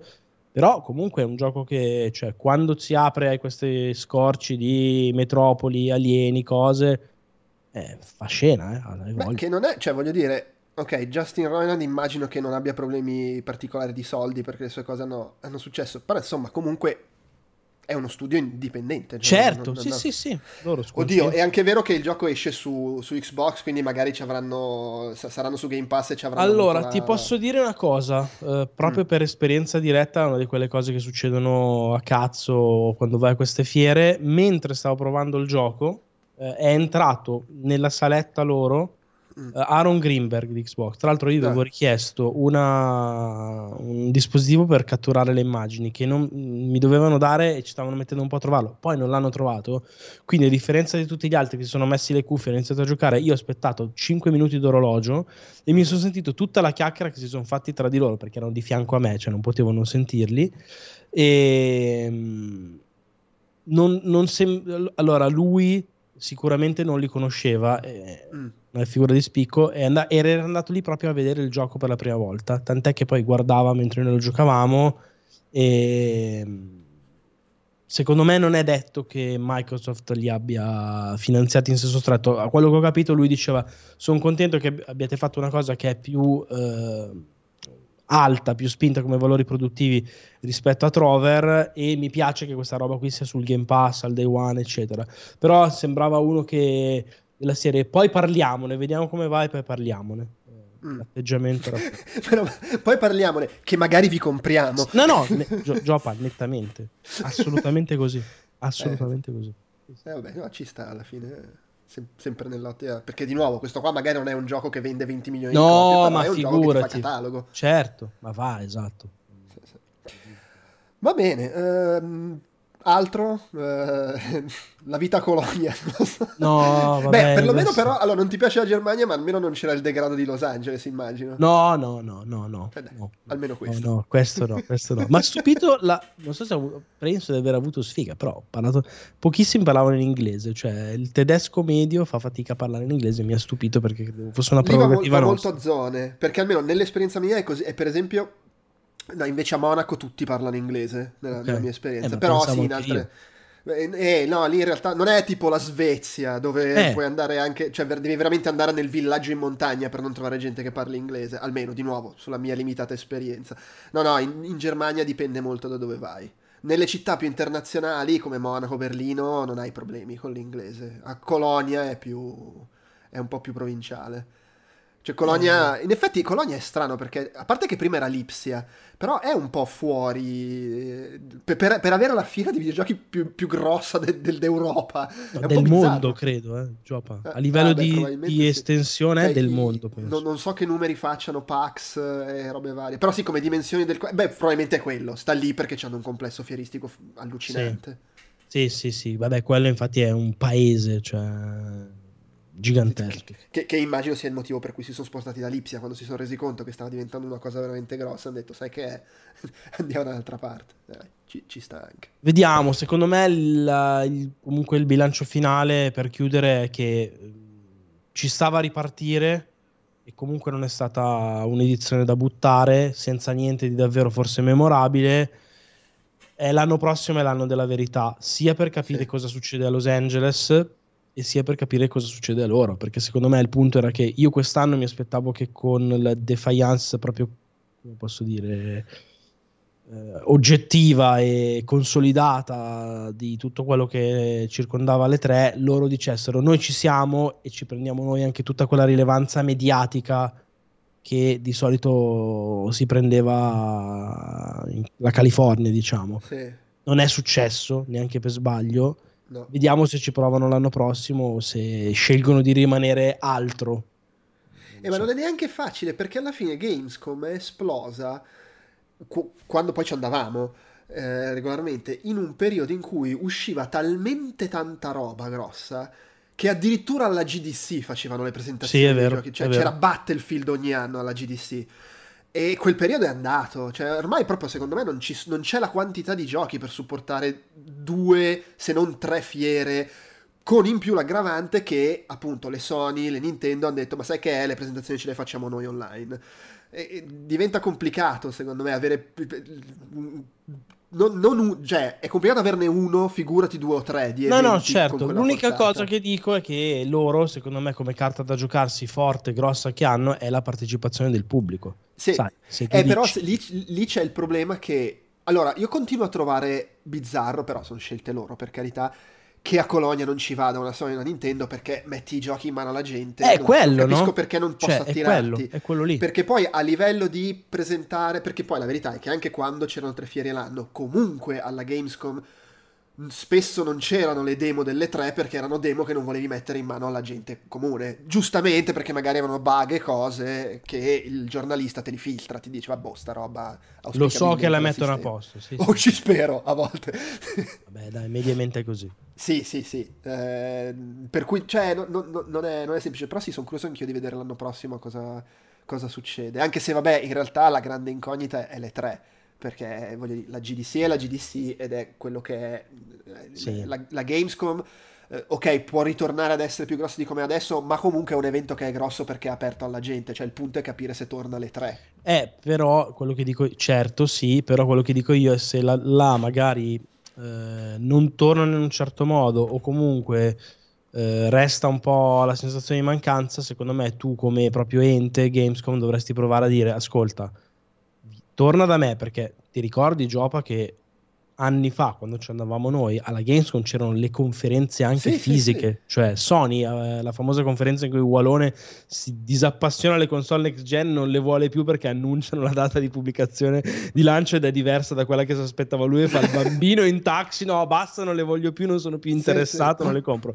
Cioè quello era però un evento è stato l'apice secondo me della Gamescom. Beh, e non però... è impossibile in un mondo in cui non c'è più niente altrove, dire ascolta, unisci l'utile al dilettevole, porta i tuoi giochi, magari con una produzione anche un po' più tra un anno si spera, più console in giro, più rodata, cioè tutte le acquisizioni che ha fatto Microsoft inizieranno a pubblicare certo. roba, e eh, allora lì può diventare, se lo immagini 2023, 2024, cioè in prospettiva, diventa un bel momento in cui...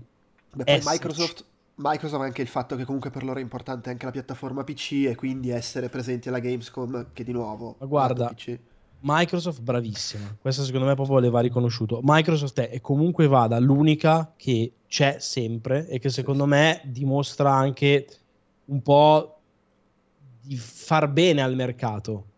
Perché se tu ti eh, concedi lì con lanternino una volta ogni tanto quando fa comodo a te eccetera e tutto il resto vaffanculo tutta l'industria secondo me non ne giova, anzi.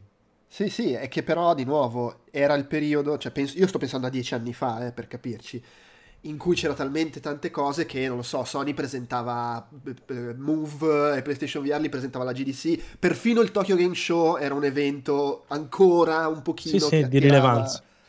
Adesso è tutto... Tal... Vabbè, insomma, vedremo, è anche un po' difficile star qua a far grosse previsioni. Sono, sono, curioso. Ma tra l'altro voi andate al Tokyo Game Show, ho capito male? Sì, no, no, ah, sì, sì, andiamo. Son, son Partiamo tra una decina di giorni, andiamo... Allora, andiamo al TGS, sì, mm. e andiamo anche un po' per fare, per fare dei contenuti legati al Giappone, Chiaro, cioè, sì, così. Sì. Non dico vacanza perché non, non sarà mai vero, però fare un po' i coglioni in Giappone, sì. E Beh, ne eh, approfittiamo per vedere le cose che ci saranno lì al TGS, tipo l'esclusiva, quella ecco, enorme che per esempio sicuramente è mancata qua alla Gamescom, di interesse magari non universale, però per esempio lì è già ufficiale che si potrà provare PlayStation VR 2. Eh beh, che, beh, com- comunque. Buttalo via, esatto. Sì, sì, sì, sì. È bizzarra sta cosa, Sony play, PlayStation VR l'ha sempre presa, cioè sì, alla GDC... Cioè al Tokyo Game Show. No, ma a, ca- no, a, caso soprattutto. C'è questo PSVR 2 finora con dei post sul PlayStation Blog, mercoledì alle 4, la mattina del giovedì alle 5. Cioè. Beh, sai qual è il problema anche? Che PlayStation VR alla fine è una roba che quando la presenti la devi far provare.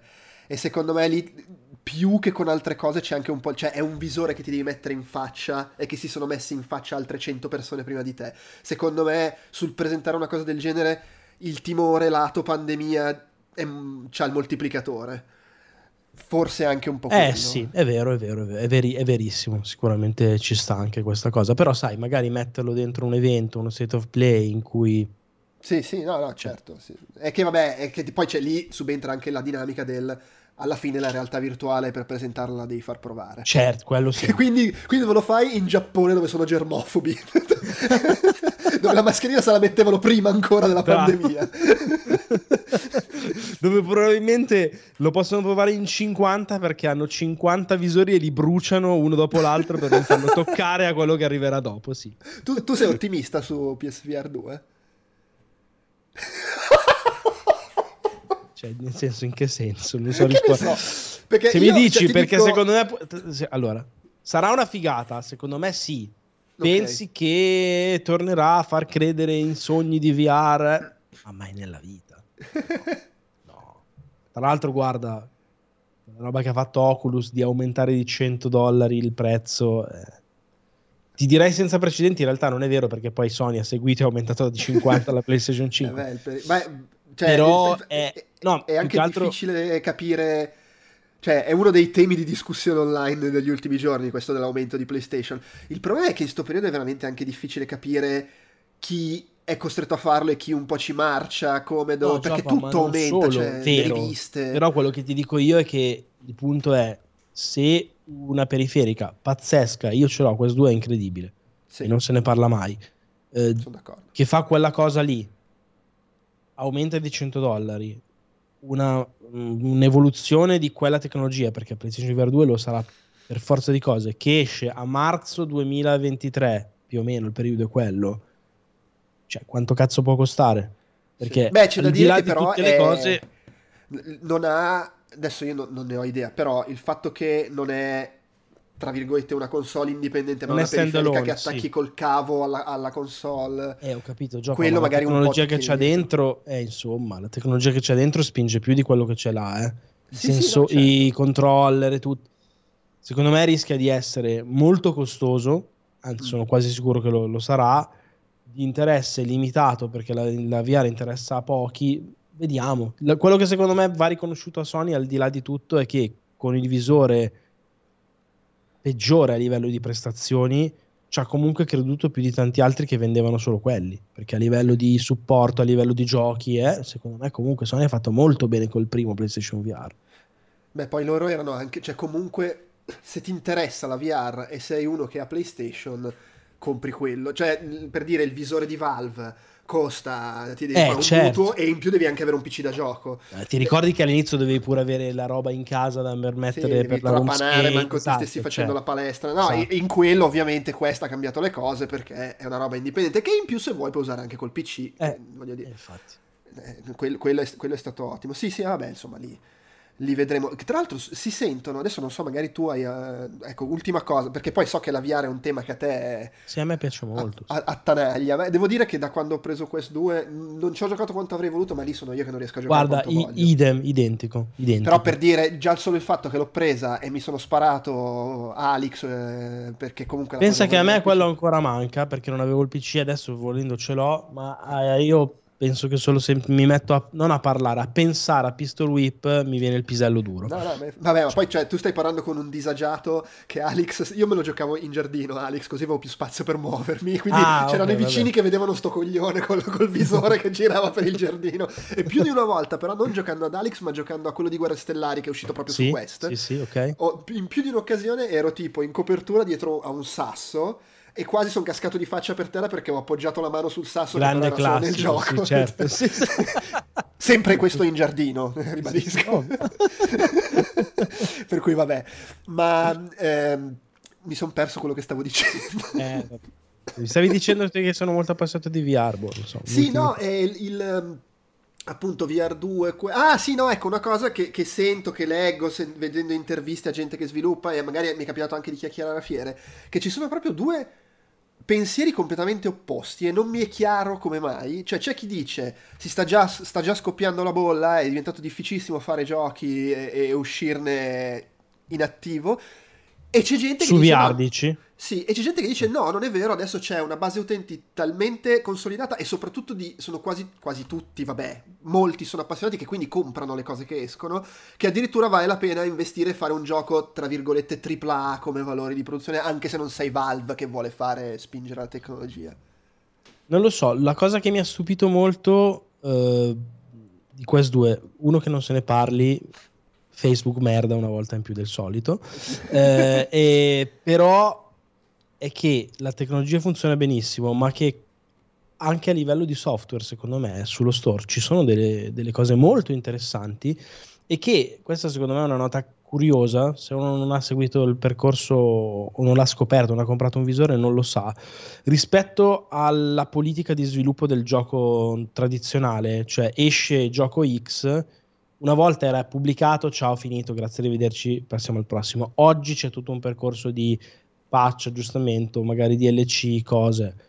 Nel, nel, mondo VR, questo percorso per cui la pubblicazione è veramente lo step neanche uno zero, è molto vera. Tanto è vero che titoli che sono magari anche già stati pubblicati da due anni hanno aggiornamenti costanti ma gli aggiungono proprio cose, pezzi importanti. Sì. C'è Demeo, che è una specie di gioco da tavolo che ancora, cioè, ho comprato ma non ho ancora provato. Gli han, hanno aggiunto due o tre avventure diverse, l'hanno fatto uscire anche solo per adesso solo per PC, quindi senza VR. Cioè, sono giochi che a livello di impegno per uno studio magari non è tantissimo subito, li, pub- li, li pubblicano, non ti dico in beta, ma quasi con la consapevolezza che però poi tu quel gioco ogni tanto lo ritiri fuori e lo vedi profondamente cambiato, cioè alcuni hanno aggiunto per esempio, avevo visto una componente social che non c'era, però tra una partita e l'altra in roba multiplayer potevi parlare come stiamo facendo io e te adesso in un bar virtuale, dire cazzate e poi dici oh andiamo a giocare, sì ma sfidiamo quello lì, andavi lì, gli dicevi oh vuoi sfidarti, facevi fist bump e andavi a giocare. Cioè che è una roba molto anche legata alla VR, molto interessante, che però probabilmente indica come l'idea per uno studio che vuole lanciare giochi VR sia un po' quello di r- adattare il modello canonico a questa uh-huh. roba qui. E ci sta che magari possa pagare in certi casi perché magari spendi un po' meno subito e hai un rientro di quelli che l'hanno comprato, reinvesti, quindi poi ti comprano di più, cioè installi un circolo virtuoso o magari per altri invece diventa proprio una, una cosa più complicata. Beh, ma poi voglio dire, se il gioco lo stai ancora aggiornando dopo due anni, vuol dire che continua a vendere, se no non ne vale la pena.